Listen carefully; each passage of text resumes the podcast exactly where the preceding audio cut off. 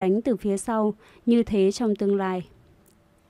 Vừa mới được đưa lên một vị trí cao trong xã hội nhờ quyền Supermoney. Tờ tạp chí Forbes và Hội đồng Quản trị của Washington Post Bắt đầu, Buffett đã xả thân chiến đấu để cứu lấy thanh danh của mình. Nhưng rồi, cuộc điều tra được mở rộng. Dưới sự chi phối của chát đòi hầu tòa, Buffett đã buộc phải trưng tất cả các loại hồ sơ mà theo lẽ dĩ nhiên là một bộ sưu tập khổng lồ và đầy đủ. Thật vậy, nó khổng lồ và đầy đủ như tất cả các mọi thứ khác mà ông từng sưu tầm. Qua việc xâm phạm sự riêng tư cá nhân mà ông rất đỗi xem trọng, các luật sư của Munger, Torres lựa chọn các bên các biên lai mua bán, các thông tin về vụ cổ phiếu hiện tại, các biên bản ghi nhớ với các chủ nhà băng, những bức thư gửi đến C. Scandi, những ghi chú cho Verse McCandy tại nhà máy dệt và những bức và những thứ tương tự như thế và gửi đi cho tất cả các nhà điều tra tại Washington DC. Buffett cảm thấy bị hành hạ. Ông và Munger bị truy đuổi trong một cơn ác mộng bởi một gã khổng lồ y ạch. Để tồn tại, họ phải bỏ hẳn hắn lại ở phía sau. Thư từ trao đổi qua lại cứ như con thoi giữa Munger, Torres và SEC. Buffett cố gự, cố giữ vẻ bình thản bên ngoài, nhưng vấn nạn bên trong đang gây thảm họa cho ông. Riêng Munger thì không giấu được sự lo âu của mình. Vào tháng 3 năm 1975, nhóm điều tra đã đưa ra kết luận chính thức và đệ trình báo cáo lên SEC. Betty Peters được mời lên. Bà có luật sư ở đây không? Họ hỏi bà. Không. Thế tôi cần phải có luật sư mới được à? Bà đáp. À, mọi người đều đi với luật sư của mình. Trong những trường hợp như thế này, họ bảo bà. Thế các ông không muốn biết những chuyện đã xảy ra à? Bà hỏi. Thế là họ phỏng vấn bà mà không có luật sư nào. Manger được triệu tập trong hai trong vòng 2 ngày, cũng không có luật sư đi kèm. Nhưng Charles T. Munger thì cần đến luật sư cơ chứ. Nhưng Charles, Charles T. Munger thì cần gì đến luật sư cơ chứ? Ông ra sức bảo vệ cho Blue Chip không bị cáo buộc rằng nó đang cố làm đổ vỡ vụ sát nhập giữa Santa Barbara và giải thích lý do tại sao Blue Chip buộc phải giá, trả giá cao hơn mức cần thiết đối với cổ phiếu của Wesco. Đúng, Blue Chip có nghĩ đến việc nắm quyền kiểm soát, ông nói, nhưng các kế hoạch đó chỉ là tình cờ và không có liên quan gì cho đến kế hoạch sát nhập của Santa Barbara nổ tung. Cuộc trao đổi này trở nên lòng vòng xung quanh vai trò của ông và Buffett trong cuộc nói chuyện với Vincenti và và sự theo đuổi các lá phiếu của Betty Peters và gia đình Casper như họ tự nhận. Munger có một thói quen đáng tiếc là hay cắt lời và lên lớp Larry Seaman, một luật sư của SEC. Chúng tôi muốn nhìn nhận thật công bằng và hợp tình hợp lý về Lou, Vincenti và Betty Peters, ông nói. Nhưng các luật sư của SEC chưa từng bị Lou Vincenti ương bướng, nên họ không thể hiểu được vấn đề một cách tường tận. Thế còn các cổ đông trong blue chip của anh thì sao? Sayman đã hỏi câu như vậy. Sayman không thấy bất cứ lý do gì để blue chip trở nên rộng rãi hào phóng đến thế đối với các cổ đông của Wesco. Cổ phiếu của Wesco từ đó về sau, phần lớn nằm trong tay của các con buôn chứng khoán. Đó là những người đã mua cổ phiếu của Wesco vì biết rằng nó sẽ lên đến mức giá mà Santa Barbara đã từng đề nghị một khi thương vụ hoàn tất. Họ tự bảo hiểm một phần rủi ro cho các thương vụ của mình bằng cách mua bán khống cổ phiếu của Santa Barbara. Giống hệt như Graham Newman đã từng thực hiện một lần khi mua cổ phiếu của Rockwood để đổi lấy các giấy chứng nhận sở hữu các hạt ca cao trong kho. Nhưng khi thương vụ Wesco bị thất bại, mọi việc xảy ra như thể giá hạt cao cao bỗng dưng sụp đổ vậy. Tại sao các tay buôn chứng khoán lại thực hiện nghĩa cử cao đẹp bằng cách hỗ trợ cái giá đó? Munger với tay lấy ra vũ khí tối thượng của mình, Benjamin Franklin. Chúng ta không thấy rằng trách nhiệm của chúng tôi đối với cổ đông là không mâu thuẫn với việc chúng tôi ngả người về phía sau để được công bằng. Chúng tôi học được tư tưởng của Benjamin Franklin rằng hành động lương thiện là hành động tốt nhất. Quả thật, đó là một hình ảnh xấu nếu chúng tôi cố tình đầu cơ giá. Sayman dường như gặp đôi chút trở ngại đối với cuộc tranh luận này và ngay cả khi Munger thừa nhận rằng những chi tiết đã được thực hiện cũng không có kết quả gì tốt đẹp. Ông khẩn khoản này nỉ Seaman, nhìn bức tranh với cái nhìn rộng hơn. Khi anh xem xét thành tích toàn diện, chúng tôi đã làm tốt hơn quy định của luật pháp khi cố gắng công bằng với mọi người trong từng chi tiết của một vụ của một thương vụ công bằng. Tôi chỉ hy vọng rằng anh sẽ đưa ra một kết luận rằng việc áp dụng các chuẩn mực thông thường này của chúng tôi không phải là một trường hợp điển hình để đem ra trước tòa. Nếu có bất kỳ sai lầm nào, thì đó chỉ là những sơ suất không cố tình. Khi Buffett xuất hiện, họ hỏi ông tại sao Munger không để cho Westco lâm vào thế bế tắc để sau đó họ có thể mua nó với giá rẻ. Tôi nghĩ danh tiếng của Blue Chip trên thương trường sẽ không tốt nếu làm thế, Buffett nói. Tôi nghĩ sẽ có người nào đó đau đớn vì chuyện đó. Nhưng tại sao ông lại quan tâm? Vì rằng, Buffett nói, việc Westco nghĩ về chúng tôi như thế nào là điều rất quan trọng. Vâng, anh có thể nói rằng chúng tôi nắm quyền kiểm soát nên chuyện đó không tạo ra điều gì khác biệt. Tuy nhiên, Lu, Vincenti sẽ không làm việc đó cho chúng tôi đâu. Nếu ông ấy nghĩ rằng ông biết đấy, chúng tôi là một lũ bẩn thỉu hay gì gì đó, như thế là không có tác dụng. Giờ đây Buffett cũng như Munger, người đã làm các luật sư của SEC kinh ngạc qua việc xuất hiện một mình, tỏ ra hữu dụng. Ông quay lại Washington nhiều lần để giải thích cho họ về việc Blue Chip đã hoạt động như thế nào, trình bày chi tiết triết lý đầu tư của mình và nói chuyện với họ về thời thơ ấu của ông ở Washington.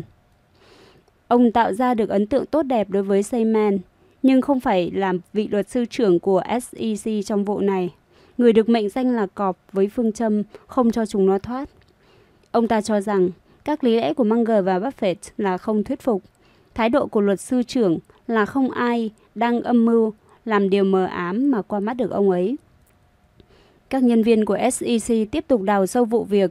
Có vẻ như họ rất thích thú trước sự dối rắm và phức tạp trong đế chế của Buffett. Thậm chí, họ còn nghi ngờ không biết Buffett có chiếm đoạt công ty cấp nước San Joe bằng các thông tin hay không. Bằng các thông tin tay trong hay không.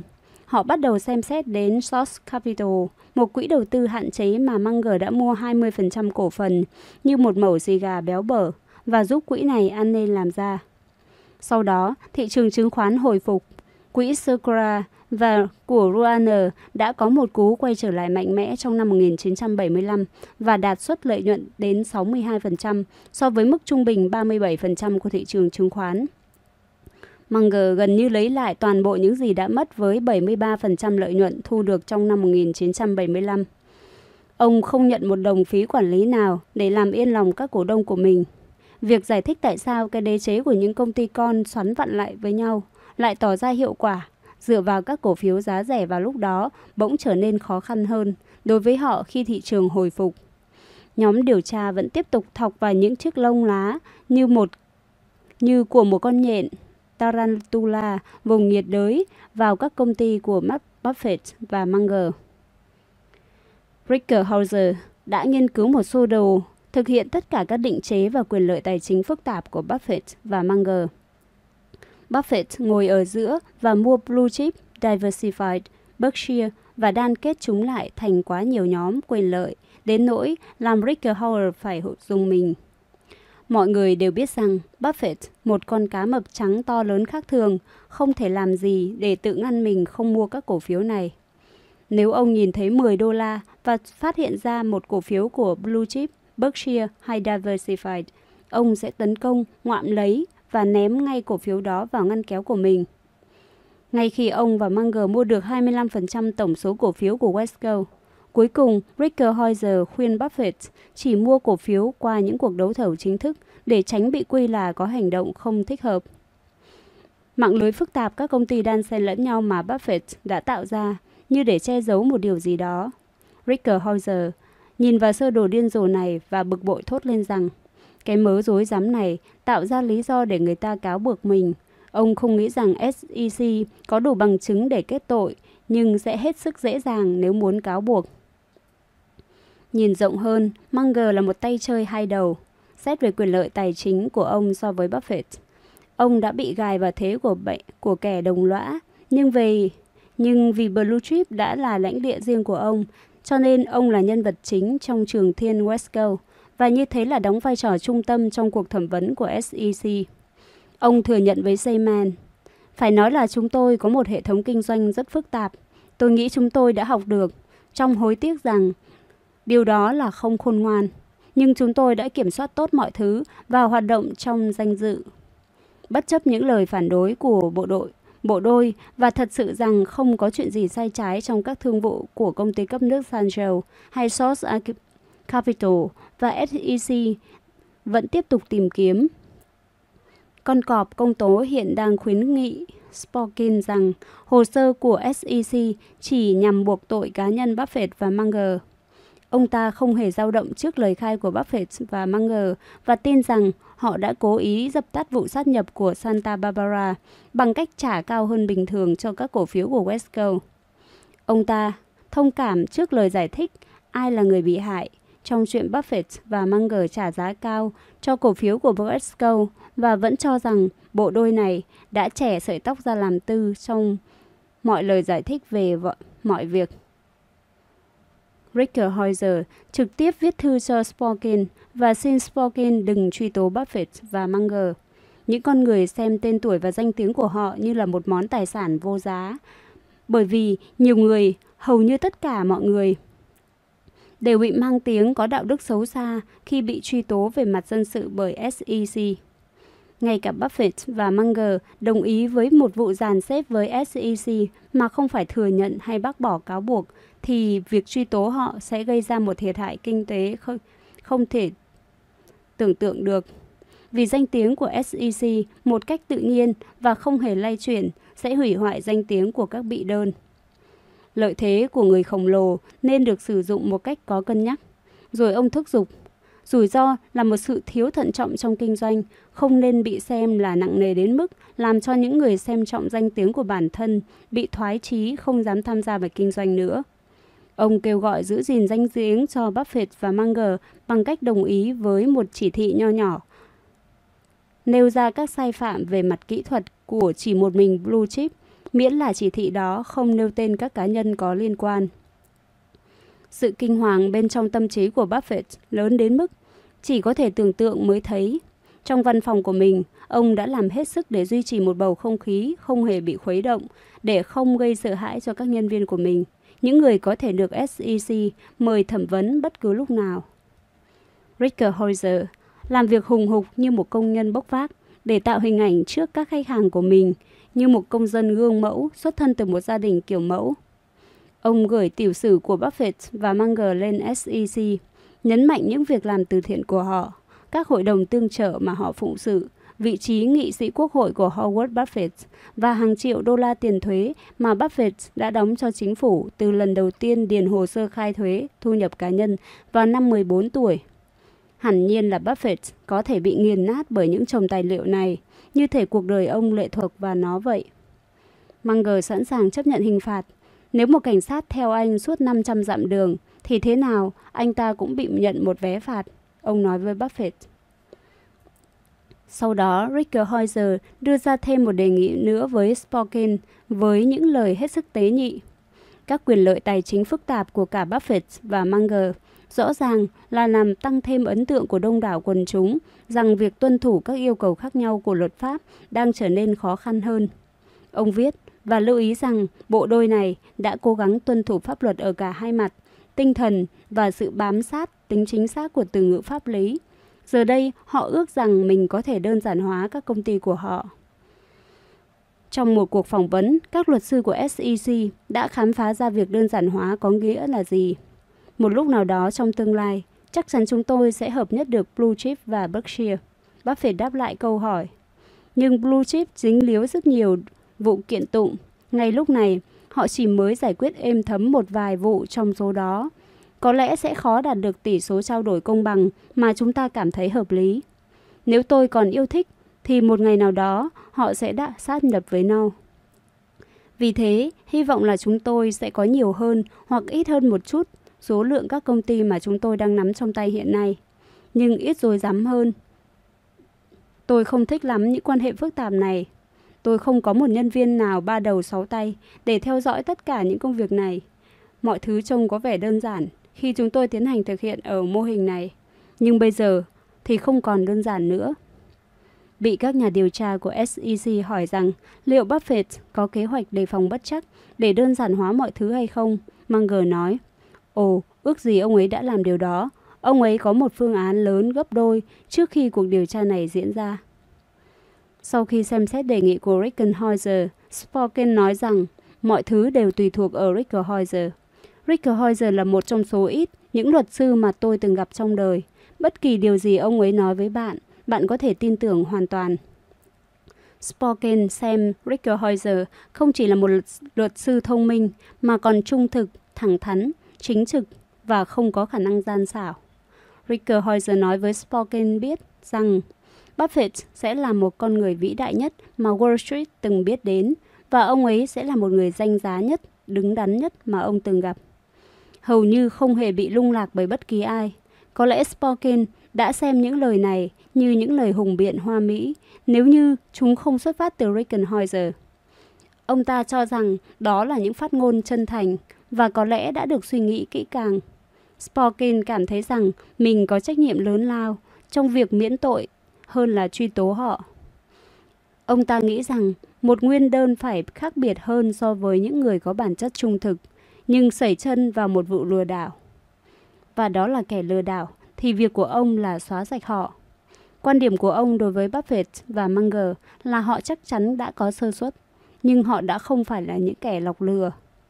Và thế là gã khổng lồ chỉ vịn vào eo Blue Chip một cách nhẹ nhàng. Công ty bằng lòng với một tuyên bố của SEC, trong đó không thừa nhận cũng không phủ nhận rằng họ đã không lưu ý các nhà đầu tư rằng họ có thể làm vợ đổ vỡ vụ sát nhập của Santa Barbara nếu mua cổ phiếu của Wesco và rằng Blue Chip đã cố gắng nâng đỡ giá thị trường của cổ phiếu Wesco trong vòng 3 tuần. Blue Chip hứa không bao giờ làm lại điều đó, điều mà họ không thừa nhận rằng mình đã làm. Phán quyết của SEC không nêu lên một cá nhân nào. Việc công bố phán quyết này cũng không có gì ở Mỹ và nó sớm rơi vào quên lãng. Buffett và Munger vẫn giữ được một lý lịch sạch. Hai tuần sau, SEC tặng Buffett một bằng khen vì những đóng góp của ông về thực tiễn hoạt động doanh nghiệp. Đó là một sự tha thứ và trên tất cả là một sự khởi đầu cho một thời kỳ mới trong sự nghiệp của Warren Buffett. Chương 40 Để không phải điều hành một thư viện công cộng Washington DC 1975-1976 Vào một ngày đầu năm 1975, Ernest Denenberg, một người bạn của Suzy Buffett đến thăm và ngồi trên bộ sofa bọc lông chó trong phòng khách. Suzy quay lưng về phía bạn để không phải đối mặt với cô ấy và mở máy hát băng từ và bắt đầu hát. Denenberg gật gù tán thưởng Họ nói chuyện với nhau về ước mơ đi theo con đường ca hát một cách chuyên nghiệp của Suzy. Tuy nhiên, bà quá rụt rè để có thể tự mình biểu diễn. Denenberg ra về và rồi gọi lại cho Suzy vào ngày hôm sau và nói Đó là ông bầu của cậu. Cậu vận động được Bob Essen, một giáo sư trợ giảng âm nhạc tại trường cao đẳng Midland, thành lập một ban nhạc dự phòng và ký hợp đồng biểu diễn với Suzy tại Steamshed một câu lạc bộ đêm tại Irrington, một thị trấn nhỏ của vùng ngoại ô Omaha, nơi Suzy và Dorothy từng lập ca đoàn tại nhà thờ của cha bà. Suzy căng thẳng, nhưng các thành viên còn lại trong gia đình rất phấn khích. Duy chỉ có Doc Thompson tỏ ra nghi ngờ. Ông nói, bố không biết tại sao con lại muốn đi hát ở các quán bar. Vào đêm trình diễn đầu tiên của Suzy trước công chúng, một đám đông cử tọa là bạn bè vào khoảng 35 người. Bà hồi hộp đến mức bảo Warren đừng đến dự. Nói chuyện và chào đón mọi người trong một độ, bộ đầm dài, đính kim tuyến lấp lánh. Cố lần nữa cho đến khi Denenberg đẩy bà lên sân khấu. Từ bài Call Me của Aretha Franklin cho đến bài You Make Me Feel So Young của Sinatra, rồi bài You Made Me So Very, so very Happy của Blood, Sweat and Tears, rồi đến bài The First Time Ever I Saw you, Your Face. Một trong những bài hát bà từng yêu thích nhất, gu chọn nhạc của bà thật sâu lắng, lãng mạn và tình cảm. Suzy nhận ra rằng khán thính giả đáp lại bà một cách nồng nhiệt. Bà có được sự hòa nhịp rộn ràng và dòng cảm xúc tuôn trào khi kết nối với từng người trong không gian hẹp. Đây là năng khiếu đặc biệt của cô, được biến đổi từ tận bản chất và được khuếch đại tối đa. Bà muốn trở thành một ca sĩ phòng trà. Vài tuần sau đó, Suzy đã bứt ra khỏi các buổi tập dượt trong các chương trình kế tiếp để đi Carmel, California, giúp cô em chồng Bertie, người có cô con gái út Sally, đang hấp hối vì bệnh u não. Cuộc hôn nhân của Bertie với Charlie Snoff cũng đang tan vỡ vào lúc đó. Khi Sally chết, Bertie khám phá ra rằng tấm thản kịch đã giải phóng các cảm xúc bị đông cứng của bà. Dù mới 7 tuổi, nhưng Sally đã là một đứa trẻ tuyệt vời, kỳ lạ, nhạy cảm và sâu sắc một cách lạ lùng về con người và những cảm xúc của họ. Bertie nói, Có lần nói chuyện với tôi, mẹ, bố và mẹ rất cô đơn với nhau. Con nghĩ khi một người nào đó rất gần gũi với bố mẹ qua đời, người đó sẽ nhắn nhủ một điều gì đó với bố mẹ. Khi Sally ra đi, những gì nó nhắn nhủ lại cho tôi là tôi không thể phủ nhận được cảm xúc của chính mình lâu hơn nữa. Nó giống như một sợi dây đồng đâm thẳng vào tim tôi và tôi không thể nào che giấu được cảm xúc của mình từ lúc đó. Bertie luôn luôn có một mối liên hệ rất đặc biệt với Suzy. Nhưng khi trái tim bà mở ra sau cái chết của bé Sally, bất ngờ một mối liên hệ đó được kết nối ở một tầm mức khác. Suzy là người duy nhất có thể bày tỏ tình cảm của mình trong Suzy là người duy nhất tôi có thể bày tỏ tình cảm của mình, trong khi tôi không thể làm điều đó với một người nào khác trong gia đình của chúng tôi. Tuy nhiên, Warren, anh trai bà có phản ứng khác trước cái chết của cô cháu yêu. Ông gọi cho một vài người bạn đến nhà chơi, đến nhà từng đến chơi nhà Buffett ở Nugana và kể cho họ nghe về Sally. Chúng tôi bị sốc vì tất cả chúng tôi vừa gặp nhau mới một hai tuần trước. Rồi tôi hỏi ông ấy có chuyện gì xảy ra. Lúc đó ông ấy nói, tôi không thể nói được hơn nữa và gác máy. Vào lúc đó, Warren có nhiều mối bận tâm và điều đó giúp ông tránh được những cảm xúc đau buồn. Ông sắp sửa kết thúc vụ điều tra của SEC. Ông say mê Kay Graham đến độ bao nhiêu thời gian ở bên bà cũng không đủ đối với ông. Theo đúng nghĩa đen, khi Warren bị ám ảnh bởi một điều gì đó, đặc biệt với một điều mới lạ, ông không thể ngừng suy nghĩ về nó hoặc về họ. Lần này, ông tình cờ gặp một con người và ông thực hiện một sự chăm sóc toàn tâm toàn ý, bợ đỡ và thậm chí có phần lấn lướt cả ông. Tuy nhiên, nếu đó là một công việc kinh doanh, ông quật lại trong nháy mắt bằng sự tập trung ý chí mãnh liệt. Nói như Munger, Buffett không bao giờ để cho những nỗi ám ảnh nhỏ bé can thiệp vào những ám ảnh lớn hơn. Dù vậy, Catherine Graham không phải là một nỗi ám ảnh nhỏ. Còn nhớ trước đó, ông đã quyết định nhìn xem tia lửa nào sẽ bay ra khi bảo quẹt vào Munger. Một quả bom được hướng dẫn bằng tia laser. Kay là một dạng người như thế này. Nếu tôi cho ra đề tài cho bà ấy, bà ấy sẽ làm hết mình.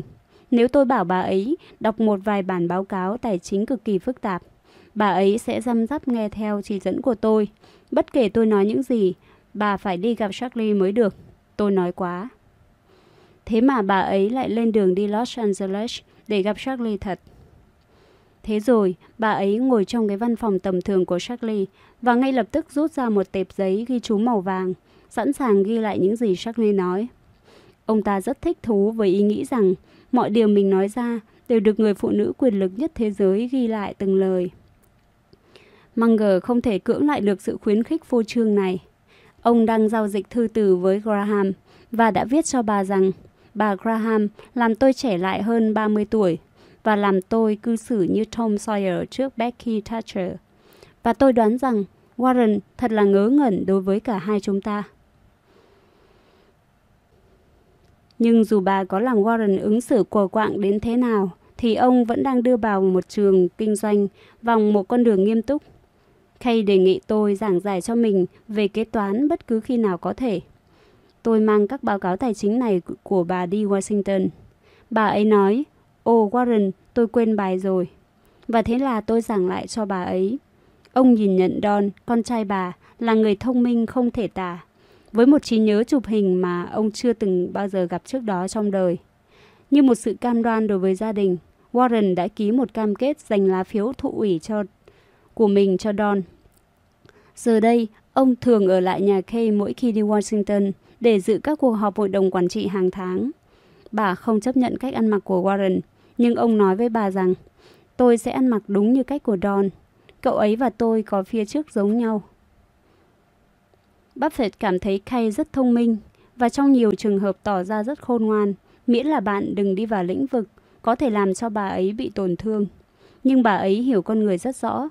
Khi đã trở nên thân tình hơn, ông có cảm giác rằng ông có thể góp ý với bà về cách bà thể hiện trước hội đồng quản trị. Ông biết rằng tâm hồn bà không quá nghèo nàn như bà nghĩ. Một ngày nọ, Warren kéo bà sang bên và nói, bà không thể van xin sự giúp đỡ nào nữa từ hội đồng quản trị. Đó không phải là vị thế mà bà muốn đúng không? Warren đã nói như thế, và kể từ đó, bà ấy không hành xử như thế nữa. Mối quan hệ kinh doanh và cá nhân giữa gia đình Graham và Buffett đã trở nên gần gũi đến mức Warren mời Catherine và Don tham dự nhóm Graham và cuộc gặp năm 1975 của họ tại Hilton Head. Don để lại ấn tượng tức thời bằng sự khiêm tốn của mình và thể hiện một số chỉ số thông minh trên mức trung bình. Và thể hiện một chỉ số thông minh trên mức trung bình. Nhiều người nhanh chóng nhận ra rằng bên dưới vẻ bề ngoài quý phái cứng cỏi của Kay là sự khiêm nhường và dễ vỡ, làm cho Warren phải yêu mến. Vì thế mà bà dễ dàng hòa hợp với hầu hết mọi nhóm, bất kể sự hiện diện của bà như một bà hoàng, sự trần tục và cả những mối quan hệ của bà. Bà cố gắng hòa đồng một cách chân thành đối với tất cả mọi người, dù rằng từ trong thâm tâm bà, bà tin rằng quan niệm đàn ông nổi trội hơn đàn bà vẫn không mất đi tại cuộc gặp gỡ này. Vì thế, một Graham ăn mặc lịch lãm và đẹp đẽ, với mái tóc được các thợ làm đầu chăm sóc công phu, trên tay là một ly cocktail và xà vào một chiếc ghế trống giữa những người đàn ông, thực sự là một hình tượng tương đối lớn đối với họ. Thực sự là một hình tượng lớn đối với họ. Ai đó có thể nêu lên một quan điểm chính trị và Kay sẽ đáp lại để nói rằng Henry nghĩ như thế, như thế. Khi nói về Kissinger, thật khó ai có thể tưởng tượng không bị ấn tượng về bà. Suzy Buffett hát phục vụ nhóm này lần đầu tiên tại Hilton Head. Bill Ruaner mang theo một biểu đồ biểu hiện giá vàng cho thấy trong 5 năm. Giá trị của một khoản đầu tư sẽ qua mặt tổng giá trị tài sản của Berkshire Hathaway. Ông ấy hỏi, nhưng những người khác nghĩ đó là một câu hỏi đùa và rằng ông có nên đầu tư vào thứ kim loại này hay không. Thực ra, Bill đã đầu tư vào vàng và đã thu được một ít lợi nhuận từ đó. Henry Brand kéo Buffett vào trong một căn phòng riêng và yêu cầu ông hứa rằng giá cổ phiếu của Berkshire Hathaway sẽ không rớt xuống 40 đô la. Vào tháng 10 năm 1975, giá của nó bị cắt giảm xuống một nửa sau khi từng được giao dịch ở mức 93 đô la mỗi cổ phiếu hai năm trước đó. Nghe này, tôi rất mến anh, Buffett nhớ lại. Nhưng tôi không thể hứa với anh điều đó, Brand nói. Thế giới này thế là kết thúc.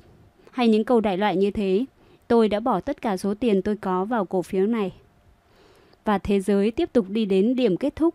Mặc dù các cổ phiếu còn lại của thị trường chứng khoán đang bắt đầu hồi phục, nhưng cổ phiếu của Berkshire thì không. Brian hốt hoảng và gọi lại cho Buffett. Lúc này đang ra giá với ông là 40 đô la cho mỗi cổ phiếu. Sau đó Brand gọi cho Walter Schloss và nói rằng Warren đã trả 40 đô la, nhưng tôi muốn 50 đô la. Tôi nên làm gì đây? Schloss là nhà vô địch cuối cùng về cuộc thu mua các mẩu xì gà. Tại cuộc họp nhóm Graham, những người khác thường chế giễu ông về danh mục cái roi ra thường gồm các công ty thép bị phá sản và các nhà sản xuất phụ tùng xe hơi đang khánh kiệt. Thế thì sao? Slot hỏi.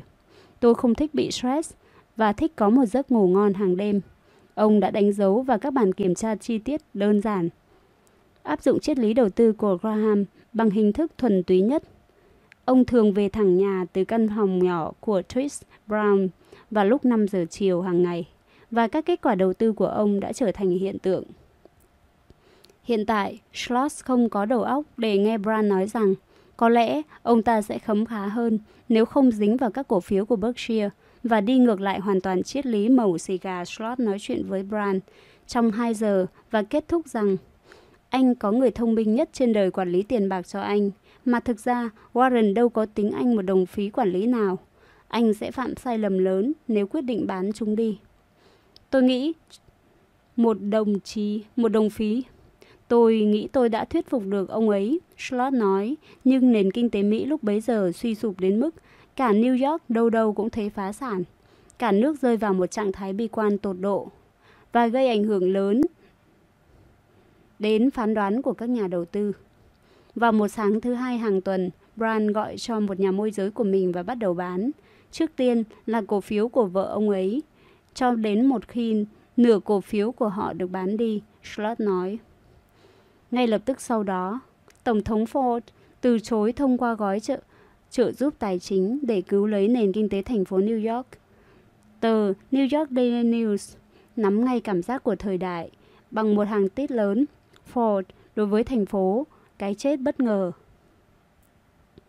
Các cổ đông từng nhận được các cổ phiếu của Berkshire vào những năm 1970 với giá 40 đô la, dường như không khá hơn chút nào so với 5 năm trước đó. Dường như không khá hơn chút nào so với 5 năm sau đó. Đối với tất cả những người đang nắm giữ cổ phiếu của chúng tôi, Manger nói, dường như không có gì tỏ ra thuận lợi trong một thời gian dài, rất dài.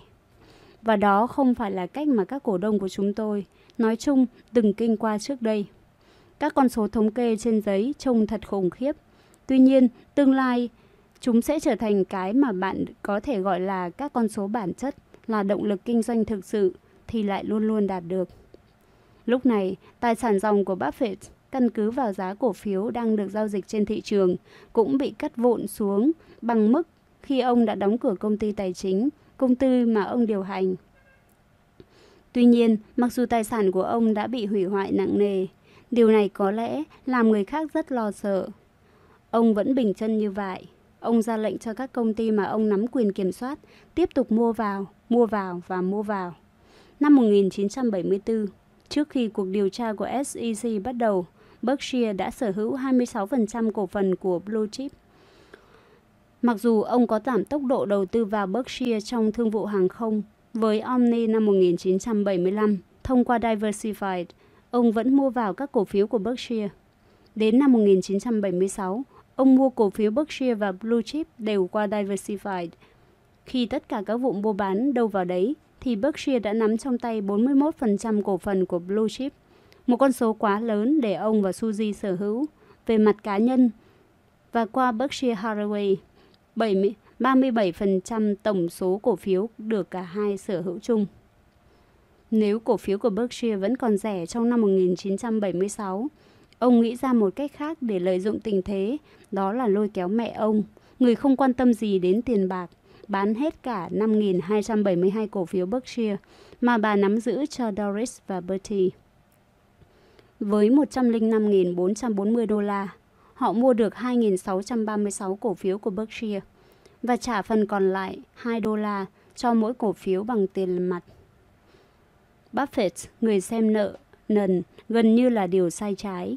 Nghĩ rằng cổ phiếu của Berkshire quá rẻ ở mức 40 đô la, đến nỗi muốn kêu gọi hai chị em gái của mình vay mượn ở đâu đó 95% còn lại để mua nó. Với tỷ suất sinh lời mà ông nghĩ có thể tăng ngay gấp đôi trị giá của cổ phiếu, mua vào trong hoàn cảnh này sẽ làm cho hai chị em của ông phất to. Và điều này cũng giúp tránh được những khoản thuế bất động sản lớn. Đó là điều mẹ tôi muốn làm. Và đây là thời điểm hoàn hảo. Có lẽ đó là bước đi vĩ đại nhất của mọi thời đại. Chuyện này sẽ không bao giờ diễn ra lần nữa. Đó là tình huống chỉ xảy ra một lần trong cả đời. Các tài sản giá trị được người ta kêu bán với giá rẻ mạt. Cũng trong thời gian đó, Tom Murphy đến gặp Warren để bàn về cơ hội mua một đài truyền hình. Buffett nhận ra rằng đó là một thương vụ tuyệt vời, nhưng ông không thể tiến hành vì nó gây mâu thuẫn với lợi ích công ty Washington Post, do tờ báo cùng sở hữu một vài đài truyền hình. Vì ông là thành viên của hội đồng quản trị của Post, điều đó sẽ đẩy Post đi quá giới hạn mà Ủy ban truyền thông của liên bang FCC Federal Communications Commission cho phép. Mình dính dáng thế quái nào được đến cái công ty mà mình không sở hữu chứ? Ông tự hỏi. Thực ra, ông phải đặt ra câu hỏi đó để mong tìm được lời giải đáp.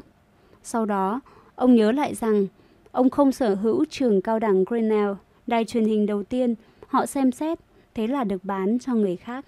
Nhưng theo khuyến nghị của Buffett, Grinnell mua một đài khác ở Dayton, Ohio với giá 13 triệu đô la và chỉ phải trả trước 2 triệu đô la tiền mặt. Sandy Gottesman kêu gọi tài trợ vốn cho phần còn lại. Nhà môi giới đã bán chúng cho Grinnell, gọi đó là thương vụ tốt nhất mà anh ta từng thấy trong vòng 20 năm qua.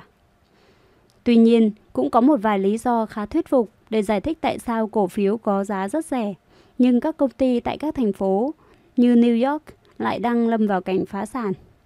Bên cạnh tình trạng lạm phát không kiềm chế được, thì chi phí nhân công, mất kiểm soát và quan hệ lao động không ổn định đang kìm hãm nền kinh tế. Báo chí chính là một trong những ngành bị ảnh hưởng nặng nề nhất.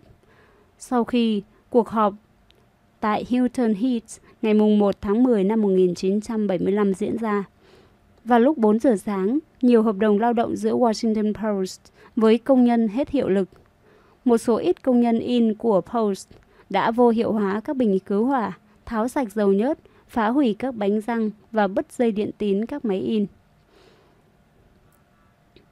Và bứt dây điện các máy in. Họ chém ngang dọc vào các cuộn giấy in báo, họ nổi lửa đốt và rút đi để lại người quản đốc xưởng in một vết thương lớn chảy máu ở đầu.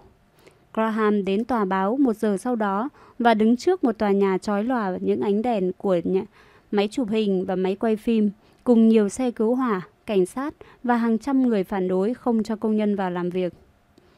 Mối quan hệ của Paris với một người với một vài người trong nghiệp đoàn của công nhân của họ gần như sụp đổ hoàn toàn. John Graham nhớ lại, các công nhân có yêu sách xem ban quản trị là những kẻ thiếu năng lực. Sau này Kay viết, nhưng thừa nhận sự xảo quyệt để biến họ thành những kẻ bung sung trước mọi vấn đề dễ rõ ràng phải được đặt trước ban quản trị.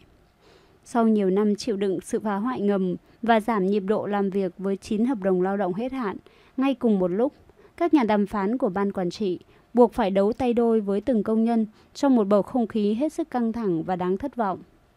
Hầu hết các nghiệp đoàn lao động khác, ngoài bộ phận in, đều ở lại làm việc, đặc biệt là nghiệp đoàn phóng viên, một lực lượng cực kỳ quan trọng của tờ báo. Sử dụng các thiết bị in ấn mượn tạm và dùng máy bay trực thăng để đưa các nhân vật quan trọng ra khỏi vòng vây của người phản đối. Post bắt đầu bước ra khỏi vụ lộn xộn chỉ một ngày sau đổ vỡ. Nhưng vì cuộc đình công của nó vẫn còn đó, nên Graham trở ra, trở nên đờ người ra vì sợ rằng tờ báo của bà đang lâm vào ngõ cụt.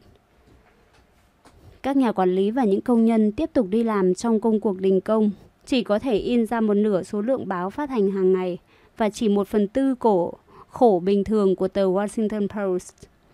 Các nhà quảng cáo thường xuyên trên Post lần lượt bước sang đối thủ không đội trời chung của họ, tờ Evening Star. Trong vài ngày, tờ Star đã đầy dậy các mẫu quảng cáo mà chúng tôi phải khó khăn lắm mới có được chúng. Họ gọi tôi trở về vì họ thực sự lo rằng Kay sẽ gục ngã. Chúng tôi cùng đi xuyên qua hàng rào những người chống đối. Kay rất gan góc trong hành động này, nhưng tôi trông thấy bà khóc nức nở khi cầm tờ Star trên tay. Star đang thừa cây, đang thừa cơ, đẩy Post lại phía sau, sao chép y nguyên định dạng của Post, sử dụng công nhân của Post. Bà ấy thức giấc nửa đêm và gọi cho tôi. Khi bà cảm thấy bị đe dọa, người phụ nữ mà Howard Simmons, tổng biên tập của bà, gọi là Catherine xấu như chui đầu vào ống khói. Đó không hẳn là một Catherine xấu, mà là một Catherine bất an. Nếu bà cảm thấy không an toàn, bà trở nên khá phiền toái. Thỉnh thoảng là một vụ việc nào đó làm bà mất tự chủ và bà phản ứng như một con thú. Như thể bà cảm thấy rằng không có ai đứng về phía bà. Bà cảm thấy bị dồn vào góc tường, không biết ai. Không ai biết rõ phải làm gì và lúc đó là lúc họ gọi cho tôi. Phil đã không còn đứng về phía bà nữa. Cả mẹ bà cũng thế. Các thành viên của hội đồng quản trị không phải lúc nào cũng đứng về phía bà. Đó là lý do bà luôn có cảm giác từ trên sâu thẳm. Từ cho, từ trên, đó là lý do bà luôn có cảm giác trên, từ sâu thẳm tâm hồn bà rằng bà ở trong một môi trường không thân thiện và có thể bóp cò, và có thể bị bóp cò bất cứ lúc nào và thế là cuộc đời bà kết thúc. Nhưng bà biết rằng tôi luôn luôn ở về phía bà. Điều đó không có nghĩa là tôi luôn đồng ý tất cả mọi thứ với bà, hay nuốt tất cả những gì mà bà ấy muốn tôi nuốt. Nhưng tôi luôn luôn ở về phía của bà ấy, tôi sẽ luôn luôn như thế. Catherine xấu, có những nét giống Lena Buffett, và Warren tỏ ra hãnh diện vì là người có thể chiếm được sự tin cậy của Kay và biết cách tìm chế Catherine xấu trong con người bà. Lúc này, Buffett đã có nhận thức sâu sắc về động cơ phấn đấu của con người, nên hiểu rõ điều gì là mọi người vây quanh Graham và ông giúp bà có được một tầm nhìn xa trông rộng. Đó là một thước đo những gì Suzy đã từng làm cho ông, để ông có thể chuyển đổi một phần nhận thức sâu sắc của bà cho người khác. Khả năng bắt sóng của ông trước các phản ứng của người khác là rất nhạy bén. Ông có thể giúp một người cảm thấy đang bị đe dọa phân biệt được đâu là kẻ thực sự nguy hiểm và đâu là người đơn giản chỉ về hành động sợ hãi. Bà ấy nghĩ Warren có thể đi trên mặt nước và thực sự ông ấy đã làm được điều đó. Thành viên hội đồng quản trị R.J. Miller nói. Warren là người cởi mở và bà ấy đặt niềm tin ở ông ta. Đối với một số người, Warren có thể làm họ thấm nhuần rằng khả năng nhìn thấy tất cả mọi việc của một vấn đề mà không xét đoán, một khả năng mà Suzy đã truyền vào ông và món quà tuyệt vời về lòng tin và sự an toàn này có thể được biến thành bản chất của người đó để họ không phụ thuộc vào sự có mặt của ông bên cạnh. Nhưng Kay lại cảm thấy vô cùng bất an. Tôi không nghĩ ông ta có thể giúp bà ấy làm được điều đó, Miller nói, dù rằng nếu có ai làm được thì điều đó thì người đó chỉ có thể là Warren. Kay cần sự có mặt thực sự của Warren, cả nghĩa đen lẫn nghĩa bóng. Trong 6 tháng tiếp theo, Post tiếp tục phát hành song song với việc dàn xếp các cuộc đàm phán không có kết quả, tiến hành gỡ bỏ những mối đe dọa, bạo động và các cuộc đấu trí căng thẳng, cùng những nỗ lực không ngừng trong việc duy trì sự thông cảm của nghiệp đoàn phóng viên lúc này đã bị xé nát. Mọi người lao vào làm tất cả các công việc từ lớn đến nhỏ có thể báo ra. Để có báo ra. John Graham làm việc như một công nhân xếp giấy vào máy in. Ông lăn lộn những cuộn giấy to đùng, nặng trịch tới từng cái máy in. Bà được nhiều người, trong đó có cả những người rất quý trọng, bảo rằng bà nên nhượng bộ và sẽ là, hoặc là bà sẽ mất tất cả. Họ sợ, họ không thích phải nhìn thấy cảnh không thể phát hành đầy đủ và nhìn thấy cảnh Star đang trục lợi từ Post. Vì thế, tôi là một lực bù trừ, tôi nói với bà ấy. Tôi sẽ nói với bà trước khi mọi việc đi tới đỉnh điểm. Đỉnh điểm đó là những kẻ khác cố tỏ ra lấn át và ngay sau khi anh quay lại, họ vẫn là những kẻ nắm thế thượng phong. Có đến sẽ có 50 biến cố có liên quan, trong đó có thái độ của nhân viên khi bà quay trở lại. Ý nghĩ rằng bà đã rời bỏ con tàu, mức độ hiệu quả hơn khi các nhà quảng cáo chuyển sang tờ báo khác. Bà đang đo lường khả năng con người thay đổi, các thói quen của họ. Họ không thể mua được các biên tập, giữ các chuyên mục của chúng ta hay mục truyện tranh của chúng ta. Vậy câu hỏi đặt ra là vào thời điểm nào việc thôn tính một tờ báo khác sẽ trở thành một thói quen của họ? Có lẽ câu hỏi đó tác động mạnh nhất tới Kay. Bà ấy tin tưởng tôi. Và điều đó hoàn toàn đúng tất cả những gì tôi làm từ tận đáy lòng. Và là vì lợi ích của bà ấy, và Kay tin rằng tôi biết khá rõ về công việc kinh doanh. Nhưng trong khi Warren khích lệ bà ấy, thì chủ yếu vẫn là xương sống của chính bà, chứ không phải của ông ấy. George Gillespie nhấn mạnh. Xương sống của bà phải đủ mạnh để chống đỡ cho cả công ty. Mặc dù gần như toàn bộ nhân viên của Post ngoại trừ các công nhân viên xưởng in đều ở lại làm việc. Nhưng mối đe dọa thường trực về một cuộc bạo loạn vẫn treo lơ lửng trên đầu những người đã từng bước xuyên qua hàng rào những kẻ chống đối. Xe của họ bị đâm thủng bánh, gia đình họ nhận được những cú điện thoại đe dọa. Một người đình công dơ cao một tấm áp phích ghi dòng chữ Phil, hãy bắn hạ Graham sai lầm đi. Để giữ vững tinh thần cho mọi người, Graham, Warren và Mac Greenfield ngồi xếp báo trong phòng phát hành. Buffett thích công việc này, ông quay lại về với công việc của tuổi thời ấu thơ. Sau hai tháng đình công kéo dài, Post đã đưa ra một đề nghị cuối cùng cho các công nhân xưởng in và họ đã bác bỏ đề nghị đó. Cuộc đình công lại tiếp tục tiếp diễn. Graham bắt đầu tuyển công nhân mới vào thay thế và bẻ gãy cuộc đình công. Các công nhân xưởng in tiếp tục biểu tình quanh tờ báo, như thể vẫn còn cơ hội để hai bên thương lượng.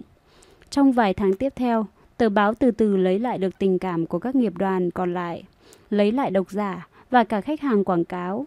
Mặc dù vậy, những công nhân biểu tình phản đối và những kẻ xấu vẫn tiếp tục cuộc đình công cho đến hết mùa xuân. Trong khi Graham đang chậm chậm cứu công ty mình khỏi hiểm họa, thì Buffett và Munger cuối cùng cũng đạt được thỏa thuận với SEC. Lúc bấy giờ, Buffett mời Munger ăn tối tại quán cà phê Johnny's gần sàn chứng khoán để gút lại kế hoạch đơn giản hóa hoạt động đầu tư của họ. Ông đã quyết định ngừng quản lý tiền bạc cho FCM. Kế đến, Blue Chip cần phải sang nhượng cổ phần của mình trong Source Capital, Berkshire và Diversify nên tái lập lại hồ sơ cho vụ sáp nhập hai thành một. Vốn bị ngưng lại vào đầu năm 1975 do vướng phải vụ điều tra của SEC. Theo yêu cầu của Betty Peters, Westco được Blue Chip sở hữu chỉ 8%, sẽ tiếp tục là một công ty cổ phần rộng rãi và Munger sẽ là người giữ, giữ ghế chủ tịch. Munger và Buffett hoãn lại kế hoạch sát nhập Blue Chip và Berkshire Hathaway cho đến khi nào họ có thể dễ dàng đồng ý với nhau về việc định giá các công ty có liên quan. Với hai vụ Berkshire và Post nổi lên cùng một lúc trong một giai đoạn hết sức dữ dội, làm tiêu tốn khá nhiều thời gian và sức lực của ông. Cuối cùng, việc kinh doanh của Buffett cũng trở lại bình thường. Các cuộc họp của hội đồng quản trị Post không còn mang tính khẩn cấp đối với ông nữa. Trong khi đó, Graham bắt đầu nghĩ tới việc mở rộng đế chế của mình. Báo chí thời bấy giờ hay bị xô đẩy, trao đảo hết bên nọ sang bên kia. Kay thực sự muốn mua thêm các tờ báo khác, nhưng trên tất cả, bà không muốn người mua những tờ báo khác không phải là bà. Buffett nói, bà ấy có thể van nài rằng, hãy nói cho tôi biết là tôi phải làm gì. Buffett đã giúp bà bỏ lối van xin ấy đối với các thành viên còn lại trong hội đồng quản trị, nhưng bà vẫn nài nỉ sự giúp đỡ từ ông. Nếu muốn, tôi có thể làm cho bà ấy đưa ra những quyết định có hại. Ông nói, Warren giúp bà hiểu rằng sẽ là một sai lầm lớn nếu trả quá nhiều cho bất cứ thứ gì bà muốn. Sự thiếu kiên nhẫn là kẻ thù của đầu tư. Trong một thời gian dài, Post chỉ làm được rất ít việc và tăng trưởng rất chậm chạp. Buffett dạy hai mẹ con nhà Graham cái giá trị to lớn không thể tưởng tượng nếu họ mua cổ phiếu của chính công ty họ khi chúng đang rẻ để hạn chế các cổ đông bên ngoài. Rằng hãy tăng dần kích thước của từng lát bánh mì. Đồng thời, nếu Post tránh được những sai lầm đắt giá thì việc thu lợi nhuận cao là điều hiển nhiên. Buffett thường là người nhận, lần đầu tiên đóng vai trò là người cho và khám phá ra rằng đối với Graham, ông thích điều đó. Bà ấy có thể nói với tôi về một chính sách kinh doanh nào đó và sau đó nói cho tôi nghe về một người mới vừa quay về nhà. Và họ biết phải sợ bà đến thế nào. Bà biết họ đang sợ bà và bà không thích điều đó, nhưng bà cũng không biết phải làm sao để chấm dứt nó.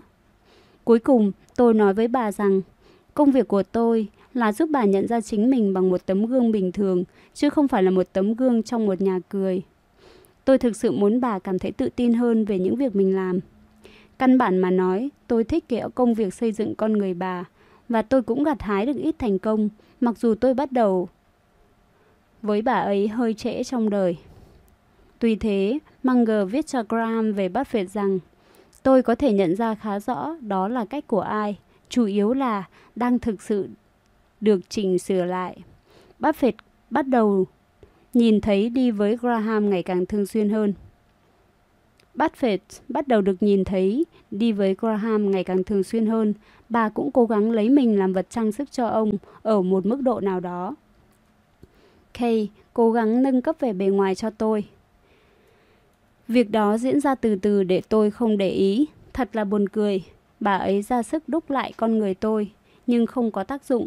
Bà ấy sành điệu hơn tôi rất nhiều lần. Đó là điều chắc chắn. Buffett nhận ra rằng Graham nghĩ việc đi ăn nhà hàng thật là khiếm nhã và đáng kinh tởm. Ở Washington này, có đầu bếp riêng là một sự hãnh diện lớn. Lời khen lớn nhất dành cho chủ nhà tại một bữa tiệc là tôi sẽ cố dụ dỗ đầu bếp của bà sang nhà tôi đấy. Hoặc chắc là bà phải mang người đầu bếp này từ bên Pháp phải không? Kay rất xem trọng điều này và tất cả những người khác ở Washington cũng thế. Vì thế, những bữa, những bữa ăn tối của bà rất cầu kỳ. Ngoại trừ việc bà dành cho tôi một số ngoại lệ. Đầu bếp của Graham xem những cấm kỵ trong việc nấu nướng cho Warren là một thách thức lớn. Bông cải xanh broccoli, măng tây và cải Brussels đối với tôi trông giống như các món ăn Trung Hoa đang bò vây quanh đĩa vậy. Bông cải gần như làm tôi phát ốm. Tôi ăn cà rốt một cách ngập ngừng. Tôi không thích khoai lang. Thậm chí tôi còn không muốn đứng gần món đại hoàng, món làm tôi có thể buồn nôn. Khái niệm về rau quả của tôi là đậu Hà Lan, bắp và đỗ. Tôi thích spaghetti và bánh mì nướng phô mai. Tôi có thể ăn một lát thịt nhưng không bao giờ gọi món này trong nhà hàng. Ý nghĩ của ông về một buổi tiệc là một nửa là ga lồng xem kem sô-cô-la. Ông dùng món của mình theo một trình tự, mỗi lần một món và không thích các món riêng của mình bị ai đụng vào. Nếu một miếng bông cải broccoli chạm vào miếng bít tết của ông, ông giật bắn người trong kinh hoàng. Tôi có thể ăn cùng một món hết bữa này sang bữa khác, ngày này sang ngày khác và năm này sang năm khác. Tôi có thể ăn sáng bằng bánh mì sandwich kẹp thịt liên tục trong vòng 50 ngày mà không thấy chán. Tại một bữa ăn tối ở trang trại xa xôi của bà tại Glen Welby. Khi chiêu đãi món tôm hùm. Lúc đó, tôi đang tấn công nhằm nhầm hướng món giáp xác này và cắn phải vỏ của nó và tất nhiên tôi không ăn được gì. Thế rồi bà ấy bảo tôi lật con tôm lại. Đương đầu với một bữa tối. chín món và mỗi món được phục vụ kế tiếp nhau kèm theo một loại rượu vang thích hợp dành cho các nhân vật danh tiếng và các ngôi sao của ngành báo chí. Là một cực hình đối với ông, Lady Kaiser nói, ông không bao giờ quen được với cuộc sống vương giả này.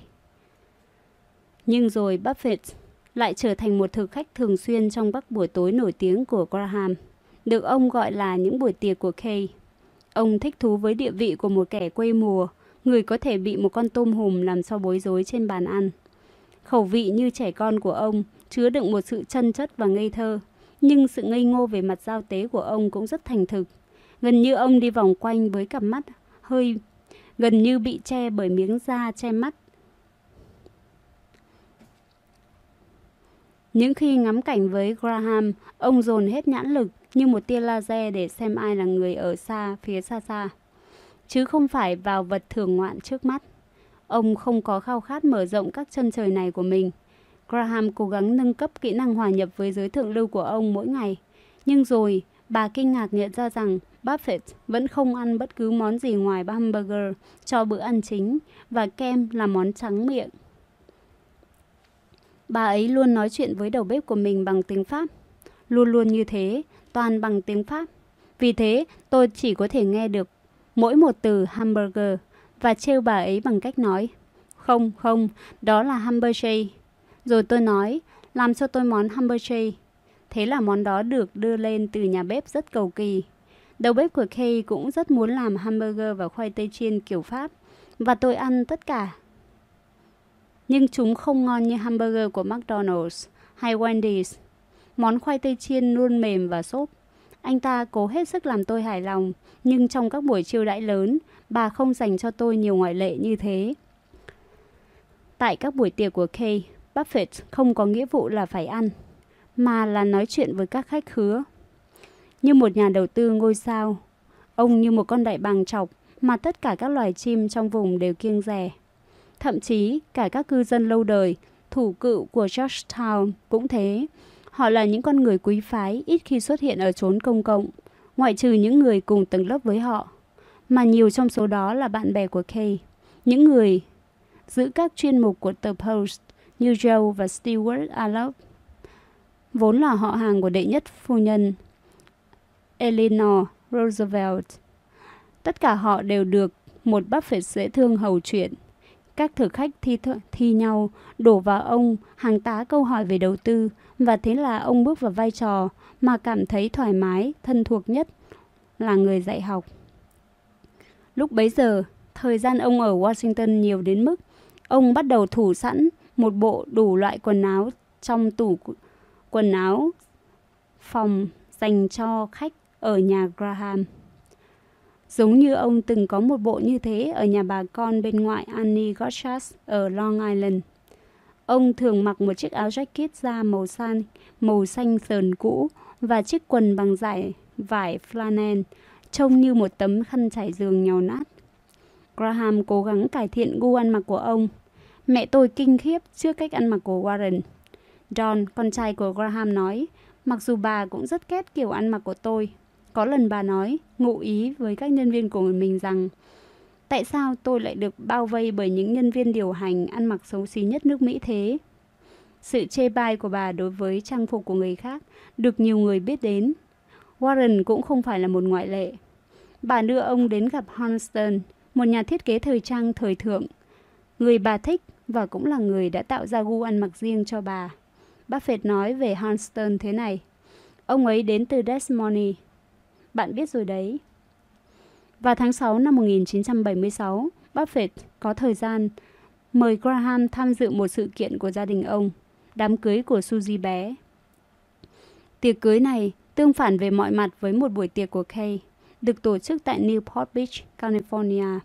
Đó là một sự pha trộn giữa các vị khách sang trọng và không sang trọng, với một danh sách dài bà con dòng họ của Buffett. Tất cả họ đến để chúc mừng một cuộc hôn nhân mà họ, mọi người đều biết rằng đó là một sai lầm ngay từ đầu. Học kỳ mùa hè năm cuối của Suzy trong trường cao đẳng, cô đã bỏ UC Irvine khi một người bạn cùng phòng của cô nắm được thông tin rằng Century 2 21, một công ty bất động sản, đang tuyển dụng thư ký với mức lương hấp dẫn, nhưng lại không yêu cầu về kỹ năng đánh máy chữ. Dù đủ khôn ngoan để không can thiệp vào cuộc đời hôn nhân của con gái, nhưng cha mẹ cô biết rằng cuộc hôn nhân, cuộc hôn nhân của cô với Dennis Watergate, một tay lướt ván tóc vàng đẹp trai, sẽ không mấy tốt đẹp. Ở một mức độ nào đó, Suzy bé biết điều này, nhưng cô đã quá say mê anh chàng. Nhưng sự bất kể e dè của cha mẹ mình, đám cưới của cô vẫn là một sự kiện quan trọng. Warren đề nghị mời Kay Graham. Suzy lớn đã đặt trước nơi tổ chức buổi lễ tại nhà thờ Thánh John, dòng Luther, ngay phía sau ngôi nhà của họ. Bà ngồi với Dick và Mary Howland trong vài phút. Những người đã đi kèm bà đến dự lễ hôn phối trong nhà thờ. Sau đó, không có gì đáng ngạc nhiên Kay nói với họ. Tôi cảm thấy rất bất tiện. Tôi không hiểu vì sao, nhưng sẽ tốt hơn nếu tôi ngồi ở phía sau. Rồi bà tự rút lui về phía cuối giáo đường và ngồi đó cho đến hết buổi lễ. Buffett đã đi khá xa kể từ ngày làm nhân vật chính trong đám cưới của mình. Cái ngày mà ông phải tháo cặp cánh kính cận để không phải nhìn thấy mọi người xung quanh trong sự căng thẳng và bối rối. Trong khi chờ đợi ở cuối nhà thờ để đưa con gái đi giữa hai dành dãy ghế lên trên phía trước, ông nói đùa với cô con gái đang lo lắng của mình. Đừng nhìn nhé, bố quên kéo phép mưa tuya quần của bố.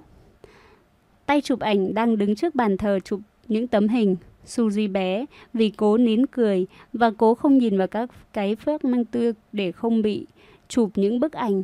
Trong đó mắt cô đang lom rom vào đũng quần của Warren. Nên thế là quên hết mọi sợ hãi. Phần còn lại của buổi lễ diễn ra suôn sẻ mà không gặp bất kỳ trở ngại nào khác. Sau phần đón tiếp chiêu đãi khách, tại Newport Beach Marriott trở nên tưng bừng náo nhiệt Ông bà Buffett đã để cho cô con gái ham mê các ban nhạc của họ được tự do mời các ban nhạc mà cô thích. Suzy bé chọn ban nhạc yêu thích của mình, Quicksilver Messenger Service, một ban nhạc rock có khả năng tạo ảo giác sống động một cách dữ dội từ một trong những nhóm đã khởi xướng thành lập thính phòng Fillmore Auditorium của San Francisco vào những năm 1960. Các thành viên của họ cũng trông giống các thành viên của ban nhạc rock bình thường. Khi một nhóm rock của những thanh niên da trắng độ tuổi 20 với kiểu tóc quăn dài, không trải của dân da đen chiếm lấy sân khấu và bắt đầu vặn âm thanh hết cỡ. Buffett nhìn lên trong sự kinh hoàng sâu thẳm khi Quicksilver Messenger Service dạo trống và lẩy những cây guitar hiện điện của họ Suzy bé nhảy múa trong một trạng thái đê mê ngay tại buổi tiệc cưới theo phong cách rock and roll của mình. Trong khi cha cô đang cố giữ bình tĩnh, mặc dù lòng ông như đang bị thiêu đốt. Tôi chưa bao giờ đến mức bị điên vì thứ âm nhạc của họ. Buffett dùng nghệ thuật mang phong cách Doris Day của vợ ông hay của Florence Henderson hoặc Sammy Davis Jr. Sau 90 phút trình diễn, các nhạc công lại làm sừng sốt khi họ ngừng chơi và dẹp tất cả các loại nhạc cụ. Và ông bầu của họ tiếp tục tăng gấp đôi sự kinh ngạc bằng cách đề nghị ông xùy ra 4.000 đô la bằng tiền mặt để trả công cho họ. Suzy lớn đã nói với con gái, bà rằng, con biết không Susan, con không thể về nhà với ban nhạc này vào đêm tân hôn của con. Mẹ kiếp, Suzy bé đáp lại, nhưng một vài đứa bạn của cô, của con đã làm thế rồi đấy. Lúc này Suzy bé đã thường trú tại Los Angeles và làm việc cho Century 21. Howie bỏ học trường cao đẳng Augustana sau khi gặp rắc rối trong vụ tự điều chỉnh và xây dựng các mối quan hệ với người bạn cùng phòng. Cậu cũng đã thử một vài trường khác nhưng bị mất quyền được chính phủ hỗ trợ học phí và đã không bao giờ tốt nghiệp được. Tôi rất thân thiết với mẹ tôi, cậu nói. Và tất cả mọi chuyện trong đời tôi suy cho cùng cũng xoay quanh gia đình tôi và ngôi nhà của chúng tôi. Trong trường cao đẳng, tôi không hề có chút động lực nào.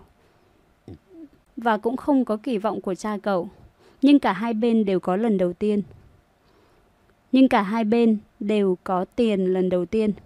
Niềm vui của Howard vào những đứa cháu nội của ông đã giúp chúng được thừa kế 600 cổ phiếu của Berkshire Hathaway.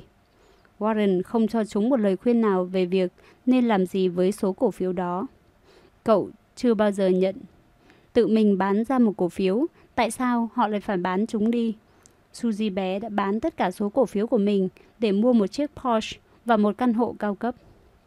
Howie bán một phần cổ phiếu của mình để thành lập công ty đào bới lấy tên là Buffett Excavating. Là một bản sao trưởng thành của tình yêu thời thơ ấu của cậu về những món đồ chơi Tonka. Giờ đây, cậu đang đào bới nền móng để người ta xây nhà và để cậu kiếm sống.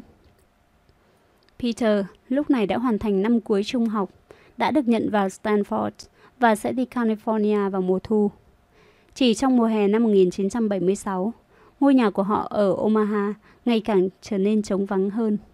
Hầu hết các ngày trong tuần sau giờ học, Peter thường tự tới cửa hiệu Arby's để mua vài thứ cho bữa tối, rồi chui vào căn phòng tối của mình để làm việc. Trắng rửa ảnh. Ngay cả con chó của họ cũng bỏ đi. Bạn bè của Peter bắt đầu gọi điện báo cáo Hamilton đang ở đây này. Suzy lớn, một thành viên hiếm có mặt ở nhà và những ngày này, thừa nhận rằng bà cảm thấy chán nản về tình trạng hiện tại của cuộc hôn nhân của mình. Bà dường như nhận ra rằng Kay là kẻ thứ ba xen ngang vào cuộc đời bà và đang theo đuổi chồng mình.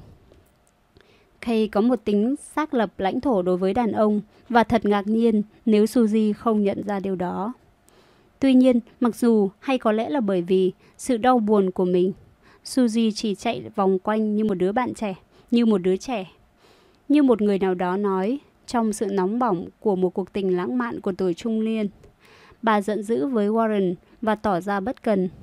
Người ta nhìn thấy bà quanh Omaha với John McCabe, huấn luyện viên dạy quần vợt cho bà. Bà cũng thường xuyên gọi cho Milt, và khi Milt đồng ý gặp, người ta lại nhìn thấy bà đi với Milt ở những nơi công cộng. Dường như bà đang sống trong một thế giới khác và hoàn toàn vô định. Bà cũng không thể nghĩ ra được kế hoạch từ bỏ Warren. Bà mô tả ông là một con người phi thường. Rõ ràng là bà tôn thờ ông. Tuy nhiên, bà lại chế nhạo và chỉ chiết ông về tính cứng nhắc và nỗi ám ảnh của ông trong vấn đề tiền bạc. Ông mang tới cho bà những thứ bà rất cần là sự an toàn về mặt tài chính, sự yên ổn và sức mạnh. Điều quan trọng là cô ấy rất trung thực và có một chuẩn mực đạo đức tốt. Doris, chị của Warren nói. Nếu tôi từng làm tổn thương một người rất cần đến tôi, Suzy nói, thì có lẽ đó là sai lầm lớn mà bà có thể tưởng tượng ra. Suzy không phải là người hay suy nghĩ, nhưng bà có một sự tự tin rất tự nhiên về khả năng xử lý các mối quan hệ phức tạp với nhiều người khác nhau bằng cách sử dụng tình cảm và những đức tính tốt của mình. Nhưng lần cuối, nhưng cuối cùng thì bà cũng phải có một người nào đó phải ra đi. Nhưng cuối cùng thì cũng phải có một người nào đó phải ra đi. Trong khi Suzy đang lang thang bên ngoài, với những sự theo đuổi không thể xác định được, và ba người con của bà tỏa ra theo những hướng đi riêng. Peter đi Palo Alto trên chiếc mui trần nhỏ màu vàng, hiệu Triumph của cậu. Howie lái một chiếc máy đào trong trang phục khỉ đột. Và Suzy bé thì dấn thân vào cuộc hôn nhân với tay lướt sóng đẹp trai của mình. Thì Warren cũng đang có một hành trình riêng của mình. Người đàn ông với những sở thích giản dị và luôn nghĩ rằng cuộc đời mình là một điều gì đó vĩ đại hơn là việc quanh quẩn với gia đình trong Live It to Beaver. Giờ đây đang tiêu phí thời gian của mình vào các buổi tiệc trong của giới ngoại giao. Catherine Graham đang kéo ông vào lãnh thổ của những người giàu có và thế lực với tốc độ nhanh nhất mà bà có thể. Bà ấy không thay đổi hành vi của tôi nhiều bằng thay đổi những gì tôi biết về và nhìn thấy. Ở bất cứ nơi nào bà ấy đến, bà ấy đều được đón tiếp và đối xử với đối xử như vua chúa. Tôi chứng kiến rất nhiều điều thú vị mà tôi không thể nhìn thấy ở nơi nào trên thế giới. Tôi có rất nhiều thứ để tự lý giải cho các câu hỏi của mình. Tôi học được rất nhiều điều xung quanh bà. Khi biết nhiều về mọi lĩnh, về mọi người, đến mức có thể cho tôi những nhận xét thấu đáo về các nhân vật tiếng tăm trên vũ đài chính trị. Bà ấy làm phiền khi nghĩ rằng tôi đang dạy bà ấy chuyện kinh doanh, còn bà thì chẳng giúp được gì cho tôi. Bà ấy không ngừng nỗ lực tìm cách giúp tôi. Khi thì mời tôi dự những buổi tiệc tối xa hoa, khi thì tham gia sự kiện này sự kiện khác. Bạn có thể gọi tất cả những sự kiện này là say đắm hay đẹp một cách kỳ lạ. Riêng tôi, tôi thấy đúng, chúng rất thú vị. Tôi không chỉ trích những việc này. Có lẽ có nhiều người khao khát được làm những việc này hơn cả tôi, đặc biệt khi có sự hiện diện của bà. Rõ ràng là có rất nhiều người khao khát được đến chết đi được. Việc tham dự những sự kiện như thế.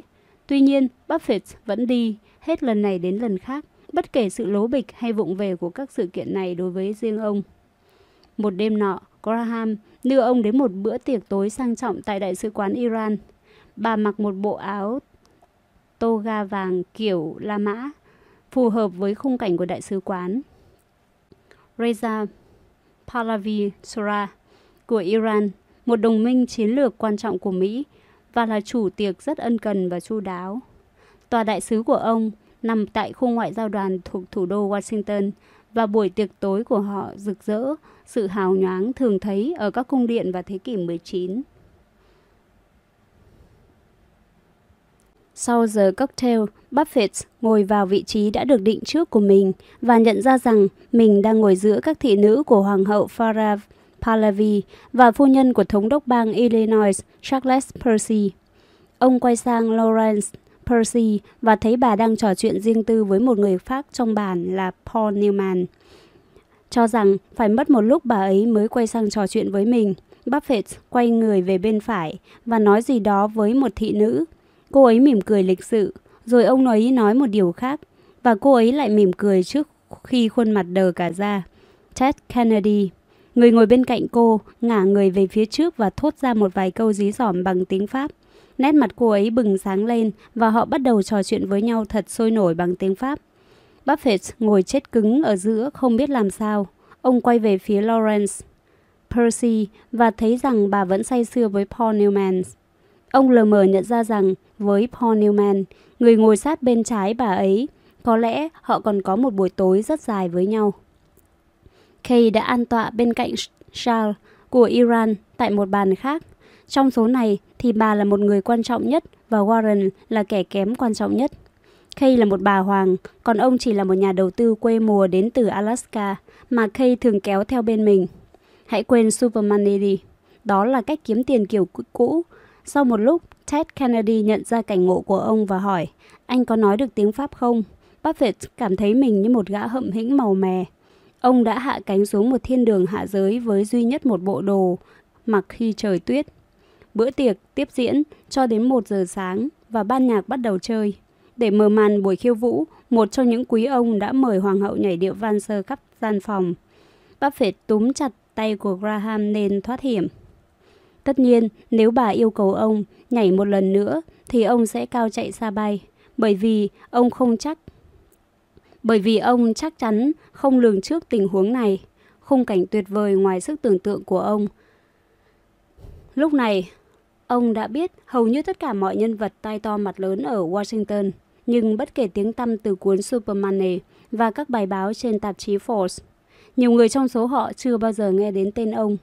Vào tháng 5 năm 1976, Buffett lên đường đi Washington thăm Kay Graham vì bà bảo rằng bà có một người mà bà muốn ông gặp mặt. Tuy nhiên, Jack Bernie, người mà Kay muốn đề cập với ông lại ngập ngừng. Khi Graham gọi cho ông ta để thu xếp một cuộc gặp gỡ, ông ta hỏi Buffett là ai thế? À, ông ấy là một người bạn của tôi, Graham nói. Ông ấy vừa mới mua một ít cổ phần trong Washington Post. Không biết và cũng không quan tâm, Bernie không đồng ý gặp mặt.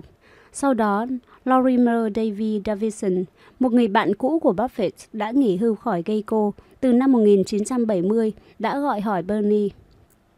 Trời ơi, anh thuộc loại ngốc đến cỡ nào mà lại cho qua một cuộc gặp với Warren Buffett hả?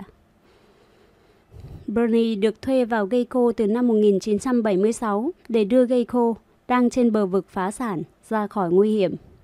Từ thời còn là một nhà bảo hiểm cho một đối tượng duy nhất là các nhân viên nhà nước, Geico chỉ thuê duy nhất John Q. Public. Hàng triệu người có năng lực khác chỉ là những bảng giá vô dụng. Tăng trưởng, tăng trưởng, tăng trưởng, tăng trưởng, trọng tâm là sự tăng trưởng. Một nhà quản lý thâm niên của Geico nói, nhờ lấy tăng trưởng làm động cơ, giá cả cổ phiếu của Geico đã được giao dịch ở mức giá cao, đến 61 đô la mỗi cổ phiếu, trên mức xa kỳ vọng của Buffett, nhưng ông vẫn để mắt tới nó.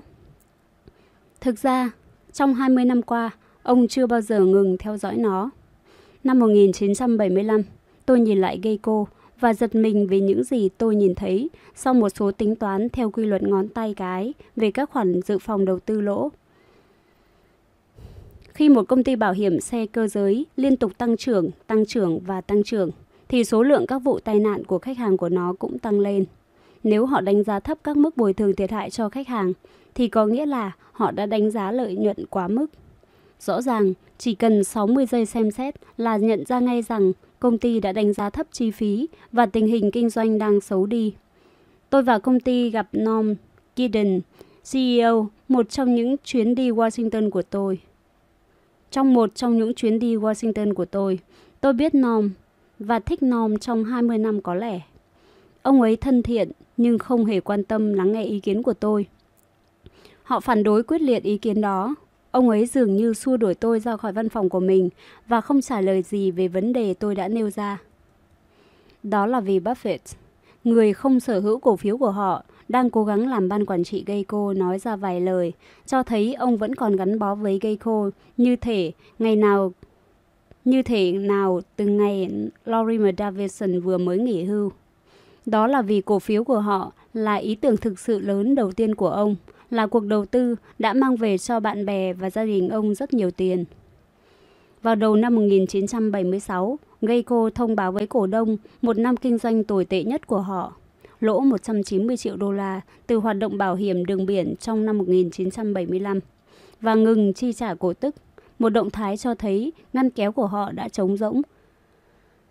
Gideon điên cuồng xoay sở tìm cách hoạt động với tổng khoản vốn chỉ khoảng 25 triệu đô la đang nằm trong két của họ. Tháng 4 năm đó, tại khách sạn Statler Hilton ở Washington, 400 cổ đông giận dữ được trang bị bằng những câu hỏi dữ dội và những lời buộc tội đã tràn vào hội đồng cổ đông.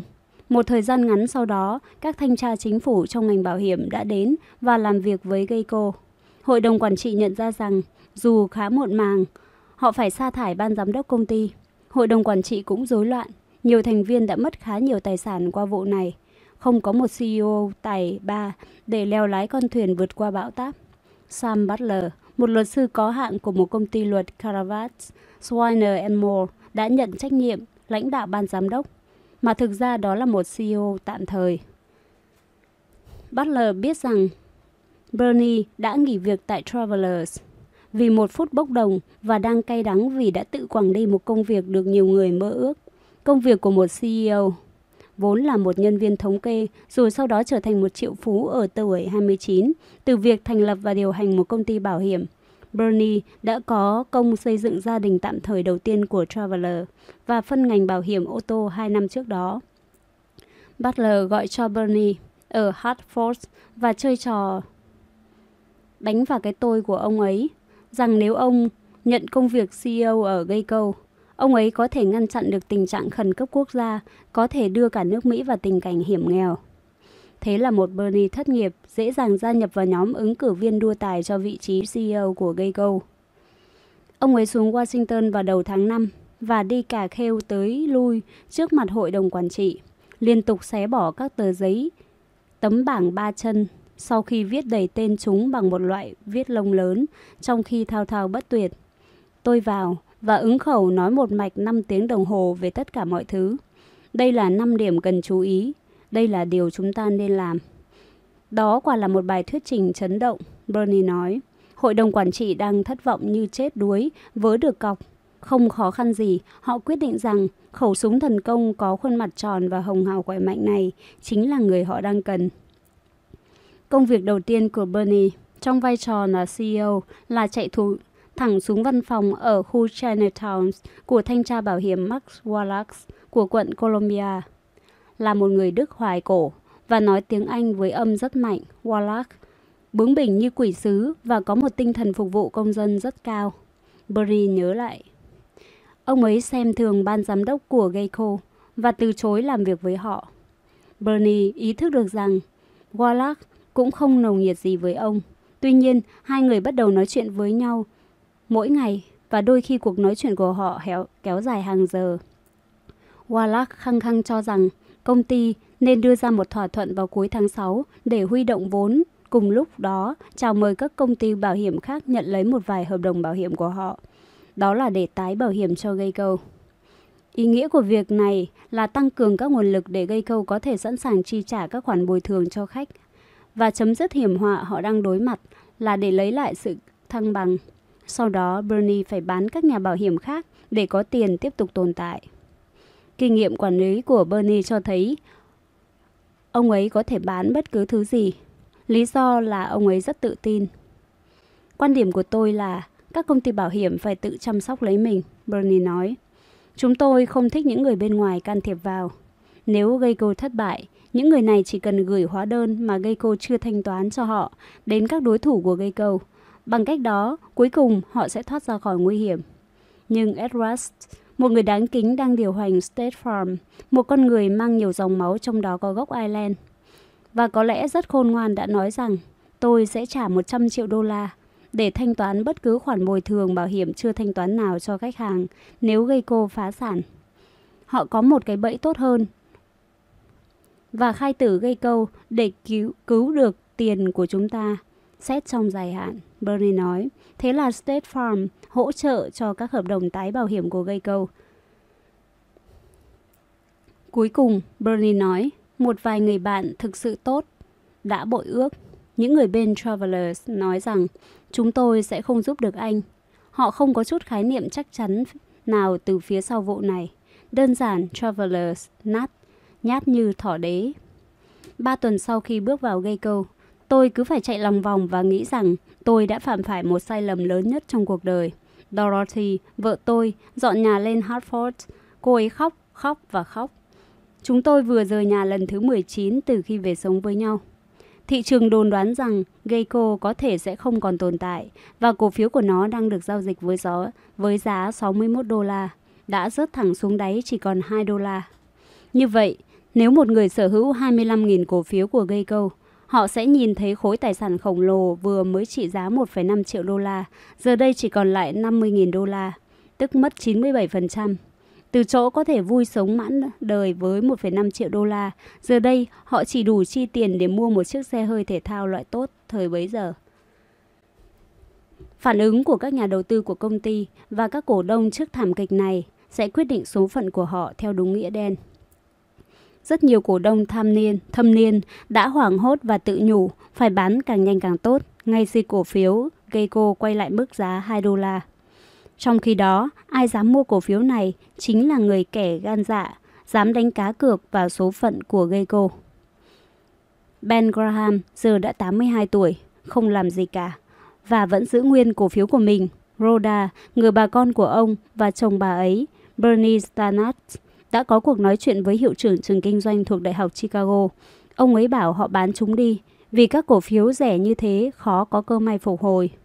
Nhưng họ lại quyết định ngược lại, rằng một cổ phiếu đã chìm tới đáy thì giá quá rẻ để bán ra và họ sẽ thu được bao nhiêu. Nếu giữ lại, họ cũng không mất gì nhiều. Vì thế, họ cũng không làm gì cả. Tương tự như thế, Lorimer Davidson không bao giờ bán bớt một cổ phiếu nào. Leo Goodwin Jr., con trai của một người sáng lập Geico, đã bán tất cả cổ phiếu của mình và thế là rơi vào nghèo khó. Một thời gian ngắn sau đó, Leo Goodwin III, con trai ông, chết vì sử dụng ma túy quá liều nhưng được nhiều người cho là đó là một vụ tự tử. Buffett không sở hữu cổ phiếu của họ, nhưng khi Geico giao dịch với giá 2 đô la mỗi cổ phiếu thì ông đã đánh hơi thấy một tình huống như American, American Express. Tuy nhiên, công ty này không có một thương hiệu nhượng quyền mạnh để kéo nó ra khỏi hào sâu. Gây câu cần một đầu máy kéo. Buffett cảm thấy rằng chỉ có một nhà quản lý thông minh, năng lổ, năng nổ mới có cơ may biến chuyển tình thế thành thế thành công. Ông muốn gặp Bernie để đánh giá khả năng của ông ấy trước khi bỏ tiền ra mua cổ phiếu của họ. Ông nhờ Catherine gọi cho Bernie. Sau khi vượt qua sự phản kháng ban đầu của Bernie, bà đã sắp xếp được cuộc gặp gỡ giữa hai người. Buffett chờ Bernie tại ngôi nhà của Graham ở Georgetown sau một bữa tiệc tối với Proust. Chuyện này rất rủi ro, ông nói với Don Graham. Mọi thứ có thể vượt ra ngoài tầm kiểm soát. Ngành kinh doanh bảo hiểm thường rất khó rơi vào tình trạng khốn khó, dù nó luôn hiện diện. Nếu họ được tìm đúng người điều hành công ty, nếu họ tìm được đúng người điều hành công ty, tôi nghĩ anh ta có thể hóa giải được tình thế nguy cấp. Bernie đến, một người đàn ông 43 tuổi, sôi nổi, mặt đỏ hồng và nổ như pháo. Hai người ngồi với nhau bên cạnh lò sưởi trong thư viện có trần khá cao của cây Graham. Buffett thẩm vấn Bernie trong nhiều giờ. Trong tất cả những người Mỹ gốc Ireland từng lọt vào mắt xanh của Buffett, Bernie là người có năng khiếu tán chuyện lớn nhất và có biên hiểu biết rộng. Buffett nói, tôi rất phấn khích và nói liếng thoáng như trẻ con suốt buổi.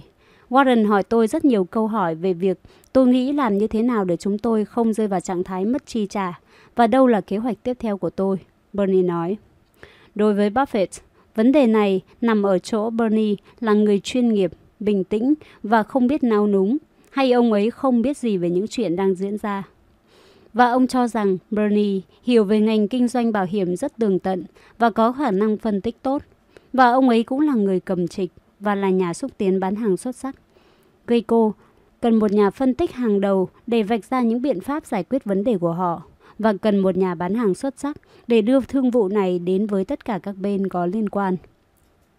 Sáng hôm sau, Buffett gấp gáp gặp George Gillespie, vị luật sư từng bán cho ông cổ phiếu của Post, vì cả hai đều là thành viên của hội đồng quản trị của Pinkerton, một công ty thám tử tư và họ cũng có một cuộc họp hội đồng quản trị ngày hôm đó. Buffett nói, George này, đây không phải là cách tôi. Đây không phải là cách của tôi. Nhưng hôm nay tôi sẽ mua một số cổ phiếu có thể trở thành vô dụng của ngày mai. Ông vừa gọi cho Bill Scott quay trở lại văn phòng và đặt lệnh mua nửa triệu nổ cổ phiếu của Geico cho Berkshire và chuẩn bị thêm một lệnh nữa để mua hàng triệu cổ phiếu khác của họ khi có người bán ra. Scott dồn tất cả một ngày thành một và mua ngay 4 triệu đô la cổ phiếu cho ông. Buffett đã chờ đợi suốt những năm qua cơ hội mua cổ phiếu của Geico với giá rẻ nhất. Chiếc xe đầu kéo đã xuất hiện, nhưng Geico vẫn chưa tiến hành hoạt động tái bảo hiểm. Họ cần vốn và cả hai điều này đều lệ thuộc vào Max Vorlach, nhà giám sát, nhà giám sát chấp hành luật pháp. Nhưng hiện tại một điều phi thường đã xảy ra. Lợi nhuận biên của Buffett đơn giản chỉ là sự hiện diện của ông như một nhà đầu tư trong Geico. Có Buffett làm người chống lưng, một nhà đầu tư giờ đây trở thành huyền thoại, người có công ty đang sở hữu một hãng bảo hiểm thành công. Thế là Bernie đã nắm trong tay một con bài mạnh để chơi sòng phẳng với các nhà giám sát việc chấp hành luật pháp. Ngoài ra, tướng McDermott, người đứng đầu USAA, cũng đã viết một lá thư gửi các hãng bảo hiểm. Bernie nói, Hiệp hội ô tô cơ giới Hoa Kỳ chỉ bán bảo hiểm cho các sĩ quan trong quân đội và chỉ chịu trách nhiệm trong khu vực đó. Trong ngành kinh doanh bảo hiểm, điều đó là hoang đường. tướng Robert McDermott là một người rất được kính trọng. Ý ông là, trong quân đội, chúng tôi không bao giờ bỏ rơi người của chúng tôi. Chúng tôi luôn giữ huy hiệu đại bàng danh, giang cánh của mình trong tim mình. Buffett đến gặp Warlock nhằm làm những gì có thể thuyết phục người đầy tớ già cứng rắn, hết lòng phục vụ nhân dân cho sự thư thả qua tháng 6. Nhưng dốc hết tất cả vào một vụ tái bảo hiểm, cũng như thuyết phục 20 đứa trẻ đang run rẩy bẩy nắm tay nhau, nhảy xuống một hồ nước. Để thắng trong thương vụ này, câu chuyện mà Bernie đang thuyết phục mọi người là tin vào cái ban giám đốc vô dụng trước đây.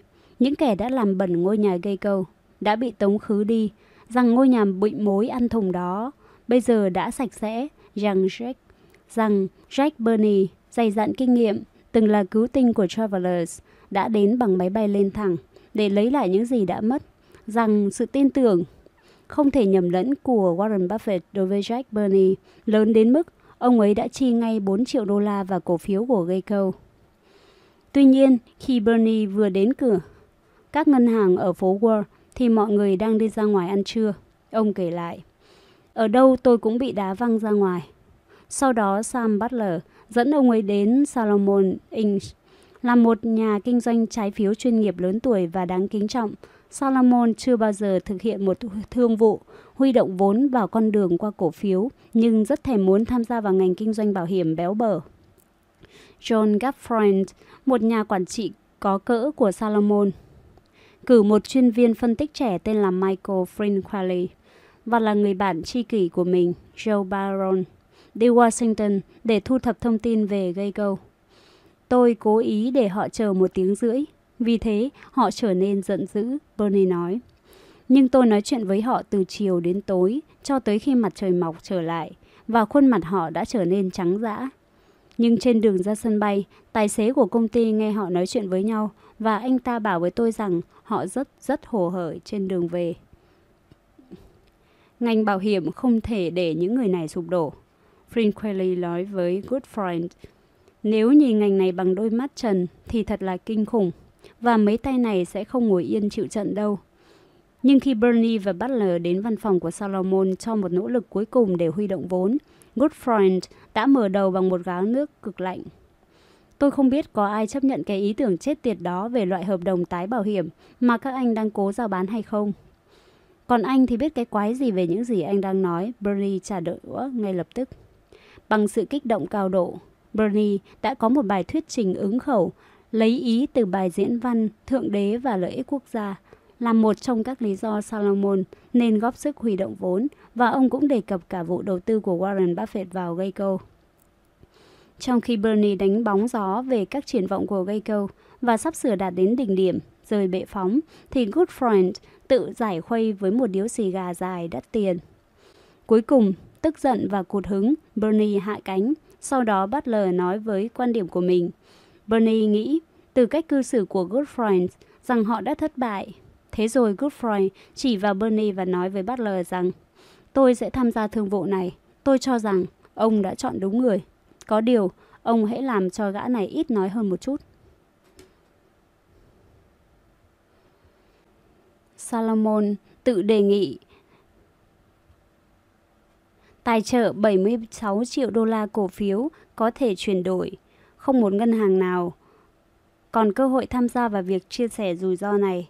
Geico phải nhận được sự chấp thuận bằng văn bản của SEC, trong đó không thừa nhận cũng không phủ nhận kết luận của SEC rằng Geico đã không công bố các khoản lỗ của mình cho các cổ đông. Một sự mô tả đơn thuần trong đó một mẫu quảng cáo chào bán ra cổ phiếu, ra công chúng sẽ hủy hoại thương vụ của họ. Để hoàn thành kế hoạch tài trợ, Salomon phải thuyết phục được các nhà đầu tư rằng Geico sẽ tồn tại tiếp tục và chính việc góp vốn của họ sẽ đảm bảo cho sự tồn tại đó. Thương vụ này sặc mùi liều lĩnh và các nhà đầu tư đã ngửi thấy điều đó. Geico có mối quan hệ báo chí rất kém cỏi, Bernie nói. Chẳng hạn như nếu ông có thể đi trên mặt nước qua sông Potomac, các báo chí sẽ giật tiết ngay là Bernie không biết bơi. Buffett, con át chủ bài trong thương vụ này, tỏ ra không hề lo sợ trước những chuyển biến mới. Khi cuộc chào bán cổ phiếu có vẻ diễn ra không suôn sẻ, Buffett đi New York gặp Goodfriend và nói rằng ông sẵn sàng mua toàn bộ cổ phiếu trong thương vụ này bằng một giá nào đó. Có một người hỗ trợ như thế làm Solomon mạnh tay hơn, nhưng Goodfriend cũng có cảm giác rằng Buffett không lo lắng gì cả. Vì nếu thương vụ này thất bại, thì ông ấy sẽ mua được tất cả cổ phiếu. Đối với Buffett, đây là một thương vụ hoàn toàn không có rủi ro. Một cách tự nhiên, cái giá mà ông đưa ra là một giá thấp. Salomon nói với Bernie một cách rõ ràng rằng căn cứ vào mức giá trần của Buffett, họ sẽ trả cho các cổ phiếu có thể chuyển đổi thành tiền mà Bernie đang chào bán không cao hơn 9,2 đô la, chứ không phải 10,50 đô la như Bernie muốn. Buffett muốn mua vào cổ phiếu của Geico càng nhiều càng tốt. Ông đề nghị Salomon mua tất cả các cổ phiếu có sẵn ngay trên thị trường khi bắt đầu giao dịch.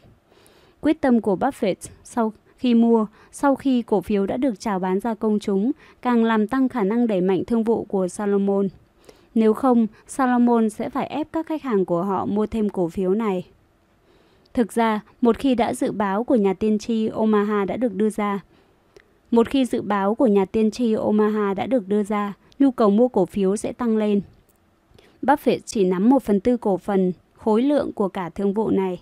Trong vòng vài tuần, trong khi có sau khi có tổng cộng 27 nhà tái bảo hiểm đứng ra bảo lãnh cho các khoản tái bảo hiểm, cổ phiếu cổ thông, cổ phiếu phổ thông của Geico đã tăng giá trị lên đến gấp 4 lần và được giao dịch ở mức giá 8 đô la. Và John Goodfriend, vị cứu tinh của Geico, đã trở thành một trong số ít những nhân vật hiện đại tầm cỡ của Wall Street được Buffett hết lòng ngưỡng mộ. Nhưng Geico vẫn không được yên ổn. Bernie cần một mức tăng trưởng 35% tại New York và nhanh chóng đạt được tỷ lệ đó. Ở New Jersey, Bernie đến thủ phủ của Trenton, cũ kỹ và xuống cấp, để nài nỉ thanh tra James Sharon, một cựu sĩ quan điển trai, một người rất kiêu căng và kiêu căng, kiêu hãnh về sự cứng rắn của mình. Bernie bước đều vào văn phòng của ngài thanh tra với bản sao giấy phép kinh doanh của công ty trong túi và bảo Sharon rằng Geico cần nâng tỷ lệ tăng trưởng tại đây. Ông ta có một viên thư ký nhăn nheo, bốc mùi, ngồi ngay bên cạnh. Một kẻ bị sa thải bởi một công ty bảo hiểm nào đó và gầy trơ xương. Bruni nói, Soren nói rằng các con số của ông ta cho thấy, các con số của ông ta không cho thấy một sự tăng tỷ suất. Tôi khoa chân múa tay và tìm mọi cách thuyết phục, nhưng ngài Sharon vẫn cứ bình chân như vậy. Thế là Bernie rút tờ giấy phép quẳng lên bàn của Soren và nói, Vậy tôi không còn lựa chọn nào khác là trả lại tờ giấy phép này. Hay đại loại một câu như thế, nhưng kèm theo một vài tiếng chửi thề. Sau đó, Bernie lái xe về lại văn phòng trong tiếng bánh xe nghiến ken két trên mặt đường. Ông cho đánh điện tín với 30.000 khách hàng tuyên bố hủy bỏ hợp đồng bảo hiểm và sa thải 2.000 nhân viên tại chi nhánh New Jersey chỉ trong vòng một buổi chiều, trước khi Sharon kịp đến tòa án để lấy lệnh của tòa nhằm chặn đứng ông. Tôi muốn cho mọi người, kể cả các khán thính giả trên các phương tiện đài truyền hình và phát thanh thấy rằng tôi rất nghiêm túc trong vụ này, Bernie hồi tưởng. Và tôi sẽ chiến đấu cho sinh mạng của công ty này bằng bất cứ giá nào, kể cả nếu phải bước ra khỏi bang vốn chưa từng xảy ra trước đó. Vụ đóng cọc vào người của Bernie tại New Jersey đã tạo ra một tiếng vang lớn. Mọi người đều biết rằng ông rất nghiêm túc. Dường như Bernie được huấn luyện cả đời cho vị trí này. Giống như là ông ấy đã được chuẩn bị từ trong trứng nước cho giai đoạn đặc biệt này. Nếu bạn xạo, sục sạo khắp đất nước này, bạn cũng không thể tìm ra một tổng tư lệnh chiến trường giỏi hơn ông ấy. Ông ấy phải kết nối tất cả mọi người thành một đội mạnh, Ông ấy phải sa thải hàng ngàn con người và thay đổi tư duy của những người còn lại quanh ông. Đó là một công việc đội ta đội đá vá trời và không ai có thể làm tốt hơn ông. Ông là một nhà tư tưởng cứng rắn, kỷ luật về giá cả và các khoản dự phòng. Ông luôn yêu cầu và tôn trọng các quy tắc và hoạt động kinh doanh theo đúng lẽ phải. Tất cả mọi nhân viên đều phải biết rõ gây câu là như thế nào. Nhưng ông đã sẵn sàng tập trung hàng giờ để làm rõ một mục tiêu nào đó. Ông thích nghe và thấy những gì có ý nghĩa hơn là những gì đã thực hiện được trong quá khứ. Bernie vào Geico mỗi buổi sáng, oai vệ bước lên tầng trên trong khi cất tiếng oang oang chào buổi sáng đến toàn thể nhân viên trong văn phòng của mình. Nếu tôi không huyết sáo trong nghĩa địa, thì ai sẽ làm điều đó? Ông hỏi, nếu tôi không bước ra khiêu vũ thì ai chịu bước ra chứ? Ông có cách làm cho mọi người cảm thấy hứng khởi về nơi mà họ tới làm việc hàng ngày. Bất kể địa vị nghề nghiệp có thể đe dọa bởi ông chủ của họ. Ông cắt hợp đồng với 40% khách hàng của công ty và bán một nửa các chi nhánh bảo hiểm nhân thọ vốn đang kinh doanh có lợi nhuận để huy động vốn và đóng cửa một loạt các hoạt động tại 7 bang cùng quận Colombia. Dường như Bernie đang lao tới bằng xăng phản lực. Ông triệu tập các cuộc họp với các nhà quản lý của mình tại khách sạn Sheraton và Westin gần phi trường Dulles và đặt câu hỏi với họ trong 15 giờ liền. Đôi khi cuộc họp kéo dài cả ngày. Ông cắt ngang lời giám đốc nhân sự của mình khi vị này đang đứng lên bục phát biểu bằng cách nói anh hết lượt rồi. Và mời ông và ông mời người khác từ dưới cử tọa lên tiếp tục. Thái độ của ông là không phải anh đang điều hành một cái thư viện công cộng ở đây mà anh đang tìm cách cứu công ty. Jack không thương xót tội gì tôi cả. Tony Nicely, người đã làm việc cho Geico từ năm 18 tuổi, nói ông thích. Ông ấy thích khích bác những người trẻ tuổi và sốc vác, nhưng ông ấy đã dạy tôi rất nhiều thứ và tôi sẽ luôn biết ơn ông ấy. Ông ấy dạy tôi về hoạt động kinh doanh theo cách nghĩ toàn diện, chứ không phải chỉ những phân ngành riêng lẻ như bảo hiểm hay đầu tư. Tôi đã học được bài học quan trọng về một bảng cân đối kế toán đúng chuẩn mực. Bernie nói với các nhân viên của mình rằng họ nếu đạt, nếu không đạt được doanh thu đã định, họ sẽ phải khiêng cả thân hình nặng hơn 240 pound của ông trong chiếc ghế bành như một đám rước hoàng đế La Mã để đưa ông vào cuộc họp công ty trong suốt một năm. Khi họ đạt được chỉ tiêu, tôi khen ngợi họ. Đội một chiếc nón đầu bếp khổng lồ có hình một cây cỏ ba lá vĩ đại. Tôi nấu các món ăn Ireland phục vụ bữa ăn tối cho họ. Ông nói, con cannon là món súp sữa chua nấu bằng củ rèn và khoai tây. Mùi vị của nó rất kinh khủng. Tôi dùng mấy cái ấm to như thế này, rồi tôi nghiền nát củ rèn trong khi nói, ồ, món này sẽ tuyệt vời lắm đây. Buffett ngay lập tức tóm lấy Bernie và vợ ông ấy, Dorothy, và kéo họ vào những nhóm người bạn thân thiết của ông. Giờ đây, ông lại phải di chuyển thường xuyên hơn giữa các cuộc họp của Geico, Washington Post, Pinkerton và các chuyến đi sang bờ Tây nước Mỹ để dự các cuộc họp của, của Blue Chip and Wesco. Các chuyến đi New York, các cuộc họp hội đồng quản trị tại Munsingware. Một công ty ông tham gia vào năm 1974 và các buổi tiệc của Kay. Buffett nghĩ rằng ông cần người phụ giúp việc văn phòng, được thúc đẩy bởi Suzy lớn, một trong những người bạn chơi tennis của cô đã đến gặp Warren để trao đổi về một công việc như một nhân viên tập sự. Dan Grossman, một sinh viên tốt nghiệp Đại học Yale và có bằng quản trị kinh doanh của Stanford, thậm chí đề nghị được làm công việc không công cho ông. Buffett không nhận Grossman vì những bằng cấp đó, nhưng nhận ra sự mãnh liệt trong con người Grossman. Cậu có những thứ mà các con trai của ông không có. Buffett nhìn thấy ở Grossman cơ hội trở thành một cậu con trai thay thế cho các con trai của ông, một người có thể kế thừa sự nghiệp kinh doanh của ông. Buffett tái bố trí lại văn phòng để đặt Grossman ngồi cạnh ông. Gladys cứ xen vào những khi ông nói chuyện với cậu, hết giờ này sang giờ khác. Giải thích về float, xem lại các mô hình tài chính của các công ty bảo hiểm, kể với Grossman về những câu chuyện cuộc đời mình và đọc lướt qua các tờ Moody's Manual cũ. Ông dành hàng giờ chơi tennis và ném bóng với Grossman và đưa cậu vào nhóm Graham, nơi Grossman dễ dàng thân thiện với nhiều người. Thế là Warren lại phát hiện thêm một nỗi ám ảnh mới. Chương 41 Và điều gì đã xảy ra? Omaha, năm 1977 Bạn bè của Suzy có thể nói rằng bà đã tạo ra một cuộc sống ly thân cho chính mình trong cuộc hôn nhân như một cách điều chỉnh cho thích hợp với nỗi ám ảnh của Warren. Một người nào đó nói rằng cuộc hôn nhân thực sự của Warren Buffett chính là Berkshire Hathaway. Điều đó đã quá rõ ràng. Tuy nhiên, cho dù khó chịu đến như thế nào thì thông lệ thường ngày của họ cũng tốt cho họ. Chí ít là điều đó tốt cho họ cho đến khi Buffett có nỗi ám ảnh khác là Catherine Graham và cực điểm là khi Suzy bắt đầu bị dạ, đẩy ra khỏi sân khấu. Nhưng đó cũng là lúc bà hành động. Lúc này Buffett dành phần lớn thời gian của ông để tham gia cùng những nhân vật quan trọng tại các sự kiện lớn của New York và Washington với Graham, hoặc ở lại nhà bà dự các buổi dạ tiệc của Kay.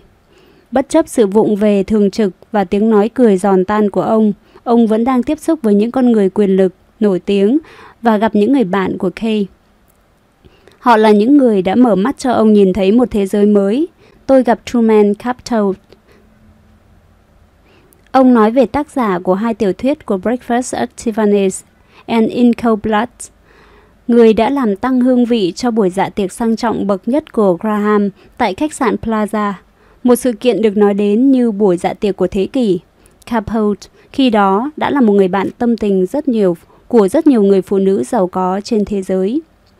Anh ta có thể đến nhà bà ấy và ngồi đó. Anh chàng nhỏ con này gần như lọt thỏm trong chiếc ghế sofa và nói bằng chất giọng mà bạn không thể tin được. Nhưng anh ta biết tất cả bọn họ, anh ta thực sự biết rõ bọn họ và tất cả những người này đều nói chuyện với anh ta. Anh ta rất lõi đời và kinh khủng. Người ta thích nhất anh người anh ta thích nhất là Kay. Không giống những người còn lại, anh ta không cảm thấy rằng bà là một người giả dối, tôi cho là vậy. Buffett đã từng được mời đích danh bởi cựu đại sứ Mỹ tại Anh Walter Annenberg, người sở hữu nhà xuất bản Triangle Publications, bên cạnh những tài sản đang sinh lời khác như Philadelphia Inquirer. Và bản tin được Buffett yêu thích nhất thời thơ ấu, Daily Racing Form. Walter đọc được về tôi trên tờ Wall Street Journal năm 1977. Sau đó, tôi nhận được một lá thư bắt đầu thế này. Thưa ngài Buffett, và ông ấy mời tôi đến Sydney Sunnyland, một biệt thự của ông ấy tại California. Sau khi nghe Tom Murphy và Kay Graham kể cho tôi nghe về các câu chuyện vì vị đại sứ có tính tự ái nổi tiếng, Buffett trở nên hết sức tò mò. Cha của Annenbach từng được lấy làm đầu đề cho nhiều câu chuyện. Bên cạnh đó, bên cạnh mối quan tâm về lĩnh vực xuất bản mà ông ấy đã di chúc để lại cho con trai mình, Mo Annenberg cũng để lại cho cậu một di sản về một sự vụ scandal và một vụ và một nỗi hổ thẹn sau khi bị đi tù vì tội trốn thuế có liên quan đến một đường dây cá ngựa bất hợp pháp trên toàn nước Mỹ mà ông ta điều hành. Do sự mơ hồ của luật pháp hành động, đó được quay quy là phạm tội có tổ chức và danh dự của ông ta ngày càng hoen ố hơn khi chứng cứ cho thấy ông ta có mối liên hệ với những tên cướp gián tiếp cứu con trai khỏi bị truy tố cùng với mình. Mo Annenberg đưa ra một vài lời biện hộ và bị dẫn vào nhà giam trong khi đội mũ mềm và tra tay vào còng. Ông này, sau này Walter nói rằng, người cha gầy còm và bị tiêu tan sự nghiệp, đã chết dần chết mòn trong bệnh viện St. Mary vì bệnh u não. Những lời cuối cùng của ông trên giường bệnh là, cha đã chịu đựng tất cả mọi đau đớn này là để tạo ra một quý ông như con. Không biết màn ấy, cảnh ấy là có thật hay không. Nhưng sau này Walter luôn cư xử như thế, anh ta tin rằng đó là sự thật. Với quyết tâm bù đắp danh dự cho gia đình, từ đây Walter chịu trách nhiệm chu cấp cho mẹ và các em gái của mình. Ông ấy học thức học cách thức kinh doanh trong ngành xuất bản qua cực cuộc thử nghiệm và đã chứng tỏ mình là một nhà doanh nghiệp bẩm sinh. Ông đã biến ước mơ thành sự thật khi lập ra một tạp chí lấy tên là Seventeen. Sau đó là một tạp chí cỡ nhỏ, cỡ một cuốn sách được gọi là TV Guide, một khái niệm sáng giá đáp ứng thị hiếu của số đông về các thông tin về lịch phát sóng trên truyền hình, các chương trình biểu diễn của các ngôi sao. Vào lúc gặp Buffett, Walter không những đã trở thành một câu chuyện thành công vĩ đại, mà còn đạt đến đỉnh điểm của sự kính trọng trong xã hội – sau khi được Richard Nixon bổ nhiệm làm đại sứ Mỹ tại Điện St. James, Anh Quốc. Mặc dù ông chưa hồi phục được tâm tiếng cho gia đình, nhưng ông hoàn toàn có không có một tì vết cá nhân nào cho đến lúc đó. Buffett đến Sunnylands cùng với nỗi tò mò muốn gặp ngay Annenberg. Cả hai đều đã có biết quen biết nhau.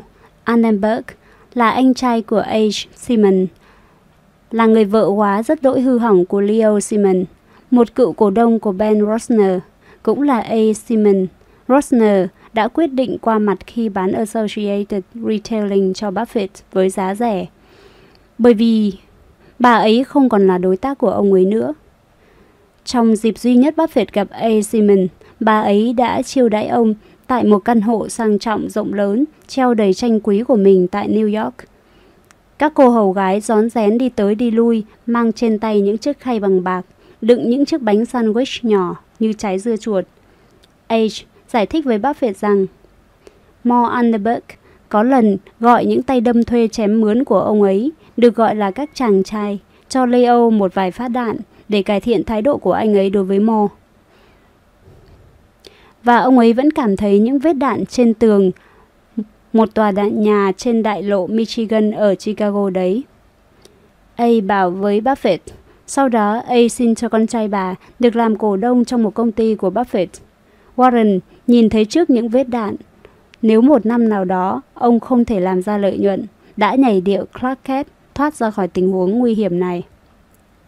Walter, anh bà, đã bỏ ra hàng mấy thập kỷ để xây dựng tên tuổi trong một sự chừng mực để trở nên khác đi với hình ảnh của những vết đạn trên đại lộ Michigan như bạn có thể đoán ra. Sunnylands là một trong những ốc đảo rộng lớn, sang trọng trong vùng sa mạc của vùng Rancho Mirage, California. Giữa một khu vườn giữa một khu vườn đầy các hình ảnh thần mặt trời của người Maya, một bức tường một bức tượng đồng hình Eva khỏa thân của Rodin đứng lặng phản chiếu trên hồ nước tay che mặt về e thẹn, trong khi hàng trăm cặp mắt từ những quả dứa bên dưới chân cô thỏa thuê ngắm nhìn người phụ nữ thủa hồng hoang.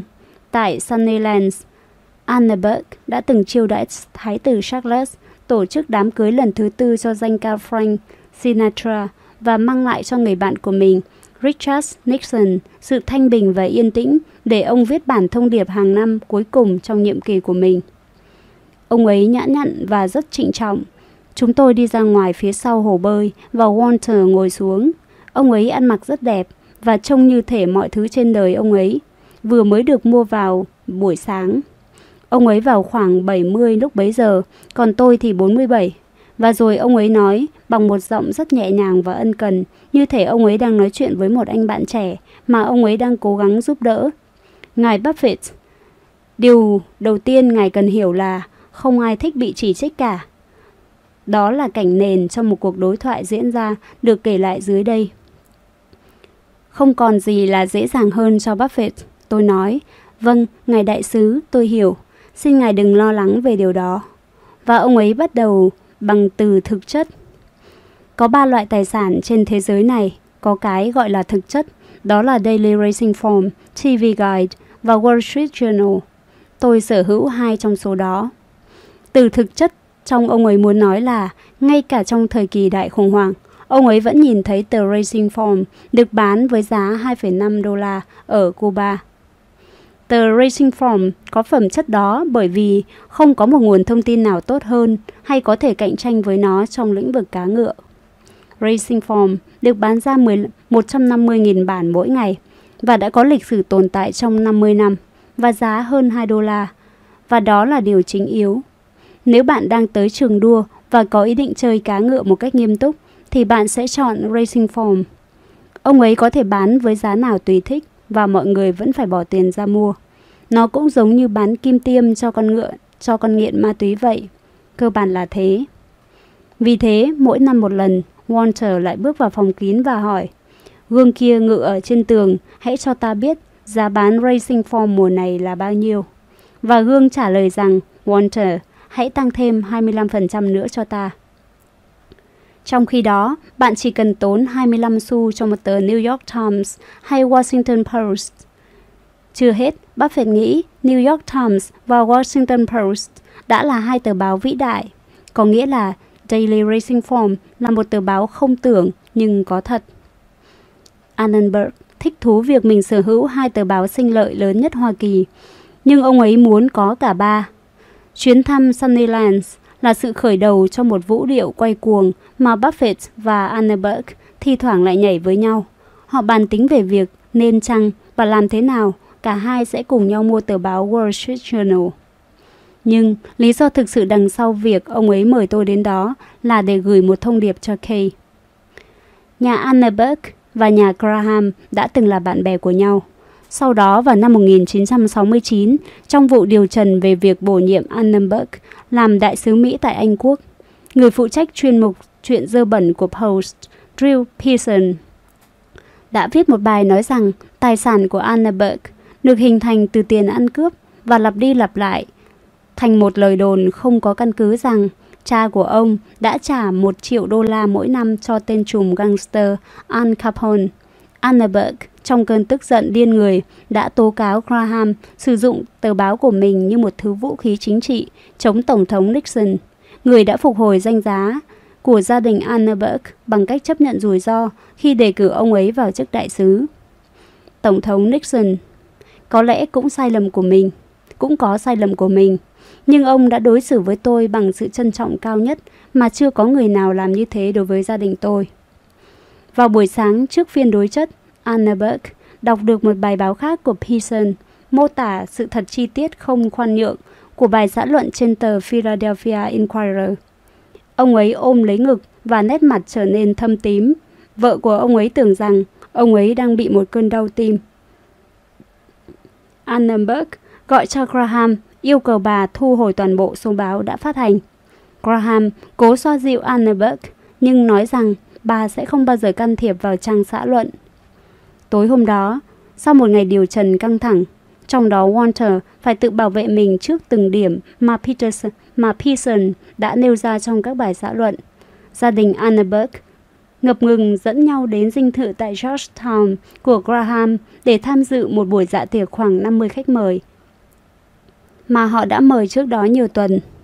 Ngay khi, ngay khi bước vào phòng vẽ tranh rát vàng lộng lẫy của Graham, Annenberg, người rất e sợ các nghi thức và là người rất dễ bị chạm tự ái tối hôm đó, thực sự đã bị chạm tự ái khi Graham đã sắp đặt một người khác ngồi cạnh và xếp Walter vào giữa hai người bạn của bà, Ivan Kalinch Bruce, phu nhân vị đại sứ mãn nhiệm và David Bruce, Lawrence Copper, phu nhân của thượng nghị sĩ tên tuổi. Cảm giác đau nhói của Annenberg về bất cứ điều gì ông ấy cho là sự xem thường cũng như cả sự thiếu tầm thường của ông bạn Nixon của mình. Ông ấy và Nixon cùng chia nhau sự thiếu khả năng trong việc hấp dẫn và vô hiệu hóa đối phương. Vì thế, mối hận giữa phu nhân Annenberg và phu nhân Vanny Vanjie Bruce về việc trang trí nội thất nơi cư ngụ của đại sứ nhanh chóng leo thang và bao phủ cả buổi tiệc. Như đổ thêm lửa và dầu. Như đổ thêm dầu vào lửa, phu nhân Copper đã xúc phạm Annenberg bằng cách ám chỉ rằng ông ấy giàu đến mức có thể làm một đại sứ Mỹ. Cảm giác rằng mình sắp bị đắp, sắp đặt trước, Annenberg hiên ngang bỏ về sớm mà không nói chuyện với Gary Graham kể từ đó. Kay rất tức tối về điều đó, bà đã muốn hòa thuận với Walter. Kay không muốn gây thù chuốc oán với bất kỳ ai. Đó không phải là tính cách của bà. Bà thích làm người nổi bật, nhưng bà không thích phô trương. Bà thích tổ chức những sự kiện rình rang và bà đặc biệt thích những nhân vật tiếng tăm lừng lẫy. Vì thế, rõ ràng là bà sẽ không chịu chút nào đối với những khi đối đầu với ông ấy. Nhưng bà cũng muốn Walter hiểu rằng sẽ không bảo Ben Bradley phải viết gì trên tờ báo của bà. Vì thế, vào lúc tôi đi gặp ông ấy, ông ấy đang nghĩ đến việc viết một cuốn sách về Phil Graham và trông hàm răng của Phil cũng buồn cười đến thế nào. Đúng là những chiếc răng của Phil Graham. Walter có một lý luận rằng nếu bạn là người có răng thưa, đó là dấu hiệu của một tâm thần bất ổn.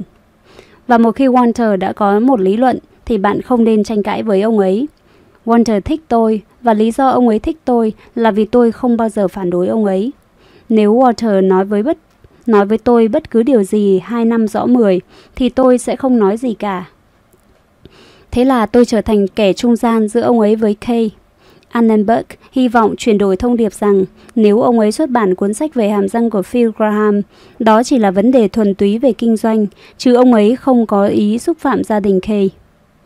Đồng thời, ông ấy cũng không thể chăm sóc tôi ân cần hơn thế. Ông ấy tiếp đãi tôi trong phòng khách cực kỳ lộng lẫy của mình. Ông ấy dẫn tôi vào phòng làm việc của ông ấy, nơi có một tủ kính nho nhỏ, trưng bày các đồng tiền nước phổ, một con dao nhíp bỏ túi và một vài món khác nữa. Đó là tất cả những gì ông nội của ông có trong khi đặt túi lên trên đất nước này sau khi rời nước phổ. Ông ấy nói, tất cả những gì anh nhìn thấy ở đây là kết quả từ những thứ này đấy. Trong một quãng đường không thể tính bằng một vài năm, Walter đã phục hồi được danh giá của gia đình. Ông ấy đã mang lại niềm tự hào cho cha mình ở nơi chín suối và làm cho Mo Anneberg hãnh diện, cũng chính là mục tiêu số một trong đời của Walter. Buffett hiểu rõ Anneberg về mặt tâm lý, nhưng không bao giờ tỏ ra để ý những điểm tương đồng nào đó giữa một ngài đại sứ và chính con người ông ấy. Có lẽ đó là vì họ quá khác nhau.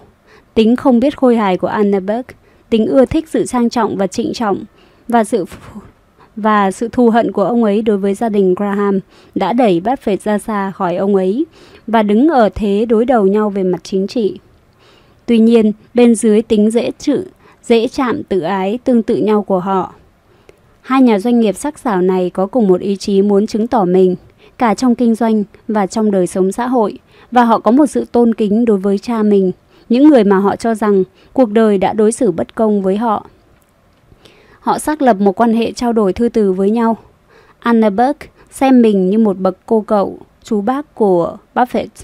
Khi dạy ông về lòng bác ái, ông cho rằng người giàu nên cho đi tất cả của cải của mình trước khi nhắm mắt xuôi tay, bằng không e rằng những người phục vụ họ sẽ làm ô uế thanh danh họ. Walter muốn cảnh báo Buffett về những cạm bẫy tiềm tàng. Với bản chất hồ nghi và luôn thử lòng người, một lần nữa lại giống tính cách của Buffett, cả về hai mặt. Anna đã từng mở một cuộc điều tra chi tiết về các tổ chức bị thất bại và sự xảo trá của các thành viên ủy trị của họ. Ông ấy gửi cho Buffett danh sách các tổ chức từng làm điều sai quấy sau khi các nhà tài trợ của họ qua đời, cùng những cuộc chuyện gẫu về cổ phiếu và các thư tín thương mại khác. Buffett, một nhà từ thiện bắt đầu nảy nở, và một chủ báo sở hữu tờ báo từng đoạt giải Pulitzer qua đoạt phóng sự điều tra vị về vụ Sikandan của một tổ chức từ thiện lớn đã đọc các tài liệu này trong sự thích thú cao độ. Anneberg truyền tải đến ông một nỗi khiếp sợ của mình về một nhà quản trị tài chính thượng hạng, được tiền bạc của ông ấy, một người có thể quản lý những gì mà ông diễn tả là cưỡng đoạt tổ chức sau khi ông qua đời. Warren thân mến, ông ấy mở đầu thư cảm ơn Buffett vì đã gửi cho ông ấy một bài báo về Mark Brundy người điều hành quỹ từ thiện Ford theo một cách thức mà Annenberg cho là ghê tởm. Henry Ford II từng miêu tả Mark George Bundy như một tên khốn nạn kiêu ngạo nhất nước Mỹ, kẻ đã sống xa hoa như một ông hoàng Ả Rập trên tiền bạc của quỹ từ thiện Ford. Annenberg đã dành ra rất nhiều thời gian lên kế hoạch để tránh bị lừa gạt sau khi ông qua đời. Ông nói với Buffett về quỹ Donner mà giám đốc điều hành của quỹ này đã đổi tên nó trở thành Independence Fund, làm biến mất tất cả các nhà sáng lập. Tôi trân trọng đề nghị anh hãy đảm bảo rằng không một người nào có thể can thiệp vào tên gọi của tổ chức từ thiện của anh sau khi anh qua đời. Hãy nhớ trường hợp của ngài Donner, Walter viết. Nhưng Buffett thì nghĩ khác về quỹ từ thiện. Là ông và Suzy thành lập năm, năm nào. Người ta không nên đặt nó là quỹ Buffett. Sau này ông nói, Thật là ngu xuẩn khi gọi nó là quỹ Buffett, nhưng cũng thật là ngớ ngẩn khi đôi tên khi đổi tên nó vào lúc này, bởi vì nó quá hiển nhiên. Ông và Anneberg chia sẻ với nhau sự thú vị đối với ngành truyền thông và xuất bản. TV Guide là tài sản lớn nhất của Anneberg. Tờ báo này có phẩm chất thiết yếu như tờ Daily Racing Form, nhưng có lượng độc giả lớn hơn nhiều. Một lần, Buffett nhận ra rằng Anneberg sắp sửa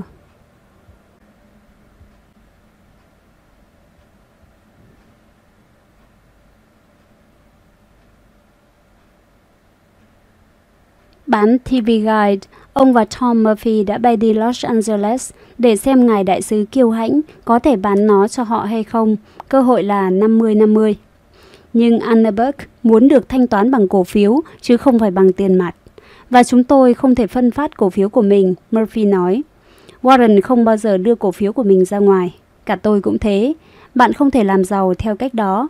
Việc đổi cổ phiếu lấy TV Guide được hiểu theo nghĩa đúng nghĩa đen là họ kỳ vọng sẽ kiếm được nhiều hơn những gì cổ phiếu Berkshire mang lại cho họ trong tương lai.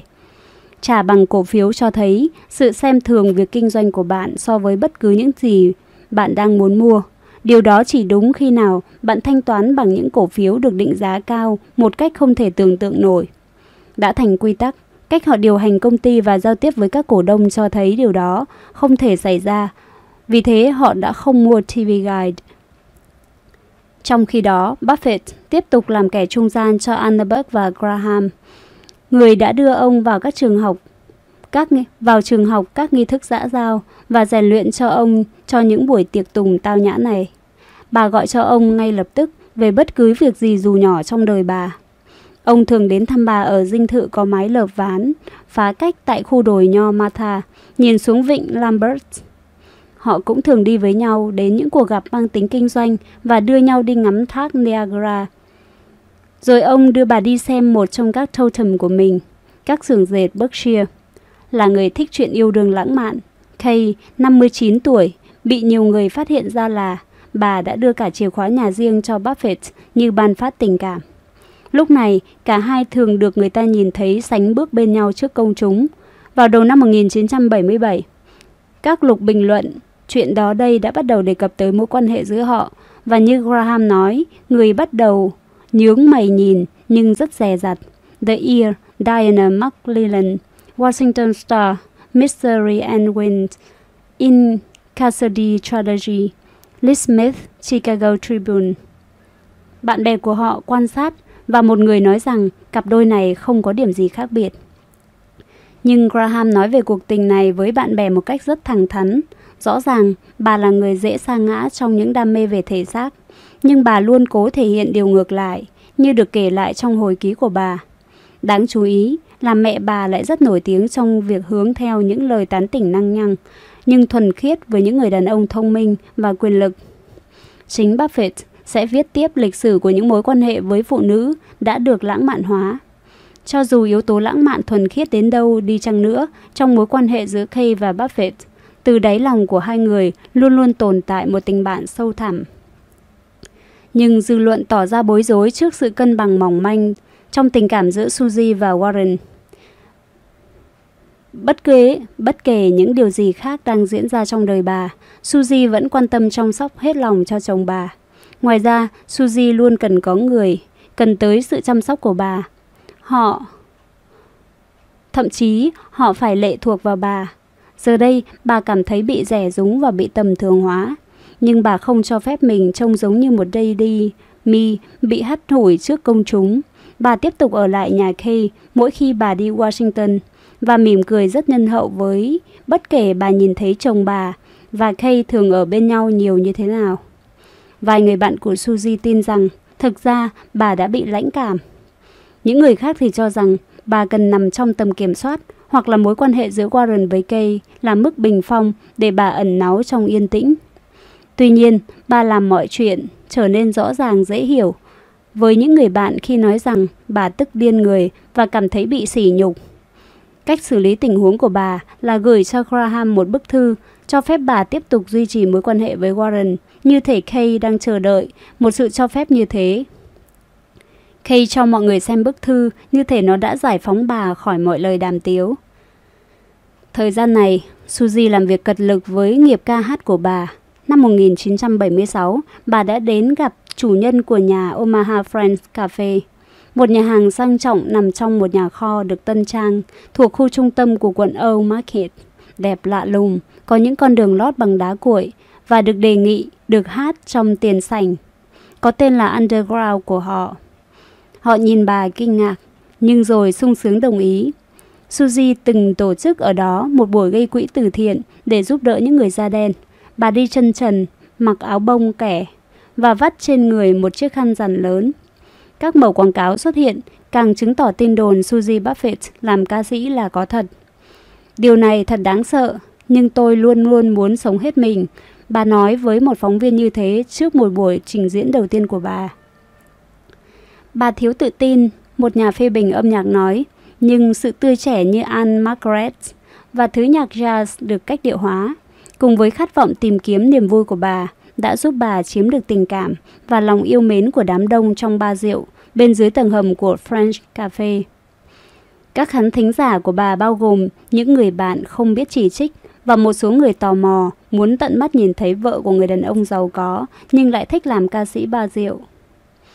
Trong một vài tuần lễ, Bill Ruaner nói với bà, đây là dấu đây là giấy thông hành vào sân khấu Broadway đấy. Tôi sẽ đưa cô đi thử giọng ở New York. Và bà hát ba tuần liền như một động thái mở đầu tại các quán bar Yellow Brick Road, Seesaw, Trumps và The Ballroom. Sau cùng bà nói, tôi được yêu cầu ở lại, nhưng tôi sẽ mất thời cơ của mình. Có thể tôi sẽ quay lại sau nửa năm. Ban đầu, tôi định tìm một giám đốc ông nhạc và lập riêng một ban nhạc. Tôi biết điều đó là rất khó khăn, nhưng tôi không như bị hút vào đó và khi tôi trở lại, tôi muốn hát một mạch trong vòng 6 tháng không nghỉ. Bà đăng ký tham gia vào một câu lạc bộ tài năng của William Morris. Mùa hè năm đó, đã đưa cả hai vợ chồng Buffett đến New York. Warren chơi bài bridge, trong khi trong căn hộ của Kay vào những buổi tối Suzy đi hát. Ông ngồi say sưa nhìn bà từ hàng ghế khán thính giả. Nghiệp ca hát của bà đã mang họ về với nhau. Ông rất nóng lòng chờ đến ngày thành công của bà. Họ thậm chí còn bàn nhau mua một căn hộ ở một tòa tháp bên bờ sông ngay đại lộ số 5, thành phố New York, để làm nơi ở cố định của họ ở New York. Nhưng rồi, họ đã bỏ qua ý định đó. Thực ra, Suzy đã đánh mất thời cơ của bà. Vào mùa thu năm 1976, bà không lên bất kỳ kế hoạch nào để quay lại New York. Bà vẫn dành nhiều thời gian cho Laguna hơn cho Warren. Hơn nữa, các khách ruột của bà quanh Omaha quả là một sự dối trí. Đó là Layla. Người luôn bám lấy Suzy với những câu chuyện kéo dài hàng giờ 38, về 38 năm rưỡi chung sống tuyệt vời với Howard Buffett, chồng bà. Đó là Howie, cậu con trai đang lái máy xúc ở các khu ngoại ô Omaha, và Dorothy, kẻ miên hành đi ngang đời bà, một người thụ động đến mức có lần bà đã phải thay Dorothy gọi điện cho cảnh sát báo rằng có một vụ, có một vụ cháy lớn trong nhà Dorothy. Sau khi vừa gác điện thoại, thì Suzy lại tự hỏi không biết Dorothy đã gọi cho sở cứu hỏa hay chưa. Thế là Suzy gọi lại cho chị mình. Quả nhiên Dorothy đã bảo rằng chưa. Cô ấy chỉ nghĩ ra mỗi Suzy. Tất cả các trách nhiệm và nghĩa vụ này chỉ phát sinh từ gia đình bà. Nhưng những trách nhiệm lớn hơn và nhiều hơn nữa mà bà gánh vác là những kẻ lang thang không nhà, những trái tim cô độc và những mối quan hệ trong vùng của bà. Thay vì ký các hợp đồng biểu diễn ở New York, bà lại lên kế hoạch biểu diễn trong mùa xuân năm 1977 tại Friends Cafe ở Omaha.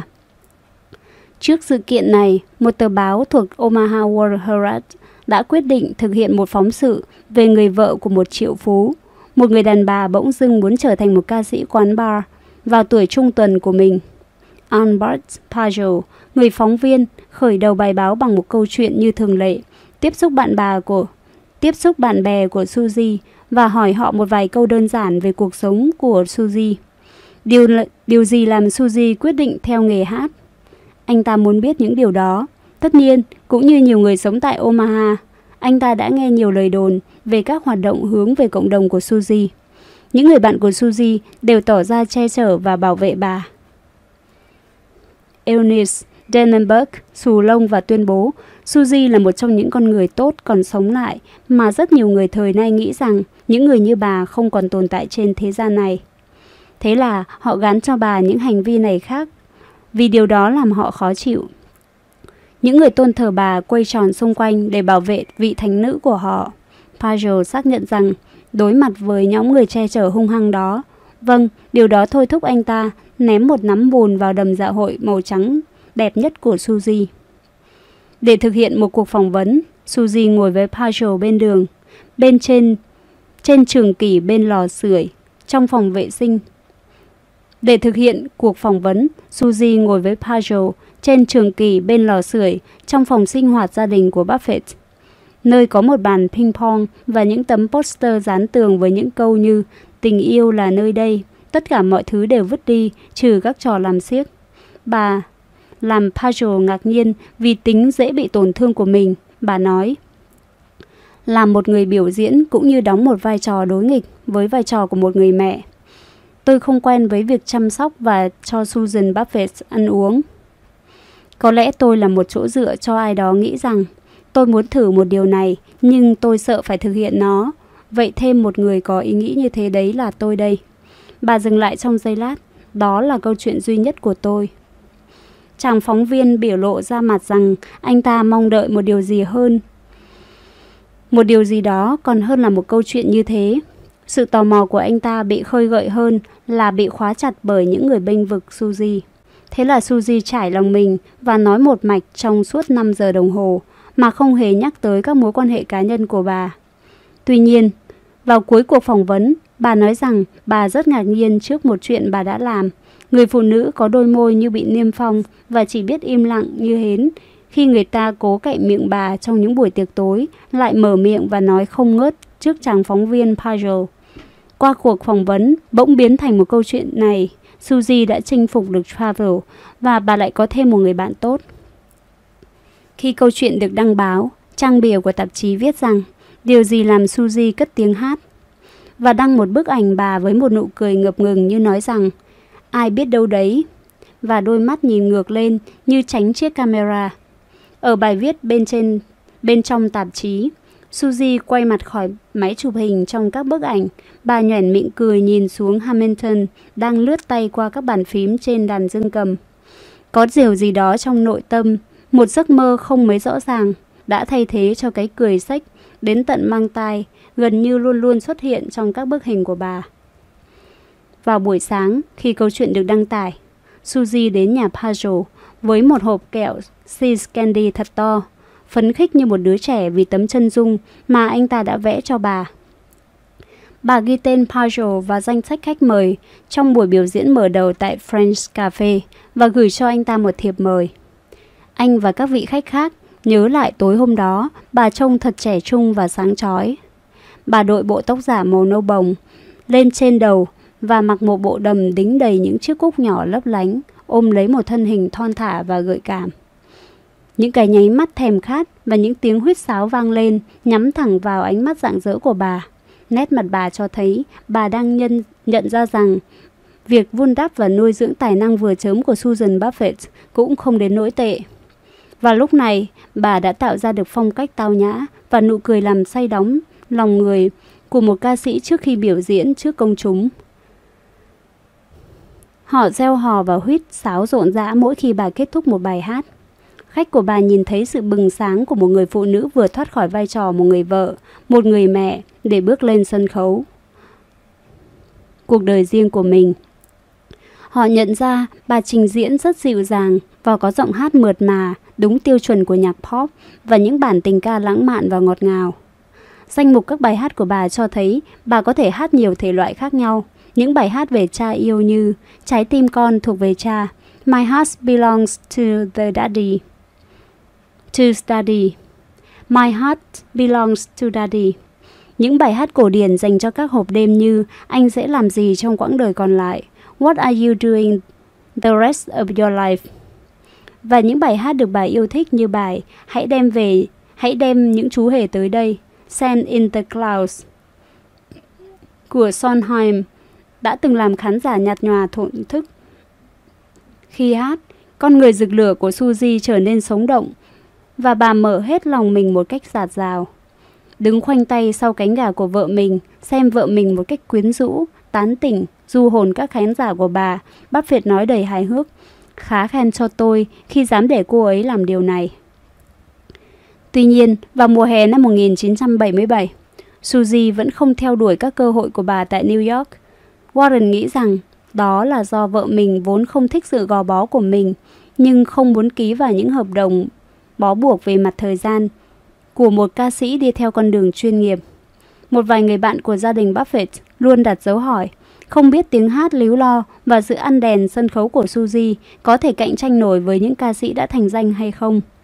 Trong khi Suzy thích trình diễn sân khấu, thì Warren lại thích vợ ông trở thành một ngôi sao ca nhạc trong phòng thu âm. Tham vọng của bà luôn luôn bị ghim cương bởi tham vọng của những người khác. Trong khi đó, việc vun đắp và nuôi dưỡng tài năng của Susan Buffett lại là một vấn đề khác, có phần riêng tư hơn. Có một sự cọ sát rất mãnh liệt trên sân khấu. Làm vợ một người đàn ông giàu có, mở ra những cánh cửa giúp bà theo đuổi nghiệp ca hát một cách thuận lợi. Xong cũng mở ra những cánh cửa vốn chỉ muốn đóng chặt cho những người khác nhòm ngó vào đời tư của bà. Warren có thể ở lại nhà Kay Graham và được mọi người nhìn thấy ở nơi công cộng như người hẹn hò của bà. Tự do tuyệt đối, trong khi cánh báo chí không đả động gì tới họ ngoài những nháy mắt làm ngơ. Tuy nhiên, là một người phụ nữ đã có chồng, Suzy không có sự tự do như thế. Phong trào bình đẳng giới đã làm thay đổi nhiều thứ, nhưng không phải chuyện này. Sự riêng tư của bà bị sói mòn. Câu hỏi làm thế nào để xử lý những cảm giác đối lập nhau ngày càng tăng lên đang bắt đầu xóa tạc, xé toạc tâm hồn bà.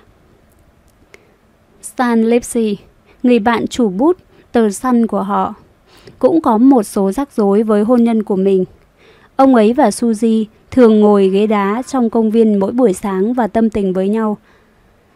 Cả hai đều rất thích thú với tư tưởng của phương Đông và phong trào bình đẳng giới đầy hứa hẹn, khởi nguồn một cách mạnh mẽ từ viện Island, California. Không biết làm thế nào mà họ thuyết phục được Warren, rồi vợ của Stan, Ginny và chị Dorothy của Suzy tham gia với họ vào các buổi trao đổi cuối tuần tại một khách sạn ở Lincoln. Ý nghĩa của hoạt động này là giúp bạn giữ mối liên hệ với chính bản thân mình. Buổi tọa đàm bắt đầu bằng một bài tập nhằm khuyến khích mọi người trao đổi hết sức cởi mở với nhau một cách không có thành kiến. Đây là kỹ năng thiên phú của Suzy. Phản ứng của Warren trước sự tuôn trào đó không có gì giống như kỹ năng này của vợ ông. Có hơn 500 người đến từ những nơi cách xa hàng ngàn dặm và họ bắt đầu thực hiện những chuyện điên rồ này. Trước hết, chúng ta phải có một đối tác và sau đó từng người trong số họ bắt đầu nói trong khi người đối diện chỉ ngồi đó và liên tục nói rồi sau đó thì sao? Tôi bắt đầu Tôi bắt đôi với một phụ nữ đến từ Oklahoma và cô ấy giữ vai trò người nói. Khi cô ấy dừng lại thì tôi hỏi, rồi sau đó thì sao? Trong vòng 10 phút, cô ấy khóc mùi mẫn, không tài nào kiểm soát được. Tôi càng hủy diệt cô ấy khi nói, rồi sau đó gì sao? Điều này giống như tôi đang khoan vào tâm hồn cô ấy. Tôi có cảm tưởng rằng mình đang điều hành một phòng tra tấn hay một thứ gì đó đại loại như thế. Sau khi diễn dịch hoàn toàn sai ý nghĩa của bài tập này, Buffett đã để cho đối tác của mình mắt sũng nước. Tha thiết tiếp tục câu chuyện. Lipsey, người chủ trì sự kiện, đề nghị mọi người thay đổi đối tác khác. Nào, lúc đó tôi nghe Lipsey nói. Tôi muốn các bạn tìm một đối tác khác giới. Tôi đang tìm một người có sức quyến rũ. Buffett đóng ngóng, không biết làm gì. Lipsey nói tiếp. Bước kế tiếp là gì các bạn biết không? Ông ấy được ghép cặp với một người phụ nữ có cân nặng rất đáng kể này. Cô ấy mặc một chiếc áo hoa kiểu Hawaii sặc sỡ và nặng hơn 400 pound. Phần việc của tôi là quỳ xuống sàn. Sau đó, người chủ trì nói rằng người phụ nữ này sẽ tặng tôi món quà trọng lượng của cô ấy. Có nghĩa là cô ấy sẽ ngồi phịch xuống người tôi. Thế là một nàng cá voi xuất hiện ngay bên cạnh tôi. Tôi vừa mới trời đất quỷ thần ơi, hóa ra đó là món quà mà người ta không bao giờ ngừng cho đi. Đồng thời trong một căn phòng khác, họ bắt đầu sủa như chó.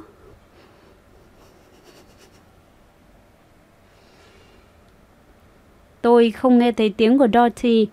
Con người thẳng thắn bộc trực đến mức hiếm khi mở miệng chào ai, bởi vì lúc này cô ấy đang cố hết sức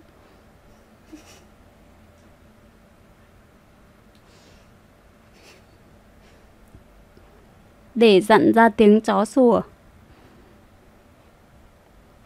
Sau màn bịt mắt và bị dẫn đi khắp các đường phố của Lincoln để trải nghiệm sự tước đoạt, các cảm giác, Suzy và Stan chịu thua và họ chuồn đi xem một bộ phim Annie Hall. Một chuyện tình lãng mạn nhưng rất căng thẳng. Và dành hết thời gian còn lại của kỳ nghỉ cuối tuần, tha hồ thưởng thức các món chiên và kem nước hoa quả, Lipsey nói. Vào mùa hè năm 1977, trong khi Buffett lại tiếp tục chơi bài bridge tại nhà Kay Graham ở New York, thì Suzy thường ra khỏi nhà hầu như suốt ngày sáng đêm. Howie cưới Maria Sue Duncan vào tháng 8, bất chấp những lời cảnh báo của cha mẹ cậu rằng cô ấy có thể sẽ không hạnh phúc với anh chồng làm cha, với anh chồng làm nghề đào móng xây dựng để kiếm sống và lái một chiếc xe tải nhỏ không mui đi khắp nơi với một vài con chó lông xù sau thùng xe. Sau khi gửi tặng cho đôi trẻ một món quà cưới, Kay Graham gọi cho Buffett nói rằng bà cảm thấy thật phẫn nộ khi Howie viết sai tới ba lỗi chính tả trong bức thư cảm ơn ngắn mà cậu gửi cho bà. Suốt kỳ nghỉ cuối tuần, kết hợp lễ lao động, Suzy có buổi biểu diễn cuối cùng ở Omaha tại nhà hát O'Ferrum như một tiết mục mở màn chào đón ca sĩ, nhạc sĩ Paul Williams trong bộ áo gato kiểu La Mã xưa bằng trong bộ áo toga kiểu La Mã xưa bằng vải the màu hồng. Bằng vải the màu hồng, bà mỉm cười và giúp vui cho mọi người bằng những bài ballad hát theo kiểu nhạc jazz lãng mạn. Chậm chậm dì ra từng lời như những giọt mật ong còn ấm bằng một giọng nữ trầm đầy mê hoặc, kiểu yếu đuối nhưng gây xúc động mạnh. Bà tán tỉnh khán giả như khi nói với họ rằng hãy nghĩ rằng chúng mình đang yêu được không? Let's feel like we are in love, okay? Tuy nhiên, trong một thành phố nhỏ nhưng nhiều chuyện ngồi lê đôi mách như Omaha này, lời kêu gọi đó có lẽ sẽ bị phá hủy. Mùa thu năm ấy, Susan bắt đầu nhận ra cuộc đời mình mới thật là rối ren. Bà ở ngoài cho đến 4 giờ sáng mỗi ngày, lái xe lên lên xuống Wahoo, nơi bà và Warren trải qua đêm tân hôn đầu tiên với âm thanh radio mở hết cỡ trên chiếc Porsche của bà trước khi quay về ngôi nhà cô độc vào lúc bình minh. Suzy cố gắng hết mình dâng hiến cho khán giả một phần tâm hồn bà. Giờ đây, trong hoảng loạn, bà với tới họ và vấn và biến vấn đề của bà thành vấn đề của họ. Bạn bè lắng nghe bà thổn thức nơi ghế đá công viên trong những cuộc đi dạo hay những chặng lái xe đường dài. Bà tích góp từng khoản tiền nhỏ và đưa chúng cho bạn bè giữ hộ như thể đà bà đang âm mưu bỏ trốn. Bà xuất hiện tại Berkshire Hathaway ngay trước cửa phòng người bạn cùng chơi tennis với bà, Dan Grossman, khóc mùi mẫn và xin ông một vài lời khuyên trong khi chồng bà đang ngồi trong phòng kế bên. Suzy lờ mờ nhận ra rằng bà đang thỏa hiệp với nhiều người bằng cách cho họ biết về những rắc rối trong cuộc sống hôn nhân của bà, nhiều hơn cả những gì chồng bà nói về cuộc hôn nhân đang gặp khó khăn và những khát khao thầm kín của người vợ đang bị vỡ mộng của ông. Bạn không thể bảo Buffett đâu, Suzy nói với một người bạn. Nếu bạn yêu ông ấy, bạn sẽ không làm ông ấy tổn thương. Nếu ông ấy không nhận ra điều đó, ông ấy sẽ tự vẫn đó. Nếu ông ấy nhận ra điều đó, ông ấy sẽ tự vẫn đấy. Suzy thật mạnh mẽ, đáng yêu và đáng để Warren dành hết tình yêu của mình cho bà. Và thật hoàn hảo khi Suzy hướng mọi người nghĩ rằng ông chỉ là một kẻ vô dụng nếu không có bà. Và mọi người chấp nhận điệp khúc này, một số người đồng ý điều đó một cách rất tự nhiên, số khác thì vì lòng trung thành đối với bà, và cũng có một số người cảm thấy không được thoải mái. Trong khi một nửa còn lại thì cảnh giác trước những chỗ dạn nứt trong logic của bà Tuy nhiên lúc này, tất cả họ đều cảm thấy có trách nhiệm giữ kín những bí mật của bà để tránh động chạm đến tính dễ bị tổn thương của Warren. Thế mà, vẫn không có gì sai trái diễn ra. Tại sân tập tennis của Gardiner ở Arizona, nơi nhóm Graham gặp nhau vào mùa thu năm đó. Phần lớn các thành viên trong nhóm giờ đây đã được gọi là nhóm Buffett. Trước đây, từng chấp nhận ý kiến về một Warren O và Susan O như một cặp vợ chồng sống với nhau vì nghĩa chứ không phải vì tình. Thêm một năm nữa trôi qua, Suzy tiếp tục sống trong chuỗi ngày tụ tập với các bà vợ nhàn rỗi. Bill Ruaner giới thiệu gia tài của Buffett trên tờ Fortune với tựa đề Lạm phát đánh lừa các nhà đầu tư vốn bằng cổ phiếu như thế nào? Buffett giải thích rằng cổ phiếu, đặc biệt là cổ phiếu của các công ty, có thể tăng giá vì chi phí của họ tăng lên – là sự đảm bảo tốt nhất trước những cơn lạm phát. Nhưng giá cả của chúng vẫn có thể bị sói mòn bởi lạm phát nghiêm trọng, một vấn nạn mà ông ví là một con sán công ty khổng lồ. Có lần trong một cuộc gặp xã giao, Marshall Weiberg kể với Quyền và Suzy về một cô cháu gái kể với Quyền và Suzy về một cô cháu gái của mình người thích sống và làm việc tại một khu bảo tồn với người bản địa Mỹ. Ồ, Suzy bụt miệng. Tôi thích được làm như thế lắm đấy. Thật là tuyệt khi sống một cách giản dị như thế và giúp những người nghèo trong các khu bảo tồn theo cách đó. Warren nhìn vợ và nói, Suzy, anh sẽ mua cho em một vùng đất như thế. Ông nói, mặt nghệt ra. Ở tuổi 47, Warren đã hoàn thành tất cả những gì ông từng tưởng tượng rằng mình muốn có. Giờ đây, ông có khối tài sản trị giá 72 triệu đô la và điều hành một công ty có trị giá 135 triệu đô la. Tờ báo của ông đã giành được hai giải thưởng cao nhất trong ngành báo chí.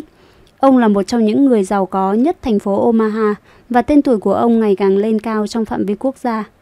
Ông là thành viên của ngân hàng lớn nhất bang, của Washington Post và một số công ty khác. Ông còn là CEO của ba công ty mà ông từng mua bán thành công, nhiều cổ phiếu hơn bất kỳ người nào khác cho tới lúc đó trong đời. Hầu hết các cổ đông đầu tiên của ông giờ đã là những người hết sức giàu có. Tất cả những gì ông muốn là tiếp tục làm giàu.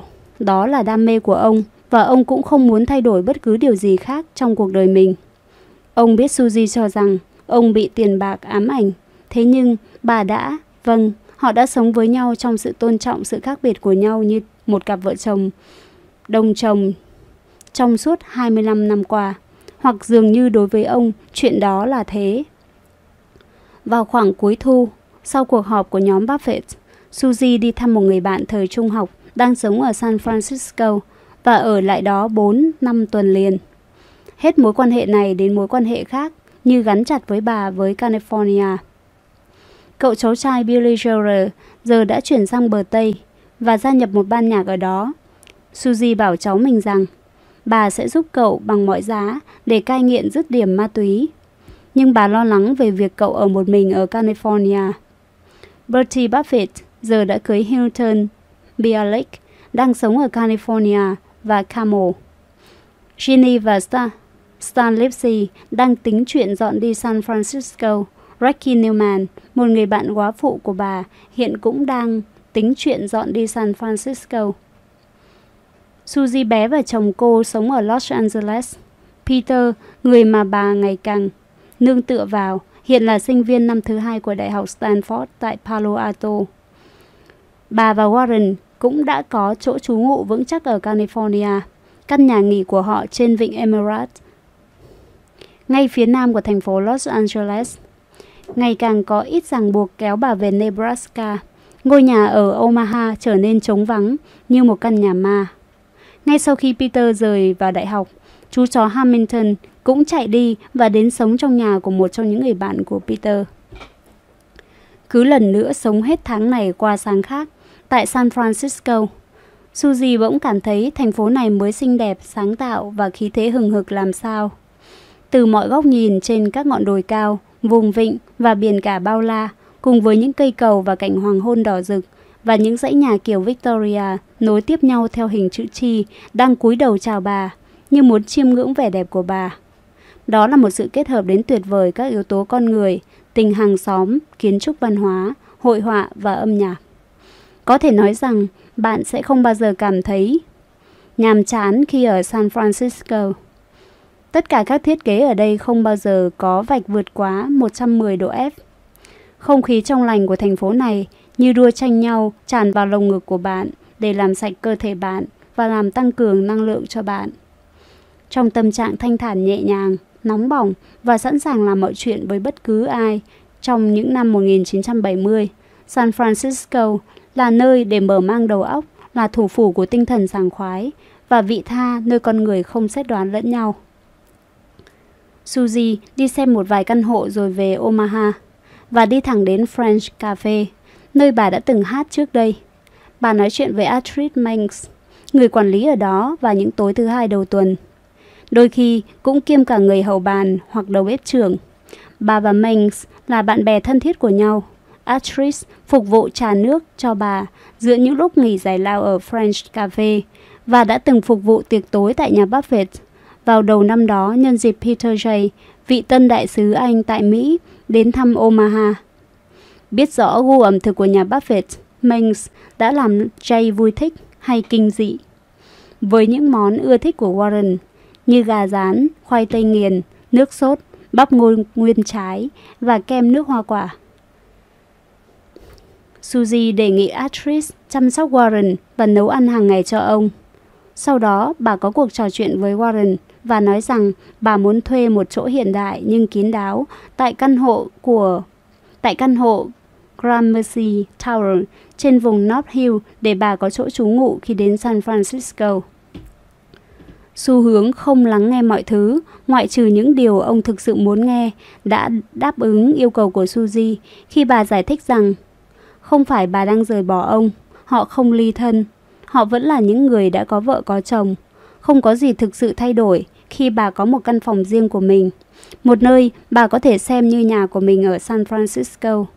Đơn giản là bà muốn được sống trong một thành phố bao quanh với hội họa và âm nhạc. Cùng nhà hát, và bà cam đoan với ông như thế. Cuộc sống của họ quá khác nhau, như thể cả hai lại thường xuyên đi đây đi đó và ông cũng nhận ra điều đó.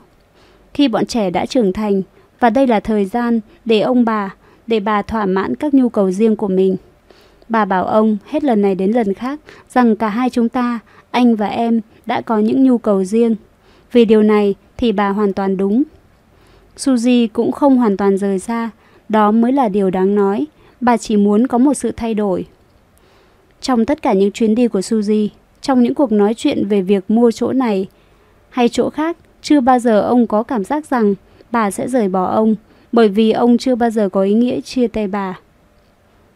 Muốn có sự thay đổi và không hoàn toàn rời xa là kiểu nói bóng gió nước đôi mơ hồ của gia đình Buffett mà cả hai thường sử dụng để tránh cảm giác rằng họ đang thất vọng về nhau.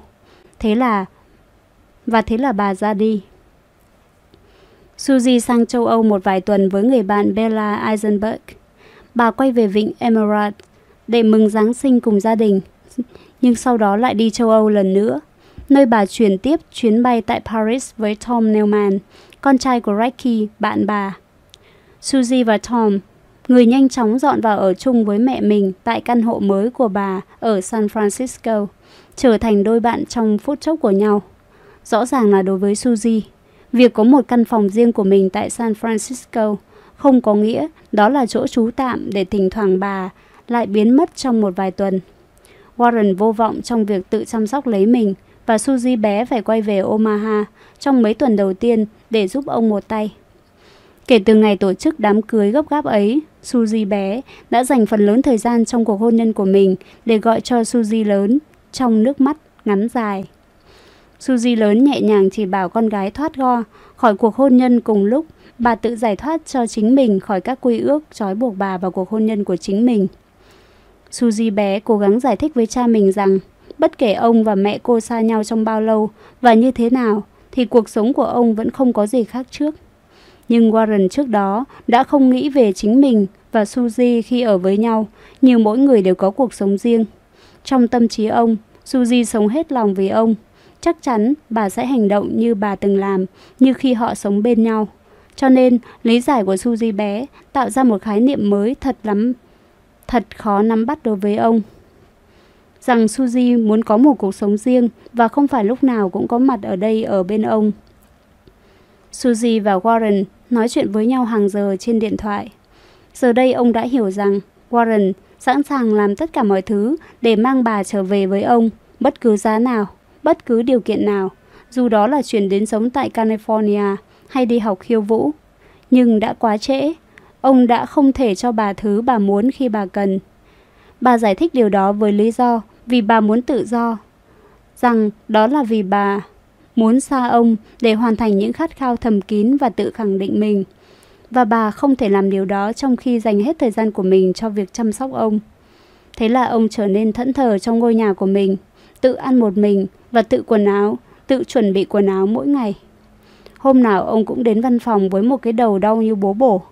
Trước mặt nhân viên, ông tỏ ra kiểm soát tốt bản thân, mặc dù trông ông không có một giấc ngủ thẳng thớm vào đêm trước. Ông gọi cho Suzy hàng ngày, kể lệ sướt mướt, dường như là họ không sống với nhau và cũng không thể sống mà không có nhau. Một người nào đó đã thốt lên như thế Nhìn thấy cảnh chồng mình không thể tự lực và bị suy sụp như thế, Suzy dao động. Bà nói với một người bạn, chắc là tôi phải quay về thôi. Nhưng rồi bà không làm thế. Cả hai người đều có những nhu cầu riêng. Một trong những nhu cầu đó là vì huấn luyện viên tennis của bà chuyển đi San Francisco bà đặt cho ông ta vào một căn hộ bé xíu bên dưới căn hộ của bà. Ông ta hiểu đây chỉ là sự sắp xếp tạm thời và khi nào Suzy ly dị xong, họ sẽ cưới nhau. Trong khi đó, Suzy lại do dự và không có động thái nào cho vụ ly hôn. Warren và tôi không muốn mất đi gì cả. Bà tâm sự với một trong những người bạn của mình, người đang điều tra về các kế hoạch của bà. Đó không phải là vấn đề tiền bạc. Bà đã có đủ tiền qua các cổ phiếu của Berkshire của riêng bà. Suzy thuộc tiếp người, không bao giờ muốn trừ đi mà chỉ muốn cộng vào đối với tất cả mọi thứ trong cuộc đời bà. Và hiện tại, bà cũng không có ý định gì khác đi. Đồng thời, bà liên tục gọi điện cho Astrid Manx tại Friends Cafe. Anh đã gọi cho ông ấy chưa? Anh đã gọi cho ông ấy chưa? Suzy hiểu rõ và bám rất sát mục tiêu của mình. Sinh ra tại Đức năm 1946 với cái tên là Astrid Betamanx.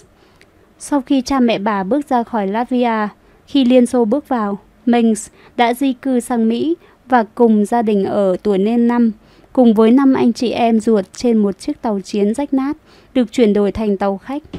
Hình ảnh đầu tiên của cô về nước Mỹ khi tàu vào cảng là một vật có hình thù to lớn đứng sừng sững bên bờ sông mù sương, tượng nữ thần tự do. Gia đình Manx được đưa về một trong những người bảo trợ ở Vedels, Nebraska, nơi họ sống trong một trang trại có những lò sưởi phình bụng thật to, không có hệ thống điện hay hệ thống nước trong nhà. Khi Astrid lên 6, cả gia đình chuyển đi Omaha. Sau đó không lâu, mẹ cô được chẩn đoán bị ung thư vú. Astrid và hai cậu em trai được gửi vào viện Emerald Deaconess của Omaha, một cơ sở từ thiện đa mục đích được các bà sơ dòng Lutheran điều hành, bao gồm một nhà dưỡng lão, một trại trẻ mồ côi, một bệnh viện, một nhà thờ và một hội trường dành cho các hoạt động vui chơi giải trí. Cha bà, người nói được một chút tiếng Anh, làm nhân viên bảo trì đất đai, trong khi các con ông sống trong trại mồ côi. Mẹ của Astrid qua đời năm 1954, năm bà lên 13 tuổi. Astrid được chuyển sang liên tiếp ba nhà mở khác nhau. Bà nói, tôi cảm thấy an toàn hơn khi ở trong trại thiếu nhi. Sau khi học xong trung học, Mengs và Đại học Nebraska cho tới khi cô hết tiền. Sau khi bỏ một công việc làm tạm tại Mutual of Omaha. Cô trở thành nhân viên thu mua rồi quản lý cho một cửa hàng quần áo nữ. Tuy bản thân cô ăn mặc rất tàn tiện, cuối cùng cô lại làm nhân viên nhà bếp cho nhiều nhà hàng khác nhau. Mỗi ngày thái 50 pound zucchini và chuẩn bị các loại thịt đông lạnh. Cô sống trong một căn hộ nhỏ dưới phố Old Market, gần nơi làm việc vốn rất tiện lợi cho cô vì cái sàn nhà mục nát của căn hộ Chevy Vega của cô có những cái lỗ lớn dẫn thẳng ra đường. Cô luôn rỗng túi, nhưng biết tất cả mọi người sống trong cái quận đầy nhà kho nhưng luôn trưởng giả này và là một trong những nhóm nhân viên nhà hàng thường xuyên tổ chức những nấu nướng phục vụ cho các nghệ sĩ tương lai. Những kẻ độc thân lạc loài, những người đàn ông đồng tính hay các buổi liên hoan trong kỳ nghỉ của những nhóm người nào đó. Là một cô gái có vóc người nhỏ bé, nước da sáng và một mái tóc vàng hoe, cùng những nét thanh tao khác. Astrid sở hữu vẻ đẹp Bắc Âu sắc sảo đến ngạc nhiên. Có lúc, trông cô trẻ hơn rất nhiều so với tuổi 31 của mình. Cô luôn xem nhẹ chuyện phải đấu tranh trong đời. Nhưng khi Suzy Buffett biết cô, Astrid đang trong trạng thái chán nản, trống rỗng và không toại nguyện. Tuy thế, Suzy cần đến cô, cô sẵn sàng giúp đỡ kể bất kể ngày đêm. Đối mặt với chuyện trông nom thăm viếng Warren, Mings mới vỡ lẽ, không biết Suzy đang muốn đi đâu về đâu trong cuộc hôn nhân của mình. Vì thế nên cô phát hoảng. Nhưng cuối cùng, cô cũng có chuyến viếng thăm đầu tiên. Khi đến nhà Warren để nấu bữa ăn gia đình, cô nhìn thấy căn nhà như một hang động đầy những sách báo và hàng chồng báo cáo tài chính của các công ty. Warren, người đã trở nên vô tích sự, khi không có bàn tay chăm sóc của phụ nữ, đang cực kỳ thiếu thốn tình cảm. Ông cố gắng khỏa lấp khoảng trống bằng cách dẫn Dorothy đi xem phim hoặc chơi với Ruthie Mushimo, một người chồng, một người ly dị chồng và là bạn thân của gia đình. Nhưng ông vẫn là một kẻ cô độc, một người đàn ông khốn khổ đã từng phải đè nén cảm xúc của mình khi còn là một cậu bé 11 tuổi. Ông cần được chăm bẵm, quần áo của ông là một đống bùng nhùng Astrid là một người phụ nữ kém thành công nhất trong mọi việc mà Suzy có thể tưởng tượng ra. Tuy nhiên, như Suzy biết trước, khi đụng vào thực tế, Manx luôn biết mình phải làm gì. Cuối cùng, Warren đành giải thích lý do Suzy ra đi như sau. Việc này có thể ngăn lại được. Lẽ ra nó đã không xảy ra. Đó là lỗi của tôi. Căn bản là, tất cả những việc gì tôi làm có liên quan đến chuyện ra đi của Suzy, có lẽ là lỗi lầm lớn nhất mà tôi từng phạm phải. Một phần là vì có sự không hiểu nhau. Rõ ràng 95% chuyện này là lỗi do tôi. Không còn nghi ngờ gì nữa. Thậm chí phải đến 99% nữa kia. Tôi đã không sống hòa hợp với cô ấy. Trong khi cô ấy luôn luôn hòa hợp với tôi một cách hoàn hảo. Trong mọi mặt của cuộc sống của tôi. Gần như là thế. Bạn biết đấy, công việc của tôi ngày càng ngày càng trở nên thú vị hơn và thú vị hơn và thú vị hơn. Khi Suzy đi khỏi, cô ấy tự cảm thấy mình trở nên dư thừa hơn là tôi làm cô ấy cảm thấy thế. Bỗng dưng, vợ chồng bạn rơi xuống vị trí số 2. Cô ấy đã đi cùng tôi từng ấy năm và tận tụy hy sinh đến 95% thời gian và sức lực để nuôi dạy bọn trẻ. Dù vậy, cũng khá ngạc nhiên là tôi có thể ảnh hưởng khá lớn đến chúng, nhưng không cân xứng về mặt thời gian tôi dành cho chúng. Và sự thật là sau đó cô ấy mất việc vì phải lo nuôi dạy bọn trẻ. Về mặt nào đó, đây chính là lúc cô ấy có thể làm những gì mình thích. Cô ấy đã tham gia và cống hiến cho rất nhiều các hoạt động thiện nguyện, nhưng cuối cùng mọi thứ lại diễn ra không suôn sẻ như ý. Cô ấy không muốn trở thành bà lớn theo cách của các bà vợ của những người có tiếng tăm. Cô ấy không thích trở thành một người phụ nữ xuất chúng, đơn giản vì cô ấy là vợ của một người lỗi lạc. Cô ấy thích kết nối, chia sẻ với mọi người và mọi người cũng chia sẻ kết nối với cô ấy. Cô ấy yêu tôi và vẫn còn yêu tôi và chúng tôi có một mối liên hệ không thể tưởng tượng được. Nhưng dù sao thì tốt hơn là chuyện này đừng xảy ra và đó hoàn toàn là lỗi của tôi.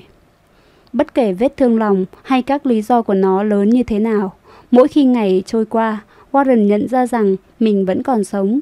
Thế là cuối cùng, ông lại quay trở lại vai trò phù hợp nhất đối với ông, làm thầy giáo, một kẻ thuyết giảng. Miễn là ông còn minh mẫn và còn danh tiếng, người ta sẽ nghe ông. Vào mùa đông năm 1978, Buffett lại có cảm hứng mãnh liệt trong việc viết thư quản lý hàng năm gửi các cổ đông. Lá thư trước đó nêu ngắn gọn một số thông tin về những việc công ty đang làm. Giờ đây, ông đang chuẩn bị cho một bài giảng về việc đo lường hiệu quả hoạt động của ban quản trị công ty. Đó cũng là lời giải thích tại sao các khoản thu nhập ngắn hạn là một chi tiêu là một tiêu chuẩn rất yếu, tất yếu đối với các quyết định đầu tư. Một bài luận dài về bảo hiểm và là một bài ca ngợi thành tích điều hành của công ty Cap Cities của Tom Murphy, bạn ông. Hoàn cảnh túng thiếu tình cảm của ông lúc bấy giờ gần như là một vực thẳm không đáy.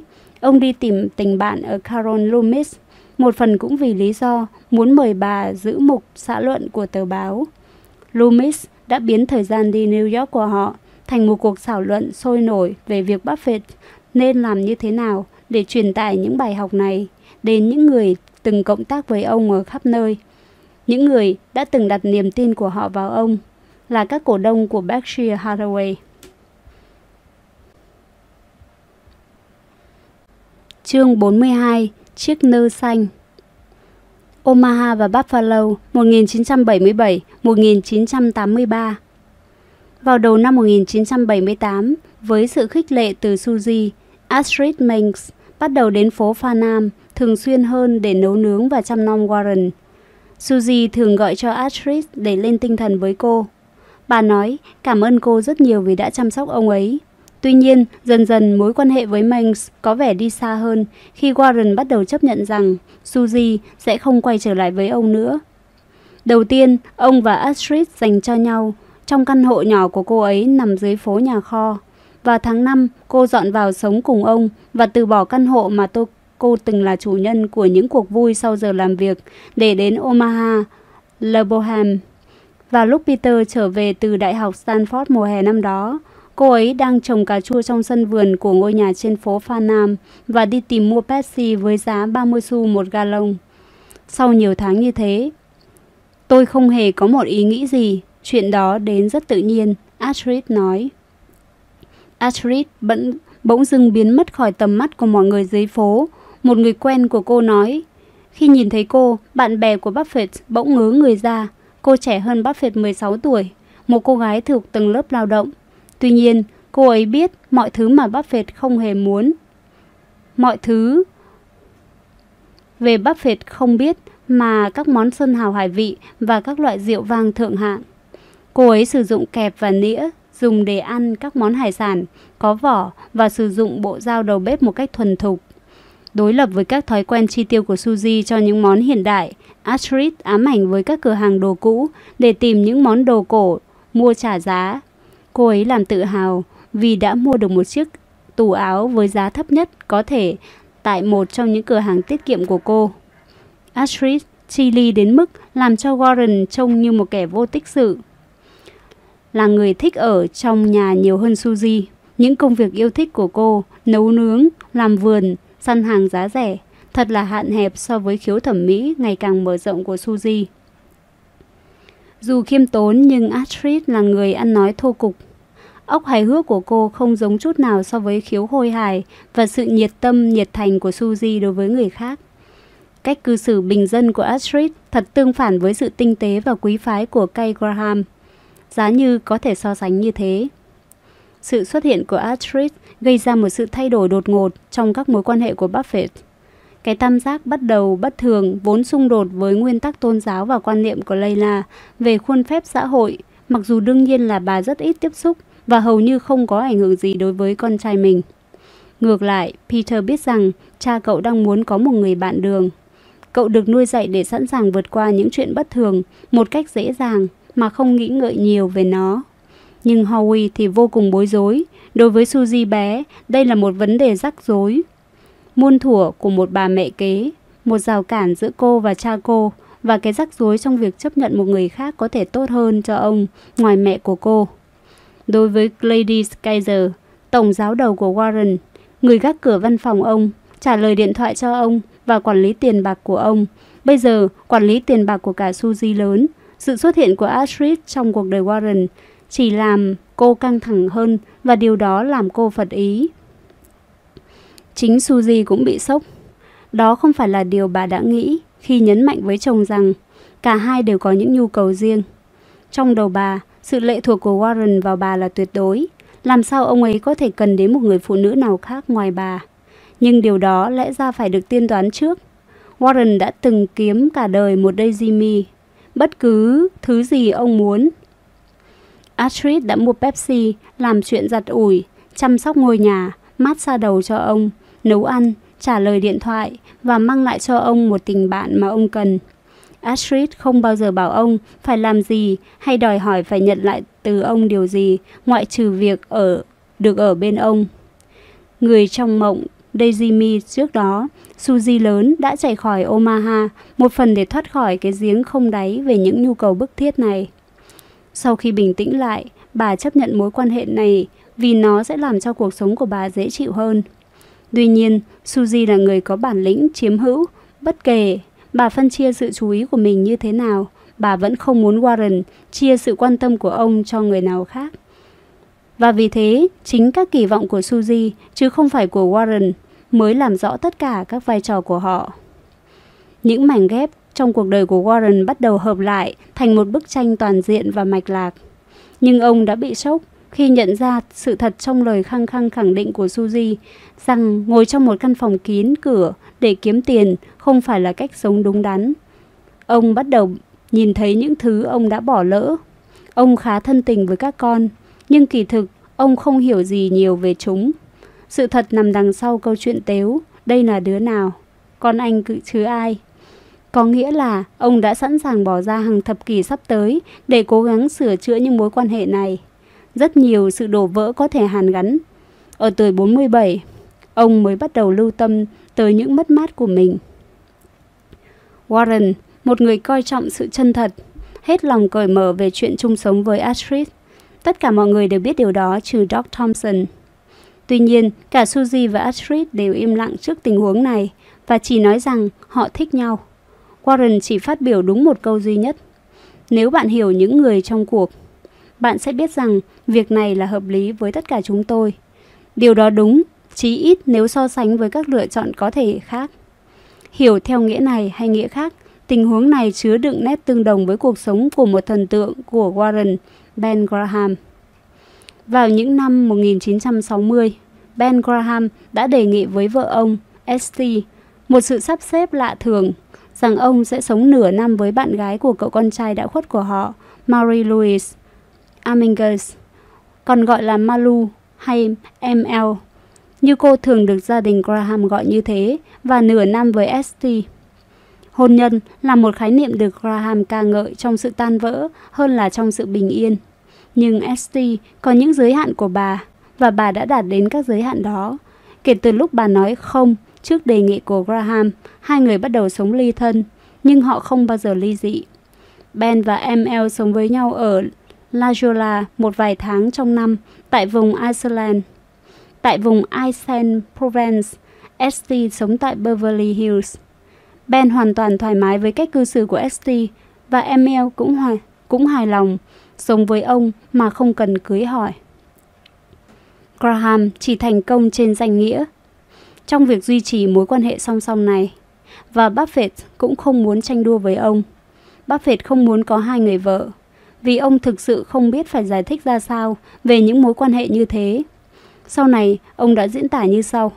Suzy kết hợp mọi thứ trong con người tôi lại với nhau và Astrid giữ cho chúng không bị tách rời. Cả hai người họ đều cần cho đi và tôi là kẻ chỉ biết nhận. Vì thế, mối quan hệ tỏ ra ổn thỏa đối với họ. Nhưng những rắc rối thì không bao giờ kết thúc vì những giải, lời giải thích như thế này và lời tuyên bố rằng sự thu xếp này là thích hợp đối với ba người đã bỏ qua vấn đề nền tảng của một tam giác tình yêu. Nếu cả ba ở vào thế cân bằng thì cả ba đều không thể ngang bằng nhau. Sự bất bình đẳng của cái tam giác đặc biệt này càng nhân lên khi nó chỉ có liên quan đến hai góc, nhưng chỉ có một trong hai người trong góc đó nhận ra. Bằng sự ngây ngô của mình, Warren cho rằng Suzy là người bị đặt sai chỗ và ông cố gắng làm cho mọi thứ trở nên ngang bằng bằng cách đặt bà vào một vị trí riêng, riêng biệt và hào phóng dành hết cho bà sự quan tâm của mình mỗi khi họ xuất hiện cùng nhau trước công chúng. Điều đó làm Astrid cảm thấy bị da rìa và bị tổn thương. Bằng một sự ngây ngô tương tự, Astrid, người ngưỡng mộ và trên thực tế tôn thờ Suzy, chấp nhận rằng Warren sẽ không bao giờ cưới mình, cho dù Suzy đã từ bỏ mọi sự kiện xã hội hay kinh doanh bên ngoài Omaha và khốn khổ chịu đựng việc bị gọi là quản gia kiêm nhân tình của Buffett để giữ cho cuộc hôn nhân của ông với Suzy nguyên vẹn như có thể. Buffett lý giải chuyện này như sau. Actress biết cô ấy phù hợp với tôi ở, ở điểm nào. Cô ấy biết mình ở vào hoàn cảnh kinh tế khó khăn và đây là một nơi tồi tệ. Và đây không phải là một nơi tồi tệ. Thực ra, vai trò của Actress dù định nghĩa một cách ngắn gọn như thế nào, vẫn cho thấy cô luôn luôn thiếu thốn một điều gì đó. Đó là một sự thay đổi thuần túy về mặt địa lý để Suzy duy trì tinh hoa phát tiết của một phu nhân Warren Buffett vị tha trên con đường đi tìm sự hoàn thiện trong đời. Tuy nhiên, chính Warren mới là người có vẻ thừa hưởng được tất cả những gì tốt đẹp nhất của hai thế giới đó, dù rằng mối quan hệ mới với Astrid không thể bù đắp những mất mát của ông. Ông không thể tự bào chữa cho mình rằng chính ông đã làm Suzy phải ra đi vì mối quan hệ của ông với Kay Graham, hay bởi vì mối quan hệ của ông với Astrid như một vài người đã nhầm lẫn về mặt thời điểm. Ông tuyệt vọng níu kéo những mảnh đời còn lại trong cuộc đời mình với nhau và muốn bù đắp cho Suzy trong suốt quãng đời còn lại của bà vì tất cả những gì mà ông đã làm bà thất vọng. Tất nhiên, điều đó không làm thay đổi con người thật của ông và rõ ràng nó cũng không có nghĩa là ông sẽ chấm dứt gặp Kay. Buffett đã mời Kay tới Omaha tham quan Bộ Tư lệnh Không quân Chiến lược Hoa Kỳ. Có lẽ là một cái cớ để giới thiệu bà với Astrid. Graham mang theo người bạn thân nhất của mình, Matt Greenfield, người chuyên giữ mục xã luận của Paris và là một ngoại lệ duy nhất đối với các điểm yếu được mọi người thừa nhận của Graham. Đó là bà thường không hòa thuận với những phụ người phụ nữ khác khi có đàn ông vây quanh. Khi gặp mặt một cô gái có sức quyến rũ, Buffett nói, ý nghĩ đầu tiên của Kay là làm thế nào để tống khứ ả này đi khỏi phòng. Buffett mời tất cả mọi người đi ăn cùng với Stan Ripsey tại Omaha Club. Kay tiếp tục trò chuyện hăng say với Warren, thi thoảng Wes, Meg và Stan mới chen vào đôi câu. Cuộc đàm thoại làm Astrid hoàn toàn rơi vào cô độc, vì cô không cùng đẳng cấp với họ. Ít ra là trong tầm tư duy, ngoại trừ khi gọi các món ăn cho cả bàn. Còn lại, cô ngồi thu mình trong im lặng cho đến cuối bữa ăn. Bị mê hoặc bởi Kay, Warren không có một hành động gì để giúp Astrid thoát khỏi tình trạng đó. Ở bàn bên cạnh, một vài chục người đang vui vẻ với nhau bên một chiếc bàn lớn mừng sinh nhật một ai đó. Sau cùng, họ đứng lên thành vòng tròn và bắt đầu di chuyển, vừa kêu quàng quạc, vừa vẫy cánh và ngoáy đuôi theo vịt. Và ngoáy đuôi như vịt theo điệu nhạc. Hoa hậu đúng mực Graham ngồi ngây người ra với một cái nhìn thẳng thốt không thể diễn tả trên gương mặt của bà. Từ đó trở đi, Buffett gần như chỉ gặp Graham bên ngoài Omaha. Khi bà gọi điện đến nhà, Astrid bắt đầu bắt máy. Nhưng Kay không có gì để nói với cô ấy. Trước hoàn cảnh này, bà cư xử như thể Astrid không tồn tại trên cõi đời này. Trừ một lần duy nhất, bà gọi Astrid hỏi rằng bà mở chiếc đầu máy video của bà như thế nào. Suzy và Astrid có mối quan hệ với nhau hoàn toàn khác. Họ cảm thấy thoải mái với nhau. Khi Astrid đi San Francisco thăm Suzy, bà cho làm riêng một phòng ngủ bên trong căn hộ North Hill của bà và trông nó như một cụ, như của một bé gái bên trong đầy bút bê, gối lớn, gối nhỏ, tranh dán tường và một chiếc điện thoại hình chú chuột Mickey. Bà dùng tủ bếp để làm tủ áo cho Astrid. Suzy đang rất biết ơn Astrid vì những gì đã làm cho cuộc sống của bà dễ chịu hơn. Cho đến khi nào Astrid còn chấp nhận vai trò giới hạn của cô trước công chúng mà Suzy đã định cho cô. Riêng việc di chuyển điểm đến sống ở San Francisco đã rất khó khăn đối với bà, vì bà phải bỏ lại phía sau nhiều bạn bè và những công việc cao cả mà bà rất quan tâm. Sự ra đi của bà đã gây ra nhiều cú sốc trong làn sóng ảnh hưởng của nó. Các hội Future Center, Planned Parenthood, Urban League và các tổ chức đấu tranh vì nhân quyền khác phải tái hợp lại với nhau, nhưng tất cả đều cảm thấy một lỗ hồng lớn ngay giữa trung tâm hoạt động của họ. Bạn bè và những người thường vây quanh bà đối diện với việc này theo những cách khác nhau, nhưng đều không ổn định. Một vài người cảm thấy bị bỏ rơi, một số khác đơn giản là rất nhớ bà. Một vài người bắt đầu tới lui San Francisco thăm bà, xem đó là một ngôi nhà thứ hai. Thậm chí, một vài người đã quyết định theo bà và chuyển đến sống hẳn ở đó. Đối với nhiều người bạn của gia đình Buffett, lời giải thích rằng Suzy cần đến sống tại San Francisco là vì thành phố này cho bà những gam màu phong phú hơn mà bà không thể tìm thấy ở Omaha, chứa đựng sự mơ hồ về thời gian dành để quan tâm các triển lãm nghệ thuật, các câu lạc bộ nhạc jazz và những buổi đi nghe nhạc giao hưởng. Nhưng vào cuối những năm 1970, San Francisco không phải là Paris của nước Mỹ.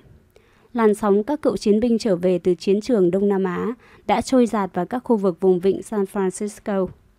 Nhiều người trong số họ bị thương bị tổn thương cả về thể xác lẫn tâm hồn. Những tàn tích đáng sợ nhất của chiến tranh đổ vật xuống vệ đường bên cạnh, những kẻ nghiện rượu và những con nghiện ma túy sức cả, sức tàn lực kiệt, còn sót lại từ thời kỳ của những kẻ hippie, ưa tắm chuồng, những kẻ đã thổi bay bộ não của mình bằng cần sa và thuốc viện. Họ vẫn còn kéo đến San Francisco để tìm kiếm chủ nghĩa khoái lạc tự do tình dục và tự do bước đi trên vũng lầy của những kẻ thông không nhà qua khắp các phố phường của vùng vịnh. Phong trào của những kẻ đồng tính luyến ái đã bùng nổ so với thời kỳ còn hoạt động kín đáo ở những thập kỷ trước, mà đỉnh điểm là cuộc tuần hành gay Pride tại công viên Golden Gate vào năm 1976. Nhưng một ca sĩ đến từ Florida tên là Anita Bryant đã khởi động một cuộc vận động tầm cỡ quốc gia kêu gọi ủng hộ phong trào đồng tính luyến ái. Phong trào lên đến đỉnh điểm bằng vụ sát hại George Moscone, thị trưởng San Francisco, và thẩm phán Harvey Milk, được thực hiện bởi một nhân viên chính quyền có tư tưởng chống đối đồng tính luyến ái vào tháng 11 năm 1978. Sau khi bồi thẩm đoàn chấp, nhận, chấp thuận lời biện hộ của luật sư về tình trạng mất lý trí của kẻ giết người và ra một phán quyết chỉ kết tội ngộ sát, những cuộc bạo động tồi tệ nhất trong lịch sử thành phố đã xảy ra làm rúng động cả San Francisco. Những người bạn bè mới đầu tiên của Suzy là một cặp đồng tính nam, mà một trong hai người là một trong những chuyên viên gây mê đã rời xa Omaha sau một tai nạn nghề nghiệp.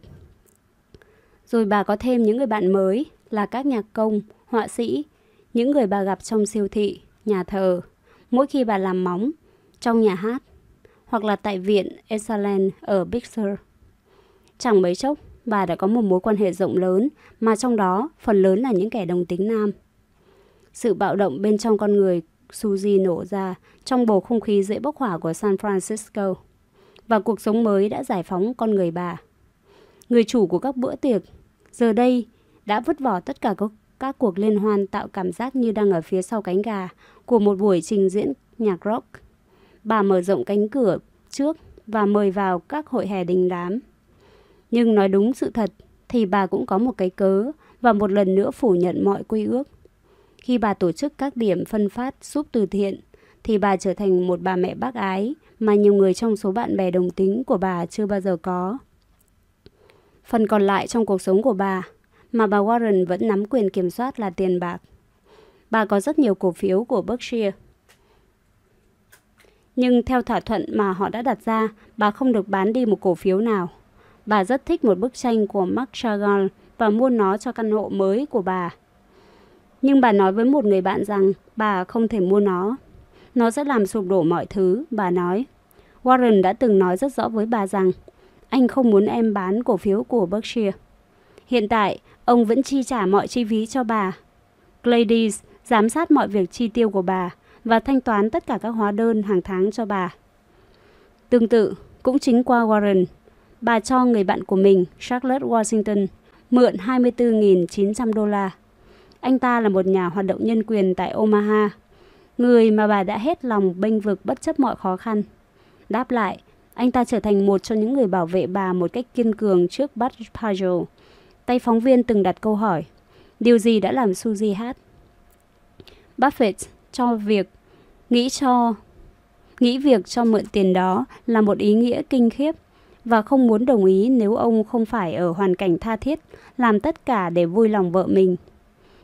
Quả nhiên, 7 tháng sau, Washington bắt đầu trễ nải, một vài kỳ trong lịch trả nợ. Hiếm khi nào có chuyện gì có thể chọc thủng niềm vui sống của Buffett.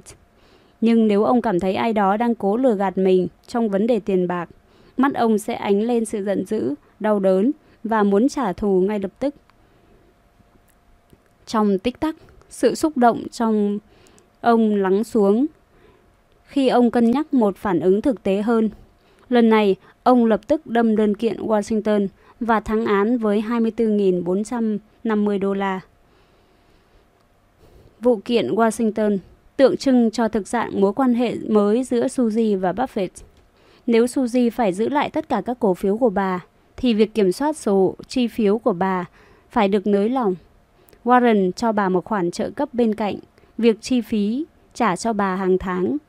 Đó là khoản tiền để bà truy tiêu tùy ý. Khi bọn trẻ cần thứ gì đó mà Warren không chi trả, bà sẽ bao bọc cho chúng. Howie đã bán một ít cổ phiếu Berkshire của cậu để xây một căn nhà trên cây cho cậu và Marcia trú ngụ. Cả hai đấu tranh chật vật với vấn đề tài chính cũng như cuộc hôn nhân của mình. Thật kinh khủng khi Warren không hỗ trợ tài chính trong vụ này. Suzy gầm gừ, có lẽ ông ấy để cho đến khi nào nhìn thấy trần nhà sụp xuống mới nghe. Ông ấy muốn nhìn chúng mất tất cả nhà cửa. Nhưng đây chỉ là một phần trong trò chơi của họ. Warren biết rằng Suzy sẽ chi trả cho chúng, cũng như bà từng chăm sóc cho Suzy bé khi cô ấy không hạnh phúc trong cuộc hôn nhân của mình, như bà từng quyến, quán xuyến tất cả mọi thứ trong đời bà. Vâng, tất cả mọi thứ trừ tiền bạc. Làm ra tiền là công việc của Warren, và tất cả những thay đổi, những rắc rối và những hóa đơn phải thanh toán ngày càng lớn này đến cùng một lúc khi tài sản của gia đình Buffett đang giảm dần. Ngay trong khi Suzy chuyển đi San Francisco, Buffett bị lôi ra tòa ở Buffalo, New York trong một chuyến đi tốn kém giữa hai tờ báo. Bình thường thì ông đủ mạnh để sắn tay áo vào cuộc và còn thích thú với những vụ như thế này. Nhưng hiện tại, vì ông đang đối diện với khủng hoảng cá nhân, giai đoạn này bỗng trở thành một trường đoạn gây cấn, lấn át tất cả mọi thứ khác. Vở kịch Buffalo Evening News có lẽ là một chương tồi tệ nhất trong sự nghiệp của Buffett. Nó giống một cách sống động với vụ xung đột quyền lợi mà ông từng đối mặt tại Beatrice nhiều năm về trước. Một vụ mà ông thề với lòng mình sẽ không bao giờ để nó lặp lại trong đời.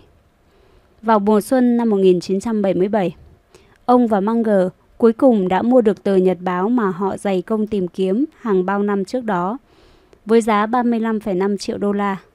Đây là thương vụ lớn nhất mà họ đã tiến hành tính từ thời điểm đó.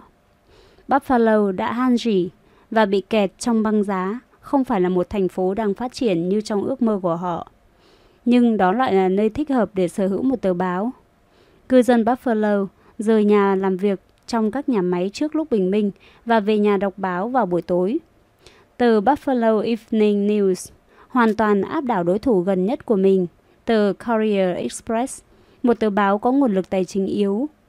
Courier Express chủ yếu sống vào số báo chủ nhật của mình, vốn mang về đến 60% cho tổng doanh thu của họ. Evening News đã từng được đề nghị bán cho Washington Post, nhưng bị Post từ chối. Kay Graham không thể tiêu hóa nổi một tờ báo khác có các nghiệp đoàn mạnh bên trong nó. Nhưng Buffett không lo về điều đó. Chúng tôi ngồi xuống với các nghiệp đoàn lao động và nói, Nghe này, chúng tôi có thể sai lầm vì một lý do nào đó, nhưng có một điều sẽ giết chết bất kỳ tờ báo nào trong thành phố, chỉ có hai tờ báo. Đó là một cuộc đình công kéo dài. Các anh có thừa khả năng để làm điều đó đối với chúng tôi. Và nếu các anh làm điều đó thì các anh biết rồi đấy, chúng tôi sẽ thua. Nhưng chúng tôi chấp nhận rủi ro đó và chúng tôi muốn các anh biết rằng chúng tôi sẵn sàng chấp nhận nó. Cho dù các anh có cầm con bài chủ át đi chăng nữa, nhưng nếu các anh chơi con bài đó, tất cả chúng ta sẽ cùng thua. Các đại diện nghiệp đoàn dường như đã hiểu ra vấn đề. Đế chế của Buffett và Munger giờ đây có tài sản lên đến 500 triệu đô la và hơn một nửa của Berkshire Hathaway và 65% của Blue Chip.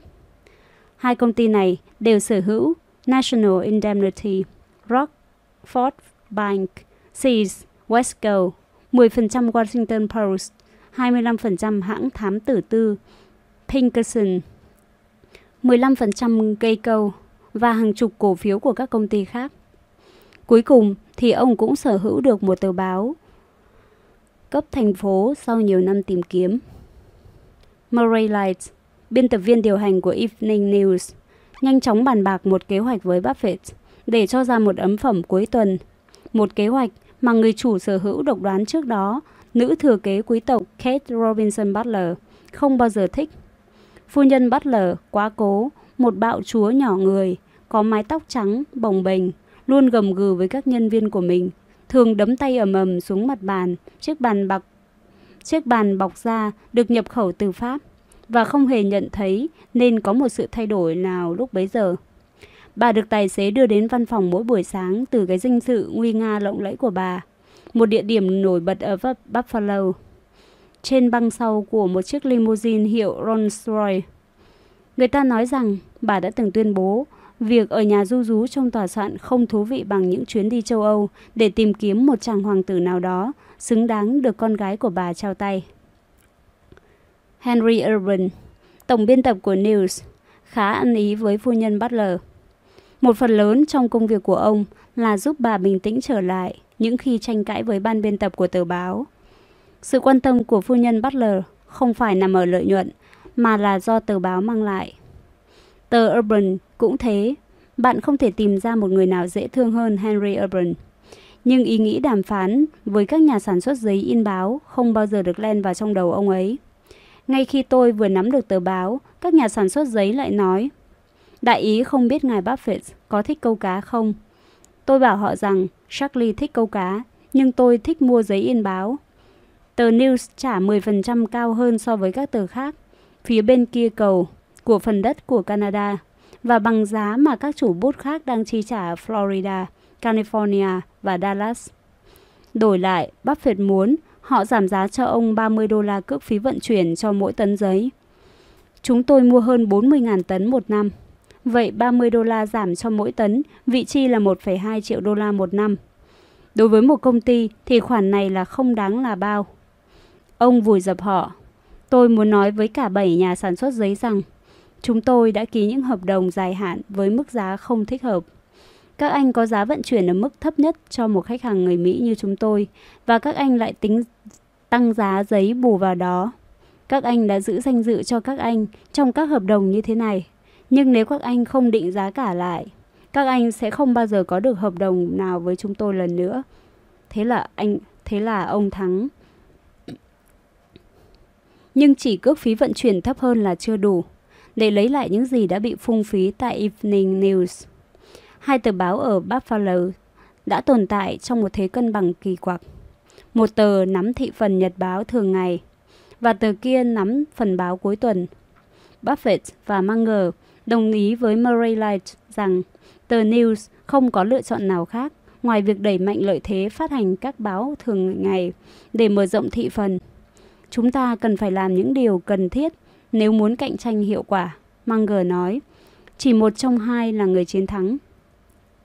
Hai tuần trước khi Evening phát hành ấn bản ngày Chủ nhật, Courier Express nộp đơn khởi kiện, viện dẫn luật chống độc quyền.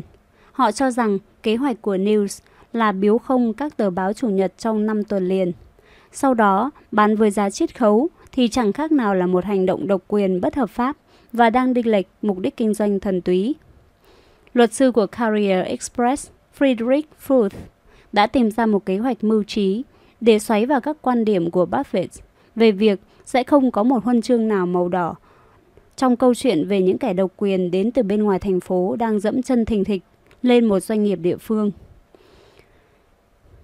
Cùng với chat đòi hầu tòa của Ford là một sấp tài liệu chứng minh Buffett và Munger biết rõ rằng một cuộc tranh cãi mãnh liệt sẽ đẩy lùi Carrier Express vào con đường chết.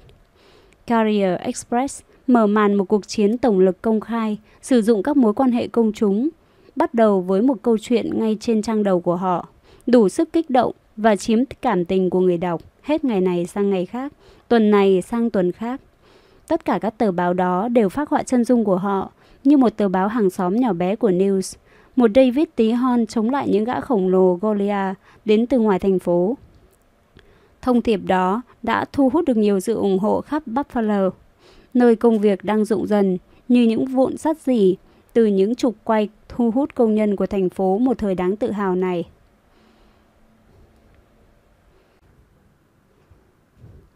Chẳng bao lâu khi Buffett được giải thoát khỏi địa ngục của cuộc điều tra về vụ Vesco, thì ông lại bị lôi vào một cuộc chiến pháp lý khác cay đắng hơn.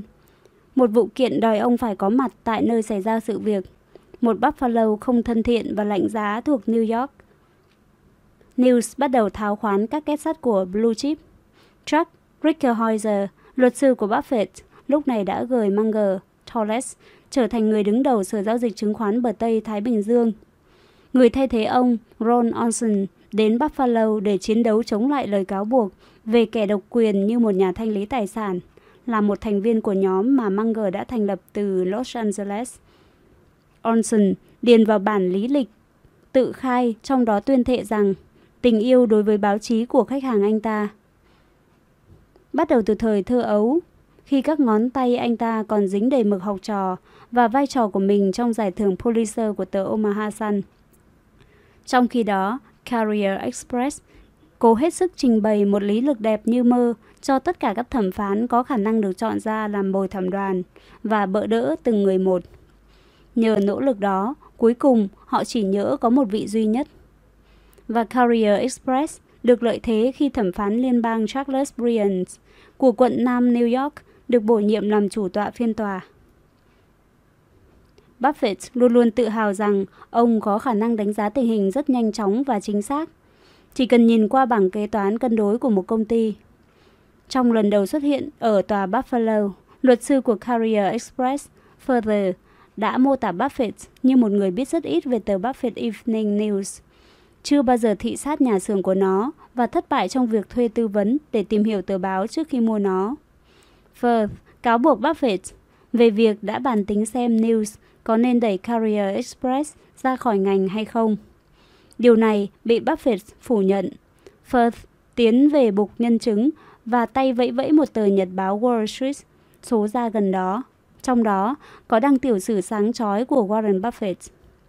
Danh tiếng đang lên của ông, lần đầu tiên sắp được sử dụng như một vũ khí chống lại ông. Buffett đã nói với các phóng viên rằng ông cảm thấy vui mừng, làm sao khi thoát ra khỏi một chuyện quản lý tiền bạc. rằng nhận thức của ông về bản thân đối với các mối quan hệ với người khác và thế giới bên ngoài đã không còn mập mờ nữa. Nhưng thực ra, với cái tiểu sử vừa mới được tôn lên thế này, nhận thức của ông rõ ràng đang nhập nhằng hơn bao giờ hết. Trong câu chuyện này, người bạn Sandy Gottesman đã bị các phóng viên trích dẫn khi nói rằng Warren ví một sở ví việc sở hữu một tờ báo độc quyền hay chiếm ưu thế trên thị trường như việc sở hữu một cây cầu có thu phí mà mức phí không bị ai kiểm soát. Bạn có thể tăng giá một cách tự do bất cứ lúc nào và bao nhiêu tùy ý. Ông ta có nói điều đó hay không? Firth yêu cầu tòa làm rõ. À không, Buffett đáp.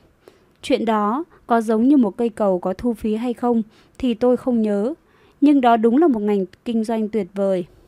Cũng có thể nó còn tốt hơn cả một cây cầu có thu phí ở Fremont, Nebraska. Tôi biết rất nhiều người trung thực, nhưng khi họ bắt đầu nhắc lại lời người khác nói, không phải lúc nào họ cũng lặp lại chính xác. Phơ bị hạ gục. Ông ta tin điều đó hay không? Tôi sẽ không tranh cãi về tính cách đó. Tôi chỉ muốn sở hữu một tờ báo. Tôi đã nói rằng trong điều kiện lạm phát thì một cây cầu có thu phí là một tài sản tuyệt vời để sở hữu nó nếu nó không được kiểm soát. Tại sao? Phơ hỏi. Buffett nhìn quan tòa, người mà ông đang cố dạy một số kiến thức về kinh doanh và nói Bởi vì anh đã bỏ vốn ra, anh xây dựng một cây cầu bằng đồng vốn đó. Khi có lạm phát, anh không thể cứ bỏ thêm vốn vào mãi. Một cây cầu, anh chỉ xây có một lần. Và ông dùng từ không được kiểm soát để nói rằng anh có thể tăng giá, có phải không? Hoàn toàn đúng. Lúc này, Buffett đang treo mình xoay vòng dưới sợi tơ do mình tự dệt lên. Một cây cầu có thu phí, như cầu phố Douglas bắc qua sông Missouri, thực ra là một nét nổi bật của thời trai trẻ của ông. Thời đó, Omaha bị chia rẽ trong hơn một thập kỷ về việc làm thế nào để thoát khỏi con đường độc đạo đi Iowa từ tay nhà thu phí độc quyền. Ông và Munger sau đó đã nỗ lực mua cây cầu, mua công ty cầu đường Detroit International, vốn sở hữu cây cầu nối liền Detroit và Windsor, Ontario. Nhưng rốt cuộc chỉ nắm được 24% cổ phần của họ. Đó là một cây cầu địa ngục. Với 1.000 phút vuông, nó sẽ làm ra rất nhiều tiền. Nhưng tôi hết sức thất vọng khi chúng ta không mua được công ty đó. Khi chúng tôi không mua được công ty đó. Charlie không ngừng nói với tôi rằng tốt hơn vì chúng tôi đã không có nó. Bởi vì theo ông ấy, còn điều tồi tệ hơn cho hình ảnh của anh khi anh trở thành kẻ dắp tâm tăng phí qua đường của một cây cầu có thu phí. Thật ra, vị thẩm phán đó không thích tôi. Không biết vì lý do nào đó mà ông ấy không thích tôi. Ông ấy cũng không có cảm tình với cả luật sư của chúng tôi. Hầu hết mọi người đều thích Ron Johnson, nhưng vị thẩm phán này lại không thích anh ta. Kết luận sơ bộ của tòa Brian được đưa, của quan tòa Brian được đưa ra vào ngày 11 được đưa ra vào tháng 11 năm 1977, nói rằng Evening News hoàn toàn có quyền ra số báo chủ nhật và vì lợi ích của công chúng, họ nên làm như vậy. Nhưng Brian rõ ràng bị ảnh hưởng bởi sự khai thác của Firth vào chủ đề này, chủ đề cây cầu có thu phí. Đã cất cánh cùng với ý nghĩ đó trên chuyến bay đến vùng đất của phép ẩn dụ và than khóc rằng độc giả và các nhà quảng cáo của Greater Buffalo có thể kết luận rằng họ đã không gặp vấn đề gì với một tờ báo duy nhất khi cây cầu có thu phí, nhưng không được kiểm soát của họ trong trường hợp có sự xuất hiện của những kẻ đến từ thế giới bên ngoài. Cho nên, ông ta xem kế hoạch của News là một ý đồ trục lợi và ra lệnh News không được thực hiện chiến dịch quảng cáo, tiếp thị hay phân phối ấn bản chủ nhật, trừ khi có sự kiểm soát chặt chẽ từ cơ quan có thẩm quyền của chính phủ vị quan tòa đã cắt đứt khả năng cung cấp báo miễn phí với giá bán rẻ và quảng cáo miễn phí cho các nhà quảng cáo cùng rất nhiều hạn chế khác. Chỉ thị rắc rối nhất mà ông ta ban ra, những người đặt báo phải điền vào phiếu đặt mua ấn bẩm, đặt mua ấn bản chủ nhật của News từng tuần lễ một. Carrier Express bắn súng chào mừng vì đã chiến thắng một kẻ bắt nạt đến từ bên ngoài thành phố, dắp tâm đưa một tờ báo địa phương tầm thường xuống huyệt. Evening News không có gì để đáp lại. Nhân viên của Carrier Express bắt đầu kiểm soát việc thực hiện từng chi tiết của bản án và chứng minh được rằng News đã giao báo cho cả những người không điền vào phiếu đặt báo theo mẫu quy định. Thẩm phán Brian xem News không ra gì. Năm tuần sau đó, các nhà quảng cáo tập hợp sau lưng Carrier Express ấn bản chủ nhật của News chỉ nắm được một phần tư số lượng quảng cáo so với Carrier Express. Evening News chuyển trạng thái có chút lợi nhuận sang gánh chịu một khoản lỗ 1,4 triệu đô la. Buffett bị dội một gáo nước lạnh khi được báo cáo về khoản lỗ đó. Chưa một công ty nào mà ông sở hữu lại mất đi một số tiền lớn nhanh như thế.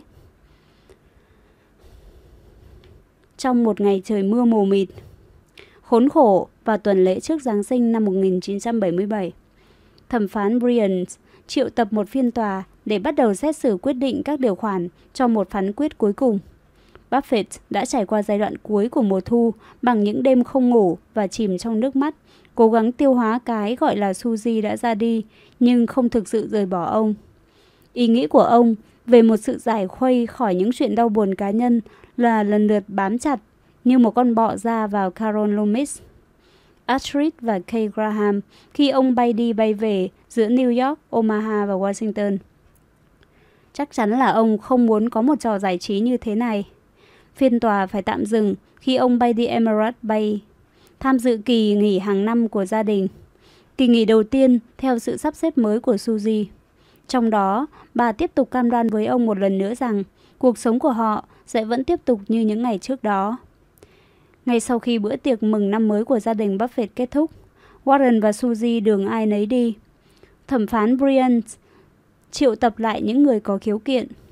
Olson và Munger bắt đầu gọi Buffett để cập nhật tình hình phiên tòa khi ông quay trở lại làm việc tại Omaha. Vào tháng 7 năm 1978, ông đang chơi bài bridge với Carol, George, Gillespie và Charlie trong căn hộ của Kay tại New York thì phán quyết của thẩm phán Brian tới. Tôi đưa nó cho Charlie và ông ấy đọc nó. Sau đó ông ấy nói, vâng, cái này được viết khá chặt chẽ đấy. Tôi tức điên người. Tôi không tức nó vì nó được viết chặt chẽ hay không, mà tôi tức giận vì đang sống với tất cả những cấm đoán này. Tôi không có ý định ngưỡng mộ bài văn của ông ta. Ý kiến cuối cùng của thẩm phán Brian, một kiệt tác thể hiện sự không câu nệ về mặt từ ngữ, luật pháp với tiêu đề Ngài Buffett đến Buffalo. Trong đó nêu rõ những cấm đoán đối với Evening News. Munger và Olson đã lên kế hoạch kháng cáo.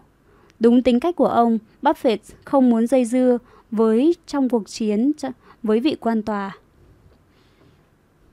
Munger luôn luôn đùa với Buffett rằng kỹ năng quản trị của ông là rút hết tiền ra khỏi công ty và tăng giá bán. Nếu thất bại, Buffett sẽ không còn một mũi tên nào để đựng trong ống đựng tên của mình. Kỹ thuật này không thể ứng dụng vào vụ Evening News. Warren đã bị bầm dập đến mức chỉ còn biết bằng mọi giá phải thoát ra khỏi sự đối đầu với vị quan tòa đang muốn làm cho 35,5 triệu đô la của ông chui thẳng xuống cống. Tàn tích còn lại từ cuộc chiến pháp lý lớn gần nhất là một kết thúc vỏn vẹn thế này. Sau một thời gian rất dài, SEC cuối cùng đã chấp thuận một cuộc sát nhập của Berkshire Hathaway vào Diversified. Buffett rất muốn kết thúc câu chuyện với các luật sư, với những lời khai, những chat hầu tòa và những cuộc đấu trí trước tòa. Tôi không muốn kháng cáo, tôi chỉ cảm thấy rằng điều đó sẽ làm tôi mất rất nhiều thời gian và làm cho tòa khó chịu, và chúng tôi chỉ thiệt hại thêm khi ông ấy ra lệnh thi hành án, cũng như khi Carrier thực hiện những vụ tấn công dữ dội hơn nhắm vào chúng tôi. Đó là cơ hội để ông ấy gia hạn thêm thời gian thụ án. Tôi tuyên bố chúng ta sẽ không kháng cáo vì trong vòng một năm hoặc năm rưỡi nữa thôi chúng ta sẽ chết. Ron và Charlie bảo rằng tôi đã lầm và tôi đã sai. Cuối cùng, ông quyết định nghe theo họ. Chúng tôi phải kháng cáo, chúng tôi không chịu thua các các điều khoản làm chúng ta trở nên mất khả năng cạnh tranh. Quá hiển nhiên là tôi không có lựa chọn nào khác. Chúng tôi không lừa gạt ai cả. Đó không phải là cách của tôi. Sau khi hết một cuộc đời, bạn sẽ có một tiếng tăm để lại, dù bạn có lừa gạt hay không lừa gạt ai, và vì thế tôi muốn người ta hiểu rằng tôi không làm điều đó.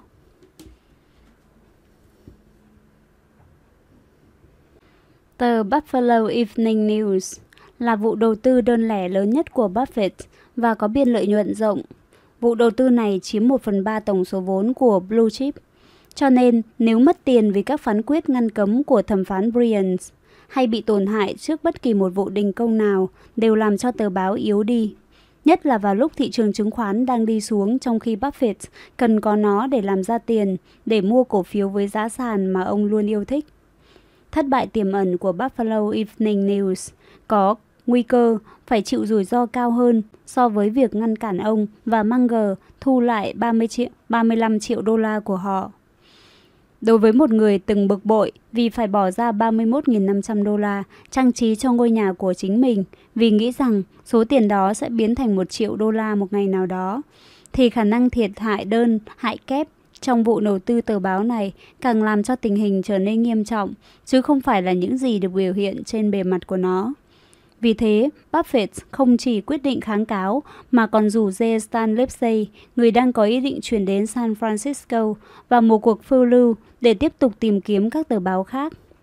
Anh nghĩ gì về việc làm nổ tung Buffalo? Buffett hỏi. Tim tôi như ngừng đập, Lipsey nói. Nhưng tôi không thể làm thất vọng Warren trong bất cứ việc gì. Lipsey đi Buffett để đưa ra một vài hỗ trợ tạm thời và đến thành phố này trong sự tan hoang sau một trận bão tuyết tồi tệ nhất trong năm. Hàng núi tuyết đổ dồn hàng đống cao ngang mái nhà của các tòa nhà. Ông ngụ trong một khách sạn mà Buffett đã giới thiệu và ăn tại một nhà hàng bít tết ưa thích của Buffett. Sau đó, Lipsey thất bại trong việc đi tìm câu trả lời tại sao Buffett có thể chịu đựng được ít nhất một trong hai chốn ấy. Sáng hôm sau, khi ông đến văn phòng của Evening News, ông nhanh chóng hiểu ra tại sao Buffett cử ông đến đây. Các bản tin rất xuất sắc, nhưng ban quản trị thì vô cùng cầu thả và nhếch nhác. Khi ông ngồi xuống một bàn thư ký và làm việc trên một chiếc máy đánh chữ, thì một nhân viên quản lý đến bên cạnh và hỏi Ông muốn loại rượu nào? Lipsey hỏi ông ta thế có nghĩa là gì? À, người nọ đáp để lại là Đại để là Ở cấp quản lý, ông có quyền có hai lần say tùy lý trong một tháng. Lipsey bắt đầu dành ra mỗi tháng một tuần ở Buffalo và một trong những tuần ở Omaha. Ông tham gia cùng Warren và Astrid để đo lường nhiệt độ, cuộc sống hiện tại của Buffett. Rõ ràng là Warren thoải mái trong mối quan hệ mới của ông. Ông để cho Astrid dẫn tất cả họ đi xem drag show. Trước năm 1979, Lipsey Lipsey đã chỉnh đốn xong ban quản trị của tờ báo và thắng lợi đang đến gần trong cuộc chiến pháp lý với Carrier Express. Tháng 4 năm 1979, gần một năm rưỡi sau phán quyết sơ bộ của Bryan's tòa phúc thẩm đã nhất trí bác bỏ phán quyết của ông ta và cho rằng ý kiến của ông ta là không đúng với tinh thần của pháp luật và đánh giá không sát với thực tế. Thực ra, đơn giản là không có chứng cứ để nói rằng ngài Buffett đã mua tờ News với ý định đẩy Carrier ra khỏi ngành. Tất cả các chứng cứ cho thấy ngài Buffett muốn làm điều gì đó tốt nhất trong khả năng của mình đối với tờ News, mà không hề nghĩ rằng sự cạnh tranh của họ đối với Carrier sẽ các tòa án phải cẩn trọng trước nỗ lực gây ảnh hưởng của các nguyên đơn trong việc viện dẫn luật chống độc quyền để bảo vệ chính họ khỏi ảnh hưởng của một cuộc cạnh tranh bình đẳng. Nhưng việc bác bỏ phán quyết của thẩm phán Bryant là một chiến thắng đến gần như quá trễ. Carrier Express ngay lập tức kháng cáo, quyết tâm phục hồi phán quyết đầu tiên. Các luật sư của News mệt mỏi rút đơn rút gươm ra khỏi cuộc chiến khỏi lố bịch. Trong khi đó, bất kể những quy trình kiểm soát chặt chẽ hơn do Lipsey ban hành, cuộc chiến pháp lý đã làm tiêu tốn khá nhiều tiền và việc đánh mất các hợp đồng quảng cáo trong khi News lại hoạt động trong những năm cấm đoán của quan tòa trong hai năm vừa qua đã dẫn đến số lỗ trước thuế là 5 triệu đô la trong năm 1979 cao hơn nhiều lần so với con số lỗ bất kỳ nào mà Buffett và Munger từng biết đến trong sự nghiệp của họ cho đến lúc đó. Lấy lại số lỗ đó có thể xem là một kỳ tích có 102. Thế việc chuyển luôn tới Buffalo như thế nào? Buffett hỏi Lipsey. Tôi không thực sự muốn đến đó, Lipsey trả lời và tiếp tục đi đi về về hàng ngày. Vào giữa năm 1979, thị trường chứng khoán chìm trong ảm đạm và các lệnh mua bán chứng khoán nói như Buffett rất nhỏ giọt. Chỉ số Dow Jones đã ốm yếu trong cả thập kỷ. Vừa chớm tăng đã tạm dừng kèm theo những tiếng cười hề hà và những tiếng khở gấp và những tiếng thở gấp hồn ha hồn hển như một chiếc xe cà tàng với một bộ chế hòa khí hỏng hóc. Vụ trựng lại gần đây nhất kéo Dow Jones xuống mức quen thuộc trên dưới 800 điểm. Jimmy Carter, người kế nhiệm Gerald Ford tại Nhà Trắng, mặc những chiếc áo len dài tay, in hình Mr. Rogers để cổ vũ cho chiến dịch tại Nhà Trắng. Để cổ vũ cho chiến dịch bảo tồn năng lượng, kết quả ngược lại của chiến dịch này và ông dường như là hiện thân của sự bất lực của nước Mỹ trong vấn đề Iran, nơi giáo chủ Ayatollah Khomeini đã phế chốt nhà vua và lập chính quyền mới. Hoàng hậu sẽ không được nhảy điệu van trong phòng khiêu vũ của Đại sứ quán Iran. Sự dò dỉ một phần tại lò phản ứng hạt nhân trên đảo Trimoy đã phóng thích ra một lượng phóng xạ lớn vào khí quyển. Lạm phát phi nhanh với tốc độ hai con số và hàng đoàn xe xếp hàng rồng rắn trước các trạm xăng dầu là các phần tiêu biểu nhất trong bức tranh lớn lúc bấy giờ. Tờ Business Week tuyên bố một cái chết của thị trường vốn như thể không có ai mua bán cổ phiếu gì nữa, một tâm trạng bi quan tận cùng bao trùm nước Mỹ. Các nhà đầu tư đổ xô mua vàng và tích lũy vàng, kim cương, bạch kim, tranh ảnh, bất động sản, tiền cổ quý hiếm, cổ phiếu các công ty khai thác dầu mỏ, gia súc béo và dầu mỏ. Tiền là rác là câu nói cửa miệng hàng ngày. Nữ sinh trung học đeo những chiếc vòng bằng cổ làm từ những đồng tiền vàng của Nam Phi. Một thành viên ủy trị mới của Grinnell, Steve Jobs, người được bảo trợ bởi Bob Noyce, đáng kính, đang ra sức thuyết phục Ủy ban đầu tư bán đi tất cả số cổ phiếu để mua vàng. Là một kỹ sư mới qua được 20 tuổi đôi ba năm, Jobs rõ ràng là một chàng trai cực kỳ thông minh, nhưng Ủy ban đầu tư lại ngần ngại và Grinnell đã không mua vàng. Trên tạp chí Forbes, Buffett viết ngược, viết ngược lại rằng đây là thời điểm để các nhà đầu tư mua cổ phiếu vào. Tương lai không bao giờ sáng tỏ. Bạn phải trả một cái giá rất cao trên thị trường chứng khoán để có sự đồng lòng vui vẻ. Sự không chắc chắn thực ra là đồng minh của các nhà đầu tư hướng về các giá trị đồng dài hạn. Ông là một nhà đầu tư như thế, ngoại trừ việc ông không có tiền mặt.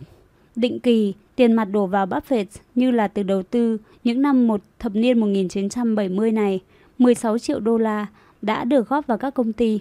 Tiếp sau đó, hàng triệu đô la thu về từ vụ bán cổ phiếu của Data Documents, một thương vụ cá nhân của ông. Nhưng ông đều dồn hết vào Berkshire Hathaway. Buffett muốn cổ phiếu. Buffett muốn có tiền để đầu tư. Ông chỉ trả lương cho mình 50.000 đô la mỗi năm. Giờ đây, ông tăng lên con số vẫn còn khiêm tốn khác là 100.000 đô la. Ông vay mượn một ít từ các ngân hàng và lại tiếp tục đưa đi đầu tư. Và cuối cùng, Lipsey đã chuyển hẳn đến Buffalo như mong đợi của Warren. Vào một ngày những năm 1980, Lipsey đã xuất hiện từ cửa sau để mở tại ngôi nhà của Warren tại Omaha và nói rằng Ginny, vợ ông muốn ly dị và luật sư của cô ấy, theo quan điểm của Stan, đang gây náo loạn. Buffett muốn nhắc nhở Lipsey một vài điều mà Tom Murphy đã từng dạy ông. Anh luôn luôn có thể bảo họ chui xuống địa ngục ngay ngày mai, Stan ạ. Ông mời các luật sư thường trò chuyện đến văn phòng và rút dàn xếp cuộc hôn nhân cho hai người bạn của ông. Lần thứ hai ông làm điều này, không lâu trước đó, Buffett đã làm trung gian hòa giải cho người bạn của mình là Ed Anderson và vợ ông ấy Shirley Smith Anderson, một người bạn cũ của Warren và Suzy và từng là mẹ đỡ đầu của Doris. Ông có kinh nghiệm trong việc xoa dịu bạn bè qua những khoảng thời gian chuyển tiếp khó khăn. Ông bắt đầu nói với Lipsey về sự cần thiết phải tạo ra các thay đổi trong cuộc đời. Có thể đó là lúc này, Stan nghĩ. Khi cuộc nói chuyện tiếp diễn, Buffett giúp Lipsey tự nói ra rằng mình muốn chuyển đến Buffalo. Con người Warren là như thế. Ông ấy muốn tôi tự đến đây trong bộ dạng tệ hại nhất. Cuối cùng, giống hệt như cách ông ấy đối xử với những người muốn đầu tư vào các công ty của ông, đó là ý muốn của Lipsey. Đó phải là ý muốn của Lipsey. Lipsey chuyển đi Buffalo và ở lại đó. Mỗi đêm thứ sáu, ông gọi điện và báo cho Buffett những con số kinh hoàng mới nhất. Cứ mỗi tuần như thế, bất kể tin xấu đến mức nào, Buffett luôn khích lệ và lấy dạng lọc và lấy giọng lạc quan vui vẻ cảm ơn Lipsey vì cuộc gọi. Đúng như một cách lên tinh thần vậy, Lipsey nói, vào cuối năm 1980, số lũy lũy số lỗ lũy quế số lỗ lũy kế đã lên tới 10 triệu đô la. Báo cáo tài chính năm của Blue Chip của Munger cảnh báo hoàn cảnh hết sức thảm hại của tờ báo, than phiền về sự nhảy vọt của các khoản lợi ích dành cho các nghiệp đoàn và lặp lại lời cảnh báo mà Munger đã đưa ra lần đầu tiên trong báo cáo năm 1978. Nếu bất kỳ một cuộc đình công nào mở rộng xảy ra đối với Buffalo Evening News, có lẽ tờ báo buộc phải đóng cửa và thanh lý tài sản. Quan điểm của Munger khi viết những từ này và lèo lái đưa Blue Chip thoát khỏi mê cung pháp lý của vụ Buffalo Evening News sẽ không thể tiến triển tốt với tình trạng tồi tệ và đen tối trong sức khỏe của ông. Nhiều năm qua, ông đã cắn răng chịu đựng căn bệnh đục nhân mắt ngày càng nghiêm trọng, cho đến khi thị lực của ông hỏng nặng. Khi ông tiến hành cuộc giải phẫu chữa mắt trái, người ta vỡ rằng ông mắc một chứng bệnh hiếm có, có tên gọi là sự tăng trưởng nghịch của biểu mô. Một dạng đặc biệt của mô tế bào gốc bên ngoài mắt. Có thể là các tế bào thuộc màng sừng đã rơi vào trong mắt của ông và phát triển như một ung nhọt. Áp lực và sự phá hủy dây thần kinh thị giác gây ra những nỗi đau đớn, dữ dội và làm mất thị lực. Khi ông không còn chịu đựng được sự đau đớn cùng cực từ con mắt đang dần dần nổ tung, Munger thu xếp một cuộc giải phẫu, múc bỏ con mắt đó đi và thay bằng một con mắt giả. Nhưng sau đó, tôi như một con thú bị thương trong nhiều ngày liền. Ông không thể đứng lên được để được tắm bởi các y tá do ông muốn nôn mửa ngay từ trong cơn đau. Ông bảo Buffett rằng ông muốn chết. Kinh hoàng từ việc trải qua một thử thách như thế và đối diện với khả năng bị mù vĩnh viễn, ông quyết định chỉ cạo nhân cho con mắt còn lại bên phải, mà không thay bằng một con mắt thủy tinh. Thay vào đó, ông đeo kịp cặp kính dày cộp, cổ điển dành cho người đục nhân mắt đối với con mắt tốt còn lại. Trong cuộc thử thách của Munger, nghiệp đoàn tài xế Buffalo Evening News có lẽ được khuyến khích sau 3 năm ban quản trị mới điều hành tờ báo trong sự cưỡng ép đã yêu cầu trả lại đã yêu cầu trả tiền ngoài giờ cho những công việc không được thực hiện. News đang thực hiện điều này qua một thỏa ước lao động tạm thời, nhưng giờ đây họ muốn nó trở thành một phần trong hợp đồng lao động chính thức của họ. Munger và Buffett nói rằng chưa phải lúc. Sau đó, vào tháng 12 năm 1980, nghiệp đoàn tài xế cho rằng Buffett đã không thể đẩy xảy ra một cuộc đình công trong khi đang dính líu vào một cuộc chiến pháp lý với Carrier, đã bước ra khỏi tòa án vào lúc 6 giờ sáng sau một đêm thương lượng bất thành. Cùng với các nghiệp đoàn khác, những người làm thành hàng đứng cản phía trước Lipsey, Henry Urban, Murray Light luống cuống làm việc cho tờ báo. Làm việc để ra tờ báo chiều. Thế rồi, vào phút cuối cùng, các công nhân in bỏ ra về sau khi kéo đổ một bản kẽm khỏi các máy in. Buffett nhận ra rằng ông đang chết chìm. Từ hàng chục năm kinh nghiệm trong việc phát hành báo chí, ông biết rất rõ rằng các tài xế còn quan trọng hơn cả các công nhân in. Dù chỉ 38 người, nhưng họ có có quyền lực đủ lớn để đóng cửa Buffalo Evening News. Các nghiệp đoàn và những người tình nguyện khác có thể chạy được máy in. Nhưng nếu không có tài xế chở báo đi giao, thì tờ báo coi như chết đứng. Buffett không thể sử dụng những người khác thay thế, không nằm trong nghiệp đoàn vì sự an toàn của họ. Tôi sẽ không đưa người của chúng tôi ra ngoài trong tháng 12, trong đêm tối để quẳng những tờ báo vào một vùng quê nào đó, nơi người ta có thể cán lên nó bằng những chiếc xe cút kít bằng sắt. Tôi đang ngồi ở Omaha và đó không phải là một quyết định tôi sẽ làm để đối phó với một nhóm người muốn phá bỏ ngục tù của chính họ. Evening News chấp nhận đóng cửa. Buffett nói với các nghiệp đoàn rằng tờ báo có một lượng máu giới hạn và nếu nó bị chảy quá nhiều, nó sẽ không xấu lâu, nó sẽ không sống lâu hơn được nữa. Chúng tôi chỉ mở cửa lại nếu nhìn thấy một triển vọng khả dĩ về một sự vận hành có thể tồn tại được. Điểm tận cùng có thể nhanh chóng đạt điểm. Lần này, các nghiệp đoàn đã nghe ra, trong vòng 48 tiếng đồng hồ, Evening News lại có mặt trên đường phố. Sau đó, News tiếp tục thăm dò trên con đường mới là ấn bản ngày Chủ nhật, giành được một ít thị phần từ Carrier Express và chậm chậm tiến lên vị trí dẫn đầu trong khi vẫn duy trì thế mạnh của các ấn bản ngày thường. Vào cuối năm 1981, Lipsey và Buffett đã cắt lỗ xuống còn 1,5 triệu đô la một năm, chỉ bằng một nửa tổng số lỗ mà Carrier Express đang gánh chịu. Trong cuộc chiến, kẻ nhanh nhất là kẻ tồn tại. Hầu như chắc chắn rằng News đại sẽ chiến thắng. Bất kể giá còn loạn quạ, bất bất kể giá cả còn loạn choạng, Carrier Express không bao giờ ngừng theo đuổi vụ kiện, hòng áp đặt lại phán quyết ban đầu của thẩm phán Bryant. Nhưng nó đang nhìn thấy một quan tòa khác. Quan tòa của thị trường đang trao giải duy băng cho Buffalo Evening News. Lúc này, Carrier Express mới tự giao bán tờ báo của mình cho ông vua truyền thông Rupert Murdoch. Nhưng các nghiệp đoàn không đồng ý với đề nghị của Murdoch rằng họ sẽ từ bỏ các khoản trợ cấp thâm niên. Với bước đi này, Carrier Express đã đặt xuống con bài cuối cùng vào tháng 12 và tháng 9 năm 1982. Bước kế tiếp của họ là xếp nó lại.